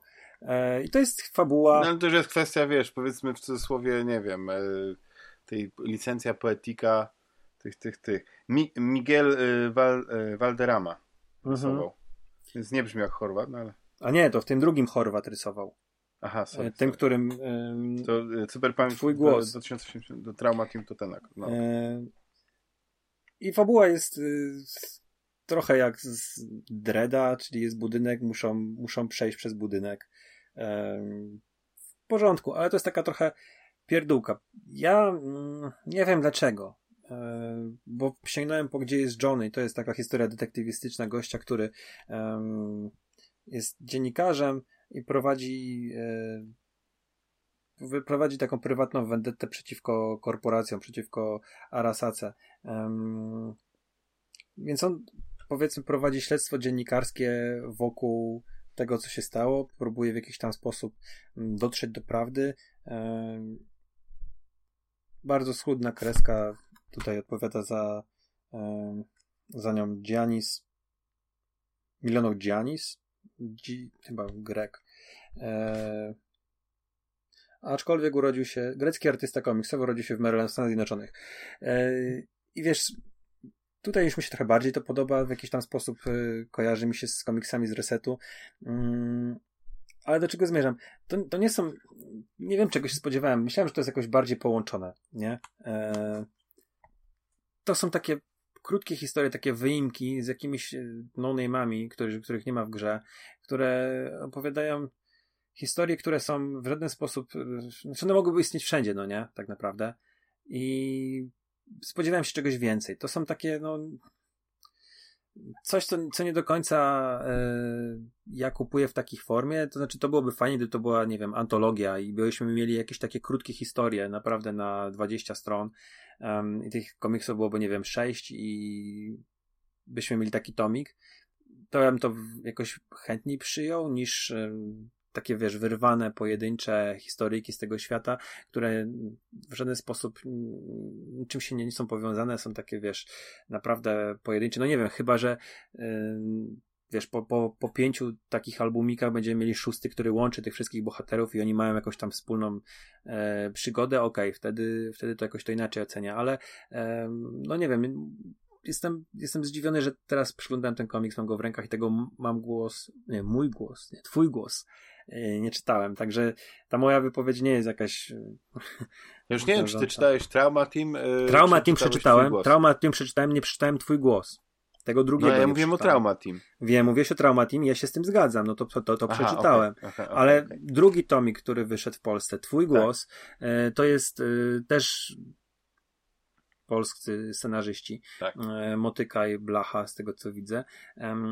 Ja, go, ja jestem byłem pewien, że go przeczytałem, bo, bo raczej odfoliowane komiksy już mam przeczytane, a tutaj się okazuje, że nie wiem, po prostu chyba przejrzałem rysunki, albo bardzo możliwe, że zasnąłem przy lekturze, no nie wiem, nie, nie pamiętam. No dużo przeczytałem... czytania nie ma, przynajmniej na tych kadrach. No nie, nie, nie. E, także to jest mój zarzut do, trochę do tych komiksów, że one są takimi strasznie po, powyrywanymi z kontekstu takimi historyjkami ze świata. Ja wiem, że dla niektórych to pewnie jest plus, ale to jest dla mnie tak strasznie zobowiązująca lektura. Eee, tak, tak trochę mówię, gdyby to nie był cyberpunk, to ja bym tego nie kupił. Ja zdaję sobie też sprawę, że ludzie nie lubią takich rozdmuchanych, wielkich serii, ale to są bardzo prymitywne tak. nie, na poziomie taki, takiego opowiadania historie. No, to, to, to, to jak mamy taki świat mhm. jak cyberpunk, można by było zbudować jakąś ciekawą naprawdę historię, a nie tylko yy, no tak, zachęcać ludzi ładnymi obrazkami. Ja mam problem z, z cyberpunkiem. Że ja jestem zakochany w cyberpunku, który technologią nie wyszedł poza lata osiemdziesiąte tak naprawdę. Mm-hmm. Wiem. Gdzie po prostu, bo teraz mamy taką technologię, która wyprzedza ten i po prostu wiele rzeczy, które wiesz, no to musiałbyś po prostu założyć, że mamy alternatywną rzeczywistość. Ty ja lubisz Johnny'ego Mnemonika. Ty lubisz... Lubię Johnny'ego Mnemonika, ja lubię taki retrofuturyzm, nie? Dlatego mm-hmm. na przykład stylistycznie mi się bardzo Blade podobał, dlatego mi się podobają, wiesz, klasyczne alieny i tak dalej, wiesz. Nie, jest takie słynne yy, w, znaczy jak przejrzysz sobie podręcznik do, do Cyberpunka dwa tysiące dwudziestego to masz yy, yy, zestaw rzeczy, które ma taki typowy yy, cyberpunk, czy tam Netrunner, czy, czy ktokolwiek, nie? I tam po prostu masz wszystkie takie gadżety, wiesz, jakaś kamera, jakiś Walkman, yy, wiesz, składany telefon komórkowy, miniaturowy, no po prostu mnóstwo, mnóstwo gadżetów, a dzisiaj masz telefon komórkowy, który robi to i, a i więcej. I po mhm. prostu Yy, yy, no Po prostu ciężko jest, mając taką technologię jak dzisiaj, stworzyć coś takiego romantycznego, przekonującego. I to, że na przykład musisz yy, wciskać kit ludziom, że w przyszłości musi być jakaś taka firma taksówkarska, która po prostu zapewnia ci bezpieczeństwo, bo przewiezie cię z punktu A do punktu B yy, limuzyną yy, typu Bestia, no nie? Którą ma, powiedzmy, do dyspozycji prezydent Stanów Zjednoczonych. No okej. Okay. Tylko, że Cyberpunk dwa tysiące siedemdziesiąt siedem próbuje łączyć, wiesz, tą, tą, ten retrofuturyzm z, z, z, tym, z tą przyszłością i, i, e, i gdzieś tam, wiesz, bardzo trudno jest opowiedzieć no, taką historię ciekawą w tym wszystkim, kiedy na przykład, no wiesz, że nie możesz, wiesz, no, no musiałbyś na przykład, no nie wiem, myśleć jakiś taki deus ex machina, czy jak to się, nie, nie, to odwrotnie nawet, czy wymyślić coś, co na przykład by spowodowało, oczywiście, że możesz to zrobić, że na przykład nie działają telefony komórkowe, że to coś nie działa, wiesz o co chodzi, żeby ograniczyć w pewien sposób technologię, ale jednocześnie wiem, wiem. świat przyszłości, że ta technologia przecież to jest kwintesencja tego wszystkiego. Jak patrzysz na to jako taką koncepcję, to tak jak oglądasz po prostu te stare filmy science fiction, nie? Te, te, te Zaginioną planetę, te, te właśnie stare Star Treki i, i myślisz o tym o pewnej takiej konwencji, ale jednocześnie wiesz, że oni sobie po prostu tak szczerze wyobrażali przyszłość, że tak to będzie wyglądało. I to, i to moim zdaniem tak świetnie pasowało do tego cyberpunka oryginalnego. Ten no, nowy z drugiej strony, wiesz, jest bardzo nowoczesny, jest bardzo flashy i, i już y, jakoś tak, y, nie wiem, jest inny trochę. Mm, czytałem Zamieć. Y, nie wiem, czy, czy kojarzysz, to jest też... Y, zaraz tylko zapomniałem nazwisko autora. No, to jest Nila Stevensona, y, tylko... Próbuję sobie... Snow Crash, tak jest amerykański Snow tytuł. Snow Crash, tak. Nils Stevenson, Nils... tak, tak. I to jest książka, którą polecał Simplex. Um, ja miałem, czy w ogóle Nila Stevensona miałem na, na radarze, wiesz, już spory okres czasu i stwierdziłem, że to jest ten moment, kiedy ja sobie pozwolę przeczytać sobie jakąś jego książkę. To też było przy okazji właśnie Cyberpunku jego rozmowy. I powiem Ci, że to jest książka z dziewięćdziesiątego drugiego roku, czyli była pewnie napisana trochę wcześniej, no bo to była publikacja w dziewięćdziesiątym drugim. I on... Mm, I to jest... Wiesz co, ja mam takie wrażenie, że pisarze cyberpunkowi wtedy trochę, trochę byli, nie chcę być leniwi, ale e, on, on robi m, bardzo ciekawe rzeczy na, na, na poziomie wszelkiego wszelkich rodzaju połączenia lingwistyki, antropologii, archeologii, e, religii i polityki, kryptografii, wiesz, e, meme, memetyki, kurde, filozofii, e, że jesteś tak zaatakowany, nie chcę mówić bodźcami, ale różnego rodzaju koncepcjami, pomysłami, tym światem, który jest naprawdę bardzo dziwny. I to jest taki właśnie podzielone Stany Zjednoczone na, na jakieś setki różnych dziwnych miejsc, e, gdzie, wiesz, masz też opisaną technologię, ale i to jest cyberpunk, ale y, to nie jest taki tania, tania rzecz, to nie jest takie pójście na łatwiznę, że dobra, w, w, wpinam się i, i wiesz, y, mam gwiazdko w głowie, i, czy, czy wiesz, y, w, naprawdę mam, miałem takie wrażenie, że y, na poziomie y, ciężko też powiedzieć na poziomie literackim, bo tam były takie różne dziwne zgrzyty dla mnie, ale y, też mogę sobie wyobrazić, że w dziewięćdziesiątym tam powiedzmy pierwszym, dziewięćdziesiątym roku, kiedy on to pisał, to e, trochę inaczej się pisało e, książki przygodowe, ale e, nie wiem, to jest tak jakby trochę półkę wyżej, takie, takie dzieło bardziej interesujące, gdzie, które ma coś do zaoferowania, że pod tym płaszczykiem właśnie e, cyberpunku, który e, sam w sobie jest ciekawy, bo tam przecież e, są pewne elementy, które cyberpunk ma, czyli tam duch w pancerzu e, i ta, ta rozkmina na temat, e, czy to jest człowiek, czy nie jest człowiek, wiesz, o duszę, jakieś takie ro, rozważania. Mm, przy okazji gdzieś tam ten, ten, ta, ta klasowość, e, Te, to oddanie świata, społeczeństwa, wywładanie korporacji, gdzieś tam wojna, która e, zniszczyła i ucieczka ludzi w jakiś taki bezsens e, konsumpcjonizmu, żeby zapomnieć o, o jakiejś tam traumie, no to to wszystko cyberpunk ze sobą niesie, ale ja mam takie wrażenie, że wiele tych rzeczy, między innymi te komiksy e, cyberpunkowe, które teraz chwilę tam rozmawialiśmy temu, one skupiają się na, na tym, e, na tym, tym takim ładnych obrazkach, nie? Tam, tam nie ma jakiejś takiej głębszej treści. Ja, dla mnie też jeden z moich zarzutów względem Cyberpunka, którą ktoś mi tam w komentarzach na YouTubie próbował wchodzić w dyskusję i ja zapomniałem o tym, już tam opisać mu wtedy, że ja powiedziałem, że Cyberpunk nie ma jakiegoś tematu przewodniego dla mnie, że jest, są, są różnego rodzaju misje, ale mm, ta gra, jeżeli zachwycamy się jej, jej scenariuszem, jej, jak ona jest napisana, jak ona ma świetne dialogi i tak dalej, to dla mnie ta gra nie miała tematu przewodniego. Eee, i ten ktoś mi powiedział, że tematem przewodnim jest radzenie sobie ze śmiercią, że Wi wie, że to się walczy z tym Johnem Silverhandem, który jest w jej głowie, wie, że te dni są policzone i ona sobie jakieś tam radzi, nie?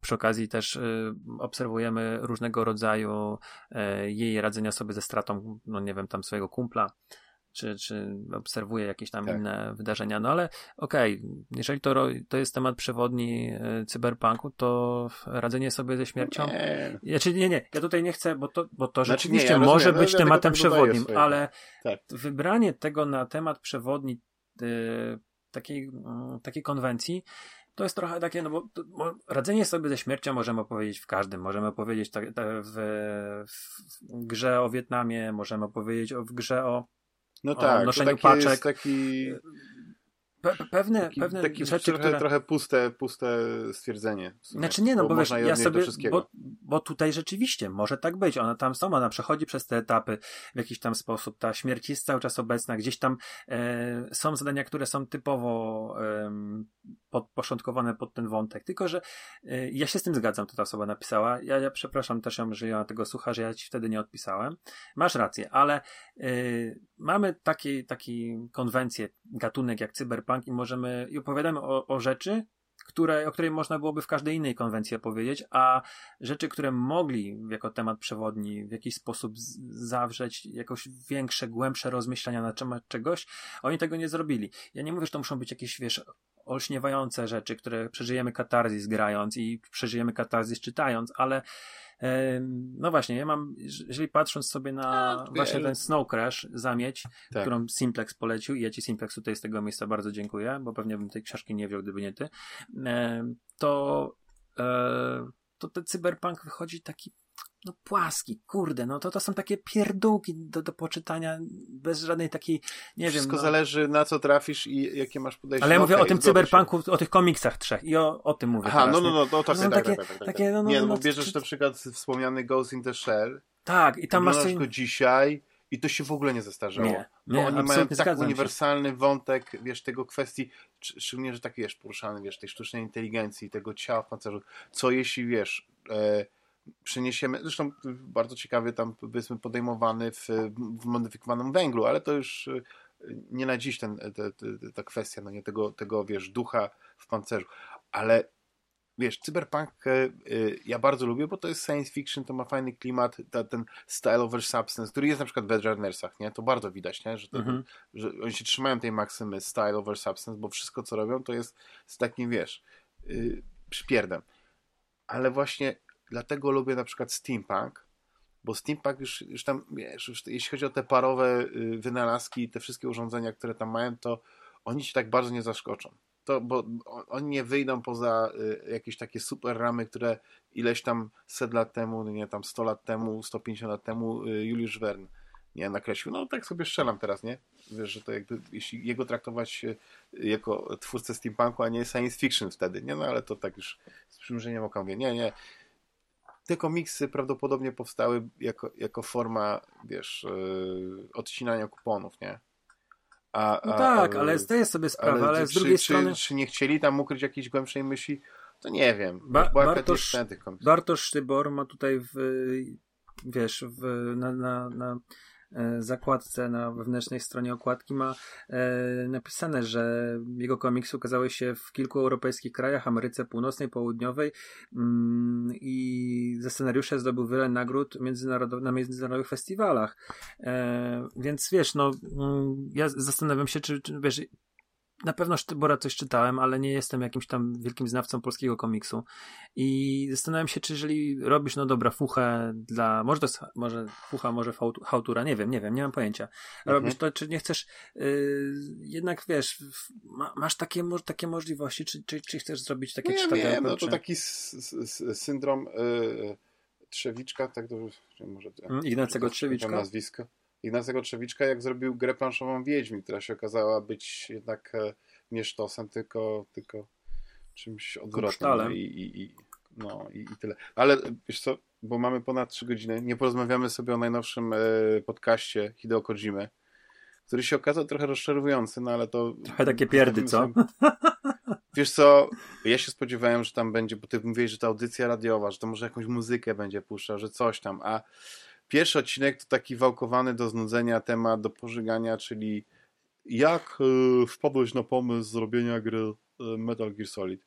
I ja już, y, wiesz, jeśli ktoś ni, już do tej, do tej pory jest fanem Hideo Kojimy i nie wie, jak to się stało, no to okej, okay, niech sobie to przesłucha. Aha. A drugi odcinek jest poświęcony filmowi Nope, mhm. o którym myślałem, że uda nam się pogadać, ale naprawdę już nie, nie mamy czasu, a chciałbym, żebyśmy przynajmniej kilka... kilka ale może Jules do tego powiedzieć. Czasu obejrzy, to z Julesem pogadamy. Może, może, może i, i, i porozmawiamy, bo jest parę rzeczy, które w tym filmie e, chciałbym podkreślić i na pewno nie są te wszystkie rzeczy, bo w ogóle mnie zupełnie nie interesowały te, te elementy związane, wiesz, z tym, y, jak to się, jak to powiedzieć... Yy, nie, podoba, nie interesuje mnie te ukryte znaczenia, wiesz, i to rozliczanie się z Hollywood, wiesz, i traktowania czarnych przez, przez, przez Hollywood, nie? Mm. Bo tam, wiesz, Jordan Peele ma taką, taką Wiem, umiejętność, że on tam jest bardzo zaangażowany. Tak, bardzo zaangażowany i, i ja to rozumiem. Ale to, co mi się podobało w tym filmie, to jest związane właśnie z atmosferą i z tym wszystkim. O tym musiałem porozmawiać. Jakbym powiem ci tak, ze ja, go, ja też go rozumiem. Wielu ludzi tego nie jest, nie jest w stanie za bardzo zrozumieć, ale gdybym ja był reżyserem, to ja też bym robił filmy o Polakach, a nie o, e, nie wiem, znaczy pewnie też może by byli Amerykanie w nich, ale... ale nie, tam ogólnie... wiesz, tam Polakach. On po prostu jest, jest bardzo zmyślnym tym, tylko że wydaje mi się, że, że tam są takie rzeczy, które, yy, nie wiem, czy on ten klucz, wiesz, yy, tym recenzentom podrzuca, czy oni po prostu sami wymyślają znaczenia do pewnych, yy, wiesz, interpretują pewne rzeczy, nie? Ale to już jest inna historia, to już jest ten... Ale możemy o tym pogadać, mówiąc, będzie bardzo fajnie. Mówiąc o, o, jeszcze końcówka o tym podcaście Hideo, ja mówiłem to Jeremu, bo Jerry y, ma zamiar właśnie niedługo w Metal Geara wejść i y, ja mówię mu, że tam są strasznie w tym podcaście, on straszne pierdy opowiadają. Wy gdybyś poświęcił godzinę na obejrzenie filmików na YouTubie i przeczytanie jakichś wiki, wpisu na wiki e, Metal Gearowym, to byś miał dużo ciekawszy podcast nagrał, nie grając w te gry, niż Hideo Kojima, który te gry stworzył. No po prostu są takie, no nie wiem, ja wiem, że to jest takie, no nie wiem, celuję w, w to totalnie e, totalnie, nie wiem, jakiegoś mainstreamowego słuchacza, ale umówmy się, że y, podcastów słuchają geeki i nerdy i, i my to wszystko tak. dokładnie wiemy. My to jesteś kolesiem, który interesuje się Hideo Kojimą i jeszcze do tego słuchasz podcastu, to już masz tę wiedzę dawno temu, że tak. wiesz, że Snake Plissken był inspiracją dla Snake'a i e, dobra, kończę. Jak robisz bo... na przykład podcast poświęcony jakiemuś klasycznemu A, dziełu, to nie zdradzasz fabuły tego dzieła w tym filmie, bo jak przeważnie jak wszyscy oglądali ten film i dlatego słuchają tego podcastu, to oni tą historię znają, wiesz co chodzi. Tak, i chcesz, i on tak. mówi, nie chcę spoilerować, dobra, ale mm, więc tak jakoś ogólnie to o tym powiada, ale y, czekasz na jakąś głębszą analizę tego jego, wiesz, jak on myśli, no nie? Tak, że sobie przyznał myśli... się, że słuchaj, no tak, Solid Snake powstał, on tam powiedział, że Solid, bo, bo Snake, bo coś tam, a Solid, bo coś tam, ale nie powiedział, że to jest Kurt Russell z, z Ucieczki z Nowego Jorku, nie? Powiedz Chyba, mi jeszcze, że... powiedział, powiedział, że inspirował tak? się, tak, tak. Ale powiem ci jeszcze A. jedną rzecz. Znaczy, wie, że uwielbiał twój... filmy, to, to, że tam, że siedemdziesiąt procent to jest jego inspiracja filma. Yy, A to może mi umknęło. Jest tam insert twojego ulubionego ojca Kilisów. I tak, tak. jak oceniasz te, te, te fragmenty, gdzie on tam opowiada w pierwszym odcinku o o padzie do PlayStation, a w drugim... To jest równie fascynujące jak ta jest... pierwsza część. Jezus Maria, to jest tak żenujące. Mogły jeszcze dodać tam, że w ogóle, wiesz, opisać swoje, swój pokój hotelowy w Kolonii, czy gdzie tam był. To by było równie interesujące. No to jest taka, takie, wiesz, to ja rozumiem, gdyby to trafiło do t- totalnie ludzi, którzy w ogóle nie mają nic. Tak jak na przykład Jeff Gertzman kiedyś robił, e, mi, nie wiem jak się nazywał, to była taka audycja jednominutowa. To był taki news flash do radia, że przez minutę, czy tam jakoś tam opowiadał y, tak y, dla mainstreamu coś związanego o grach, nie? I to była taka skondensowana dawka, że po prostu wiesz, jak to wiesz, w er em efie byś tam miał powiedzmy y, dziewiąta trzydzieści wiadomości i tak dalej i o dziewiąta zero sześć minuta y, o grach z Rafałem Sicińskim. No i tam przez minutę opowiadasz, no nie, y, że Sony zaprezentowało nowy pad, który będzie y, bardziej rozbudowany, bla, bla, bla. I tak wiesz, w ciągu dziesięć do piętnastu sekund mówisz o tym padzie. No nie, później najnowsza Zelda od Nintendo wreszcie zapowiedziana, data premiery ten, gracze będą zasatysfakcjonowani, będzie, będzie, wiesz. I tak wiesz, w ciągu tej minuty, no nie, stresasz wszystko, co masz powiedzieć i to trafia do tego mainstreamu, bo wszyscy inni, co się interesują tymi rzeczami, którzy dawno to wiedzą, no to wiesz, no. Ja nie wiem, kto to może tego słuchać. Ja, ja y, y, jestem bardziej jaka tutaj y, zaciekawiony tym, jak te odcinki y, będą się dalej toczyć, kiedy faktycznie on będzie na przykład opowiadał, nie wiem, y, ufam, że kolejny odcinek będzie poświęcony, nie wiem, Solaris Lema albo coś w tym stylu, nie wiesz, bo, bo widać, że y, to może iść w tym kierunku. A ta część y, Kilisa, no okej, okay, może to też się rozwinie, może coś tam y, będzie ciekawego, no nie, no bo tu była kolonia, tu, tu będzie coś tam, wiadomo, że zbliżamy się do T G A, to może tam jeszcze coś zapowie, no ale no ten podcast yy, yy, jak wszystkie podcasty na Spotify, no nie, yy, na wyłączność prawdopodobnie przepłacony, wiesz, jest dużo lepszych darmowych podcastów, yy, mhm. które, które możecie znaleźć. Zgadzam się z tym. Dobra, Damian, nie zatrzymuję cię już, bo mamy naprawdę dawno no. takiego długiego, tłustego odcinka nie zrobiliśmy, takiej podcastowej no, ekstra, ekstrawaganzy. E... A i tak moglibyśmy jeszcze zdrową godzinę drugą nagrywać, już tak przyspieszałem. Tam, pewnie, tam jeszcze miałeś pewnie tych Batmanów i tak dalej. Zapraszam, dlatego wrócimy do tematu komiksowego. Trochę zapowiadałem, że, że będzie dłuższy ten kącik komiksowy, ale z mojej winy jest krótszy. Dlatego jak A będzie jak okazja, lata to osiemdziesiąte filmy katastroficzne. Tak. Ale no, no, no widzisz, no trafił na mój konik. No, dzięki, dzięki Rafał. Dzięki. E, dzięki wszystkim naszym drogim słuchaczom. Pamiętajcie, żeby lajkować, subskrybować, klikać dzwoneczki, komentować. No i co? Słyszymy się za tydzień. Cześć. Hej. Cześć.